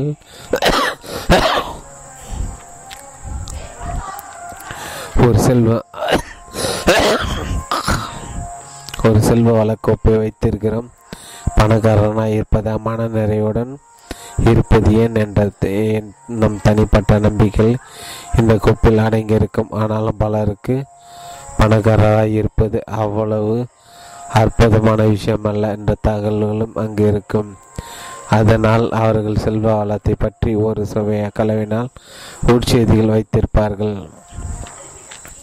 ஒரு பகுதி குதூகலத்துடன் பணம் வைத்திருப்பதினால் வாழ்க்கை மேலும் மகிழ்ச்சியாக இருக்கும் என்று சொன்னாலும், ஆனால் மற்றொரு பகுதி ஆமாம் அதனால் நான் நாயை போல வேலை செய்ய வேண்டும், இதில் வாழ் மகிழ்வதற்கு என்ன இருக்கிறது என்று கூச்சலிடும் ஒரு பகுதி நான் உலகம் கற்றுத்தருவேன் உலகம் சுற்ற வேண்டும். மற்றொரு பகுதி, ஆமாம், உலகத்தில் உள்ள எல்லாரும் எதையாவது எதிர்பார்த்து வேண்டுவார் என்று குறிக்கை பாயும் சுவையான செய்திகள் தீங்கற்றையதாய் தோன்றினாலும் நிதர்சனத்தில் மனிதர்கள் பணக்காரர்களாக முடியாததற்கு முக்கியமான காரணங்கள் இது ஒன்று. இதை நீங்கள் இப்படியும் பார்க்கலாம். பிரபஞ்சத்தை வேறு ஒரு வகையில் அழைப்பதென்றால் உயர் சக்தி என்றெல்லாம் அது அஞ்சல் அஞ்சல் வழியாக அஞ்சல் வழியாக பொருட்களை பெறும் துறையை போன்றது. அது தொடர்ந்து உங்களுக்கு மனிதர்கள் பொருட்கள் மற்றும் நிகழ்ச்சிகளை கொடுத்து கொண்டே இருக்கிறது. உங்களை மேலோங்கிய நம்பிக்கைகளின் அடிப்படையில் ஆற்றல் மிக செய்திகள் பிரபஞ்சத்திற்குள் அனுப்பி உங்களுக்கு வேண்டியதை பெறுகின்ற பெறுகின்றீர்கள் மேலும் ஈர்ப்பு விதியின் அடிப்படையில் ஆம் என்று சொல்லி உங்களுக்கு ஆதரவு தர சிறந்தது பிரபஞ்சம் செய்யும். ஆனால் சொக்கலவையான செய்திகளை உங்கள் கோப்புகளை வைத்தீர்கள் என உங்கள் தேவையை பிரபஞ்சத்தினால் புரிந்து கொள்ள முடியாது. நீங்கள் பணக்காரராக இருக்க வேண்டும் என்று நீங்கள் சொல்வதை ஒரு நிமிடம் கேட்கிறது, ஆனால் வளர்வதற்கான வாய்ப்புகளை அது உங்களுக்கு அனுப்ப தொடங்குகிறது. ஆனால் மறு நிமிடம் பேர மறு நிமிடம் பணக்காரர்கள் பேராசி உள்ளவர்கள் என்று நீங்கள் சொல்வது கேட்கிறது. ஆக அதிக பணம் உங்களிடம் இல்லாதிருப்பதற்கு ஆதரவு அளிக்கிறது. ஆனால் உடனே நீங்கள் யோசிப்பீர்கள், நிறைய பணம் இருந்தால் வாழ்க்கையை இன்னும் மகிழ்ச்சியாக அனுபவிக்கலாம். பிரபஞ்சம் ஐயோ பாவமாய் திகைத்து போய் குடும்புகிறது. உங்களுக்கு மறுபடியும் நிறைய பண வாய்ப்புகளை அனுப்ப தொடங்குகிறது. அடுத்த நாள் உங்களுக்கு ஊக்கமற்றமான நிலை. அதனால் இப்படி ஒரு சிந்தனை எழுகின்றது, பணம் முக்கியமானது அல்ல. பொறுமை இழந்த பிரபஞ்சம் இறுதியாக கூச்சலிடுகிறது, ஊசலாடமானது ஒரு நிலைப்படுத்துகிறது. அவனுக்கு வேண்டியதை தருகிறேன், அது என்னவென்று சொல். அநேக மனிதர்கள் அவர்களுக்கு வேண்டியது கிடைக்கதற்கான முதல் காரணம் தங்களுக்கு வேண்டும் என்றே வேண்டும் என்று அவர்களுக்கு தெரியாதான். பணக்காரர்கள் செல்வம் வேண்டும் என்பது தெளிவாக உள்ளன. தங்கள் ஆசையில் தடுமாற்றமின்றி இருக்கின்றார்கள். சட்ட ரீதியாக ஒடுக்க ரீதியாக மாதம் மற்றும் நன் நன்னெறி சார்ந்திருக்கும் வரை செல்வம் கிடைப்பதற்கான எதை வேண்டுமானால் அவர்கள் செய்வார்கள். பணக்காரர்களாக கலவையான செய்திகளை பிரபஞ்சத்திற்கு அனுப்ப மாட்டார்கள், ஏழைகள் செய்வார்கள். சற்று ஒரு நிமிடம் முந்தைய பக்தியை நீங்கள் படித்து முடித்த போது உங்கள் தலைக்குள்ளேந்து ஒரு சன்னமான குரல், பணக்காரர்களுக்கு சட்டம் ஒழுங்கு நன்னெறி என்று எதை பற்றியும் கவலைப்பட மாட்டார்கள் என்பது போல் ஏதாவது சொல்லியிருந்தால் நீங்கள் இந்த புத்தகத்தை படித்து கொண்டு இருப்பது நிச்சயமாக சரியான செயல்தான். இது எவ்வளவு தீங்கு விளைவிக்க கூடியது சிந்தனா வகை என்பதை விரைவில் தெரிந்து கொள்வீர்கள். செல்வாள கோட்பாடு, அநேக மனிதர்களுக்கு அவர்களுக்கு வேண்டியது கிடைக்காததற்கான முதல் காரணம் தாங்களுக்கு என்ன வேண்டும் என்பது அவர்களுக்கு தெரியாதான். பணக்காரராகி அப்படி இருப்பதில் உள்ள பிரச்சனைக்கான காரணங்கள் ஏராளமாக வைத்திருப்பார்கள் ஏழை மனிதர்கள். விளைவாக அவர்கள் நூறு சதவீதம் உண்மையிலே பணக்காரர் ஆக வேண்டும் என்பதில் உறுதியாகவில்லை. பிரபஞ்சத்திற்கு அவர்கள் விடுக்கும் செய்தி குழப்பமாய் இருக்கிறது, மற்றவர்களுக்கு சொல்லும் செய்தியும் குழப்பமாய் உள்ளது. ஏன் இந்த குழப்பமெல்லாம்? ஏனென்றால் அவர்கள் விடுவிக்கும் செய்தி குழப்பமாய் உள்ளது. முன்னர் நாம் உட்கருத்தின் ஆற்றலை பற்றி பேசினோம். நம்புவதற்கு கடினம் என்று எனக்கு தெரியும், ஆனால் உங்களுக்கு எப்போதும் நீங்கள் விரும்புவதுதான் கிடைக்கும். அதாவது நீங்கள் ஆழ்மான அளவில் விரும்புவது நீங்கள் என்ன சொல்கிறீர்களோ அதுவல்ல. நீங்கள் எதை ஆணித்தரமாக மாற்று மறுத்து பதில் சொல்லலாம். இந்த பைத்தியகரத்தனமாக உள்ளது. நான் எதற்காக கஷ்டப்பட விரும்ப வேண்டும்? உங்களுக்கு என் கேள்வியும் அதேதான். எனக்கு தெரியவில்லை எதற்கு நீங்கள் கஷ்டப்பட விரும்ப வேண்டும். காரணம் தெரிந்து கொள்ள வேண்டுமென்றால் நான் உங்களை கோடீஸ்வரமான கருத்தரங்கில் பங்கேற்க அழைக்கின்றேன். அங்குள்ள பண வரைபடத்தை நீங்கள் அடையாளம் கண்டு கொள்ள முடியும். உங்களுக்கான பதில் உங்கள் முகத்தில் அடித்தார் போல் இருக்கும். குறிப்பாக சொல்வதனால் நீங்கள் விருப்பம் செல்வத்தை அடைய முடியவில்லை என்றால் உங்களுக்கு ஆழ்மானதில் சொல்வம் வேண்டாம், அல்லது இரண்டாவதாக அதை உருவாக்க தேவையானவற்றை செயல் வடி செயல் நீங்கள் தயாராக இல்லை. இன்னும் கொஞ்சம் ஆராயவும். விருப்பம் கொள்ளுதல் என்பது மூன்று நிலைகளில் உள்ளது. முதல் படிநிலை, எப்போதும் ஒரு பணக்காரராக வேண்டும், இது என் மணி மீது வந்து விழுந்தால் எடுத்துக்கொள்வேன் என்று வேறு வகையில் சொல்வதாக விருப்பம் விருப்பம் கொள்ளுதலில் மட்டுமே பயனில்லை.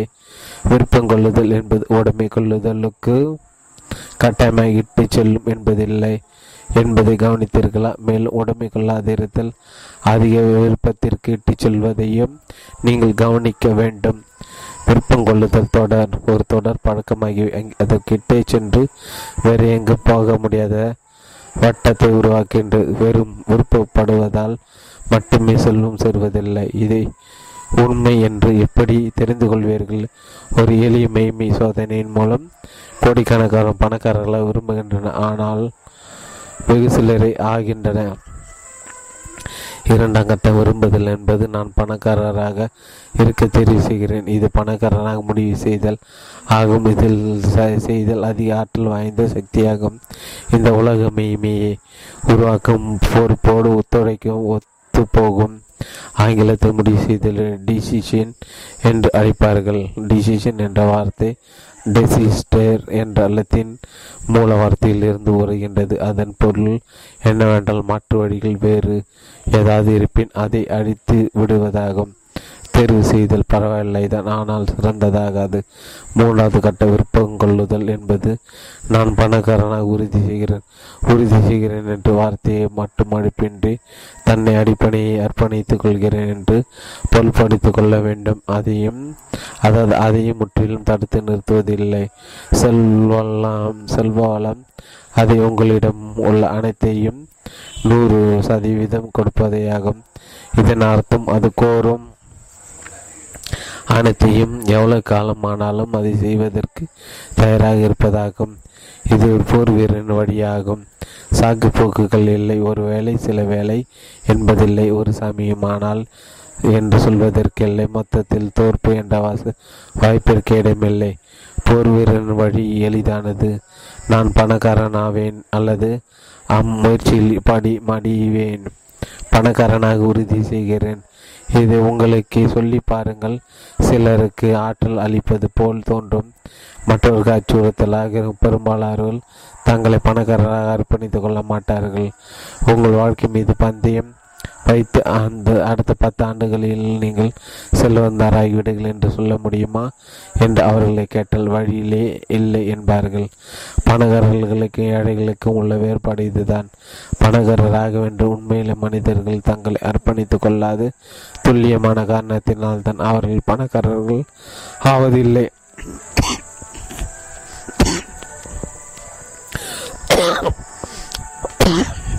அநேகமாக அநேகமாக என்றும் ஆகப் போவதில்லை. இப்படி சிலர் இப்படி சொல்லலாம்,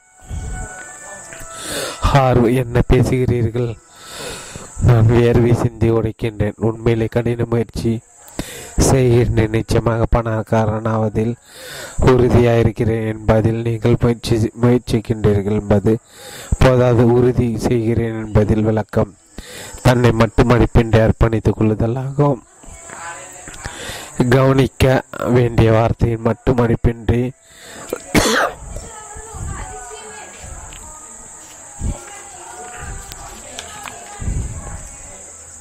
கோடீஸ்வரரின் ஆழ்மன ரகசியங்கள். உங்கள் எண்ணம் தந்த செல்வம் எண்பத்தி ஏழாம் பக்கம் தொடர்ச்சி. பணக்காரனாக உறுதி செய்கிறேன். இதை உங்களுக்கே சொல்லி பாருங்கள். சிலருக்கு ஆற்றல் அளிப்பது போல் தோன்றும், மற்றவர்கள் அச்சுறுத்தலாக இருக்கும். பெரும்பாலானவர்கள் தங்களை பணக்காரராக அர்ப்பணித்துக் கொள்ள மாட்டார்கள். உங்கள் வாழ்க்கை மீது பந்தயம் வைத்து அடுத்த பத்தாண்டுகளில் நீங்கள் செல்வந்தராகி விடுவீர்கள் என்று சொல்ல முடியுமா என்று அவர்களை கேட்டால் வழியே இல்லை என்பார்கள். பணக்காரர்களுக்கும் ஏழைகளுக்கும் உள்ள வேறுபாடு இதுதான். பணக்காரராக வேண்டும் என்ற உண்மையிலே மனிதர்கள் தங்களை அர்ப்பணித்துக் கொள்ளாத துல்லியமான காரணத்தினால்தான் அவர்கள் பணக்காரர்கள் ஆவதும் இல்லை, அநேகமாக என்றும் ஆகப்போவதில்லை. சிலர் இப்படி சொல்லலாம், ஆறும் என்ன பேசுகிறேன், நான் வேர்வை சிந்தி உடைக்கின்றேன், உண்மையிலே கடின முயற்சி செய்கின்றேன், நிச்சயமாக பணக்காரனாவதில் உறுதியாக இருக்கிறேன் என்பதில் நீங்கள் முயற்சிக்கின்றீர்கள் என்பது என்பது போதாது, உறுதி செய்கிறேன் என்பதின் விளக்கம் தன்னை மட்டுமழிப்பின்றி அர்ப்பணித்துக் கொள்ளுதல் ஆகும். கவனிக்க வேண்டிய வார்த்தை மட்டுமின்றி அதன் அர்த்தம் நீங்கள் எல்லாவற்றையும் தருகின்றீர்கள், அதாவது உங்களுடைய அனைத்தையும் என்று சொல்கிறேன்.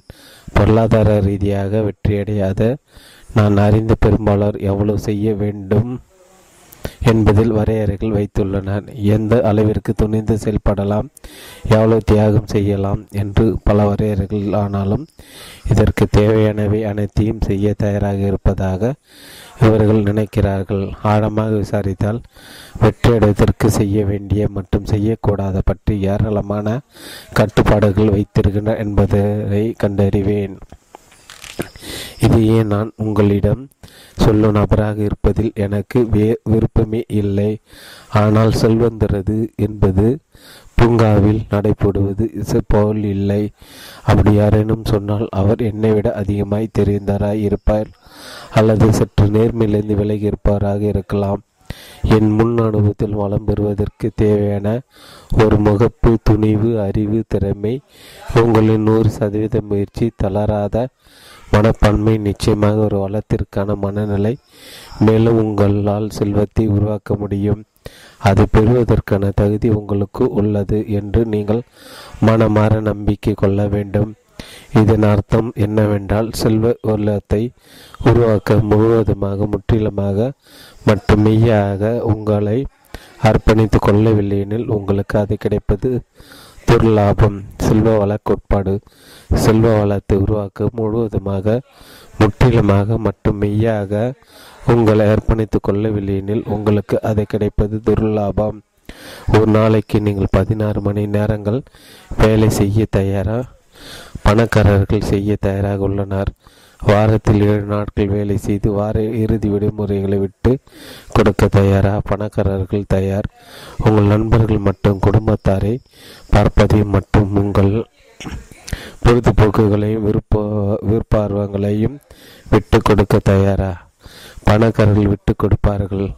உங்கள் நேர் நேரம் அனைத்தையும், ஆற்றல் முழுவதையும், உங்கள் தொடக்க நிலை முதலீடு முழுவதையும் திரும்பி பெறும் உத்தரவாதமின்றி துணைந்து இறங்க தயாரா பணக்காரர்கள் தயார். கொஞ்ச காலத்திற்கு குறைந்த காலமாக இருக்கும் என்ற தன் நம்பிக்கையோடு, ஆனால் பெரும்பாலும் நீண்ட காலத்திற்கு பணக்காரர்கள் மேற் சொன்னவற்றை எல்லாம் செய்ய தயாராக உள்ளனர். நீங்கள் ஒரு வேலை துரு அதிர்ஷ்டவசமாக நீங்கள் நீண்ட நேரம் அல்லது கடினமாக உழைக்க வேண்டியிருக்காது அல்லது எதையும் தியாகம் செய்ய தேவையிருக்காது. அது உங்கள் விருப்பமாக இருக்கலாம், ஆனால் நிச்சயமாக அதை நீங்கள் நம்பி இருக்க முடியாது. மீண்டும் பணக்காரர்கள் தேவையானவற்றை எல்லாம் செய்ய தயாராக உள்ளனர். ஆயினும் சுவாரஸ்யமான விஷயம் ஒன்று என்னவென்றால், இக்காரணத்திற்காக உங்களை அர்ப்பணித்து கொண்டீர்களானால் பிரபஞ்சமானது உங்களுக்கு ஆதரவு கொடுக்கும் வகையில் வளைந்து கொடுக்கும். புத்தாய்வாளர் டபிள்யூ ஹெச் முறை தன் முதல் ஹிமாலய பயணத்தின் போது எழுதியது எனக்கு பிடித்தமான கட்டுரை பகுதி. அதில் அவர் எழுதியது பின்வருமாறு: ஒருவன் ஒருவர் தன்னை அர்ப்பணித்து கொள்ளும் வரை தயக்கம் இருக்கும், பின்வாங்குவதற்கான வாய்ப்பு இருக்கும், எப்போதும் பயன்படா தன்மை, தன்முனைப்பு மற்றும் உருவாக்கம் சார்ந்த எல்லா செயல்களும் ஒரு அடிப்படையான உண்மை உள்ளது. அதை பற்றி அறியாமை கணக்கற்ற யோசனைகளையும் அற்புதமான திட்டங்களையும் கொண்டுவிடும். ஒருவர் தன்னை அர்ப்பணித்து கொண்ட கணத்தில் இறையர்கள் இயங்க தொடங்கும். முடிவெடுத்த பிறகு தொடர்ச்சியை பல நிகழ்வுகள் வெளிப்படும்.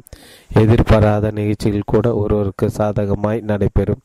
சந்திப்புகள், பொருள் உதவி என்று ஒரு மனிதன் கனவில் கூட காணாத விஷயங்கள் அவன் பாதையில் வரும்.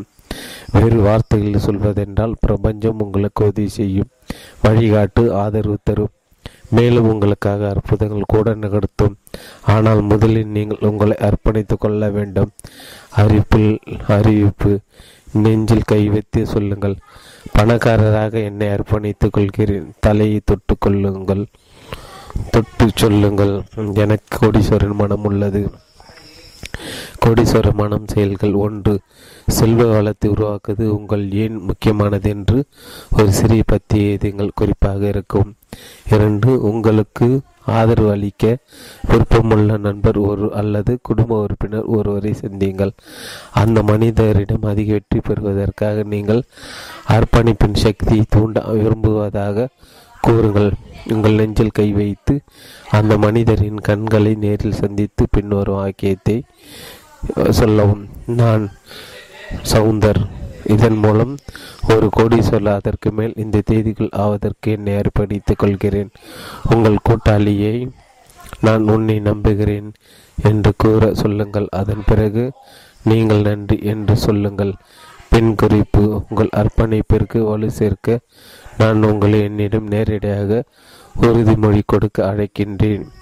நீங்கள் என்னை W W millionaire mind book dot com வலைதளத்தை அணுகி அர்ப்பணித்துக் கொள்ளலாம். பிறகு உங்கள் அர்ப்பணிப்பு பிரிண்ட் அவுட் எடுத்து உங்கள் சோரில் ஒட்டி வைத்துக் கொள்ளவும். பின் குறிப்பு, அர்ப்பணிப்புக்கு முன்னும் பின்னும் எப்படி உணர்கி உணர்கின்றீர்கள் என்பதை கவனிகள். சுதந்திர உணர்வு கொண்டீர்கள் என்றால் உங்கள் பாதையை வகுத்து விட்டீர்கள் என்றாகும்.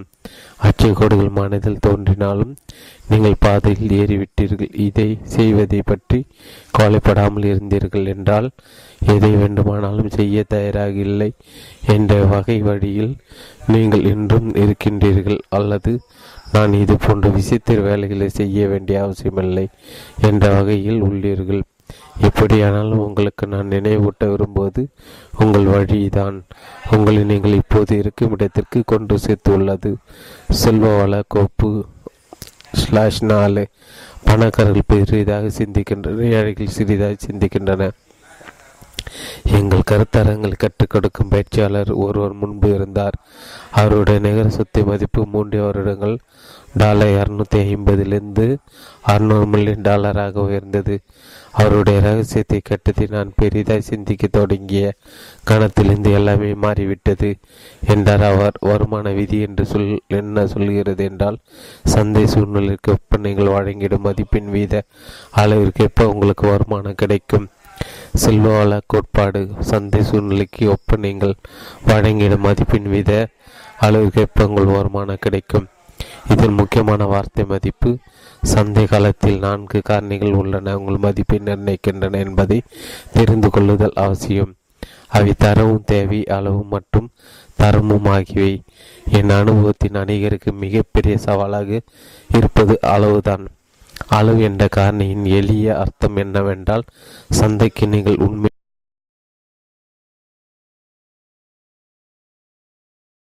எந்த அளவு மதிப்பு வழங்குகின்றீர்கள் என்பதாகும். மற்றொரு வகையில் சொல்வதென்றால், நீங்கள் எவ்வளவு பேருக்கு சேவை செய்கின்றீர்கள் அல்லது தாக்கம் ஏற்படுத்தும் எண்ணிக்கை என்ன. என் தொழிலை எடுத்துக்கொண்டால் சில பயிற்சியாளர்கள் ஒரு சமயத்தில் சுமார் இருபது பேர் கொண்ட குழுக்களை விரும்புவார். மற்ற சிலருக்கு ஒரு அறையில் நூறு பேர் இருந்தாலும் தகும்.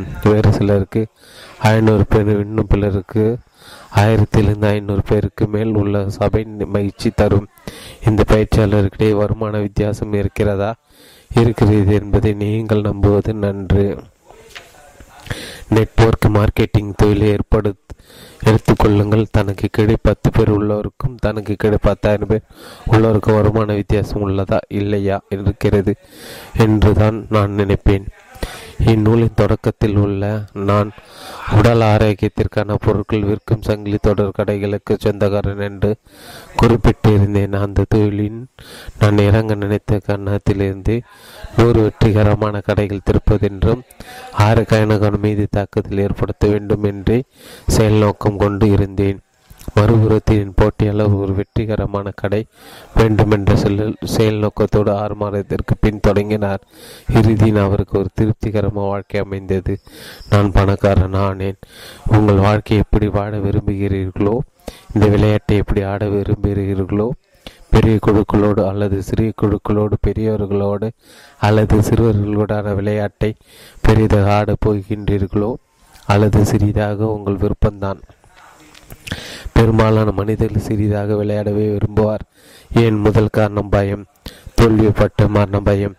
அதைவிட அதிக பயணம் வெற்றி நினைத்து இரண்டாவதாக மனித சிறிதாய் விளையாடுவதற்கு காரணம் அவர்கள் சிறிதாய் உணர்கிறார்கள், தகுதியற்று உணர்கின்றனர். மனிதர்கள் வாழ்க்கையில் உண்மையான மாற்றம் ஏற்படுத்தும் அளவிற்கு அவர்களுக்கு திறமை இல்லை என்றும் தாங்கள் முக்கியமானவர்கள் அல்ல என்றும் உணர்கின்றனர். ஆனால் இதை கேளுங்கள், உங்கள் வாழ்க்கை உங்களை பற்றிய மட்டுமல்ல, அது மற்றவர்களுக்கு பங்களிப்பதிலும் இருக்கிறது. இந்த சமயத்தில் இந்த பூமியில் நீங்கள் இருப்பதற்கான காரணம் மற்றும் உங்கள் வாழ்க்கைக்கான குறிக்கோள் இருக்க நீங்கள் மெய் உணர்வோடு வாழ்வதை பற்றியதாகும். இவ்வுலகிற்கான புதிரின் உங்கள் பகுதி நிரப்புவதை பற்றியதாகும்.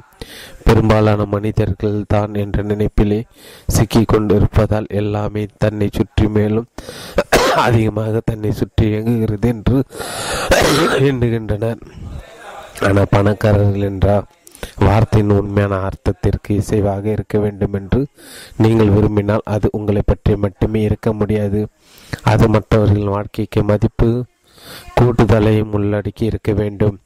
நம் காலத்திய மிகப்பெரிய கண்டுபிடிப்பால் மற்றும் தத்துவ ஞானி ஃபக் மினிஸ்டர் ஃபுல்லர் சொன்னது, நம் வாழ்க்கையின் காரணமே இந்த தலைமுறைக்கும் மற்றும் பின்தொடர்பவற்றிற்கும் மதிப்பு கூட்டுவதாகும். நம் ஒவ்வொருவரும் நமக்கு இயற்கையாகவே வரக்கூடிய விஷயங்களோடும் இயல்பான திறமைகளோடும் இந்த பூமிக்கு வந்துள்ளோம். இந்த வரங்கள் உங்களுக்கு ஒரு காரணத்திற்காக கொடுக்கப்பட்டுள்ளது. அவற்றை பயன்படுத்தி மற்றவர்களோடு பகிர்ந்து கொள்வதற்கு தான் தங்கள் இயல்பான திறமைகளை அதிகபட்சம் பயன்படுத்துவரை மிக மகிழ்ச்சியான மனிதர்கள் என்று ஆராய்ச்சிகள் கூறுகின்றன. உங்கள் திறமைகளையும் உங்கள் மதிப்பையும் எவ்வளவு மனிதர்கள் முடியுமோ அவ்வளவு பேருடன் பகிர்ந்து கொள்வது உங்கள் வாழ்க்கை குறிக்கோளும் ஒரு பகுதியாகும்.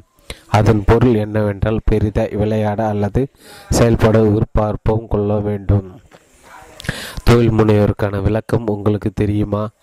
என் எங்கள் நிகழ்ச்சியில் நாங்கள் தரும் விளக்கம் என்னவென்றால் மற்றொரு பிரச்சனை லாபத்திற்காக தீர்த்து வைக்க ஒரு மனிதர், அதைதான் தொழில் முனைவர், ஒரு பிரச்சனையை தீர்ப்பவர் ஆளவே.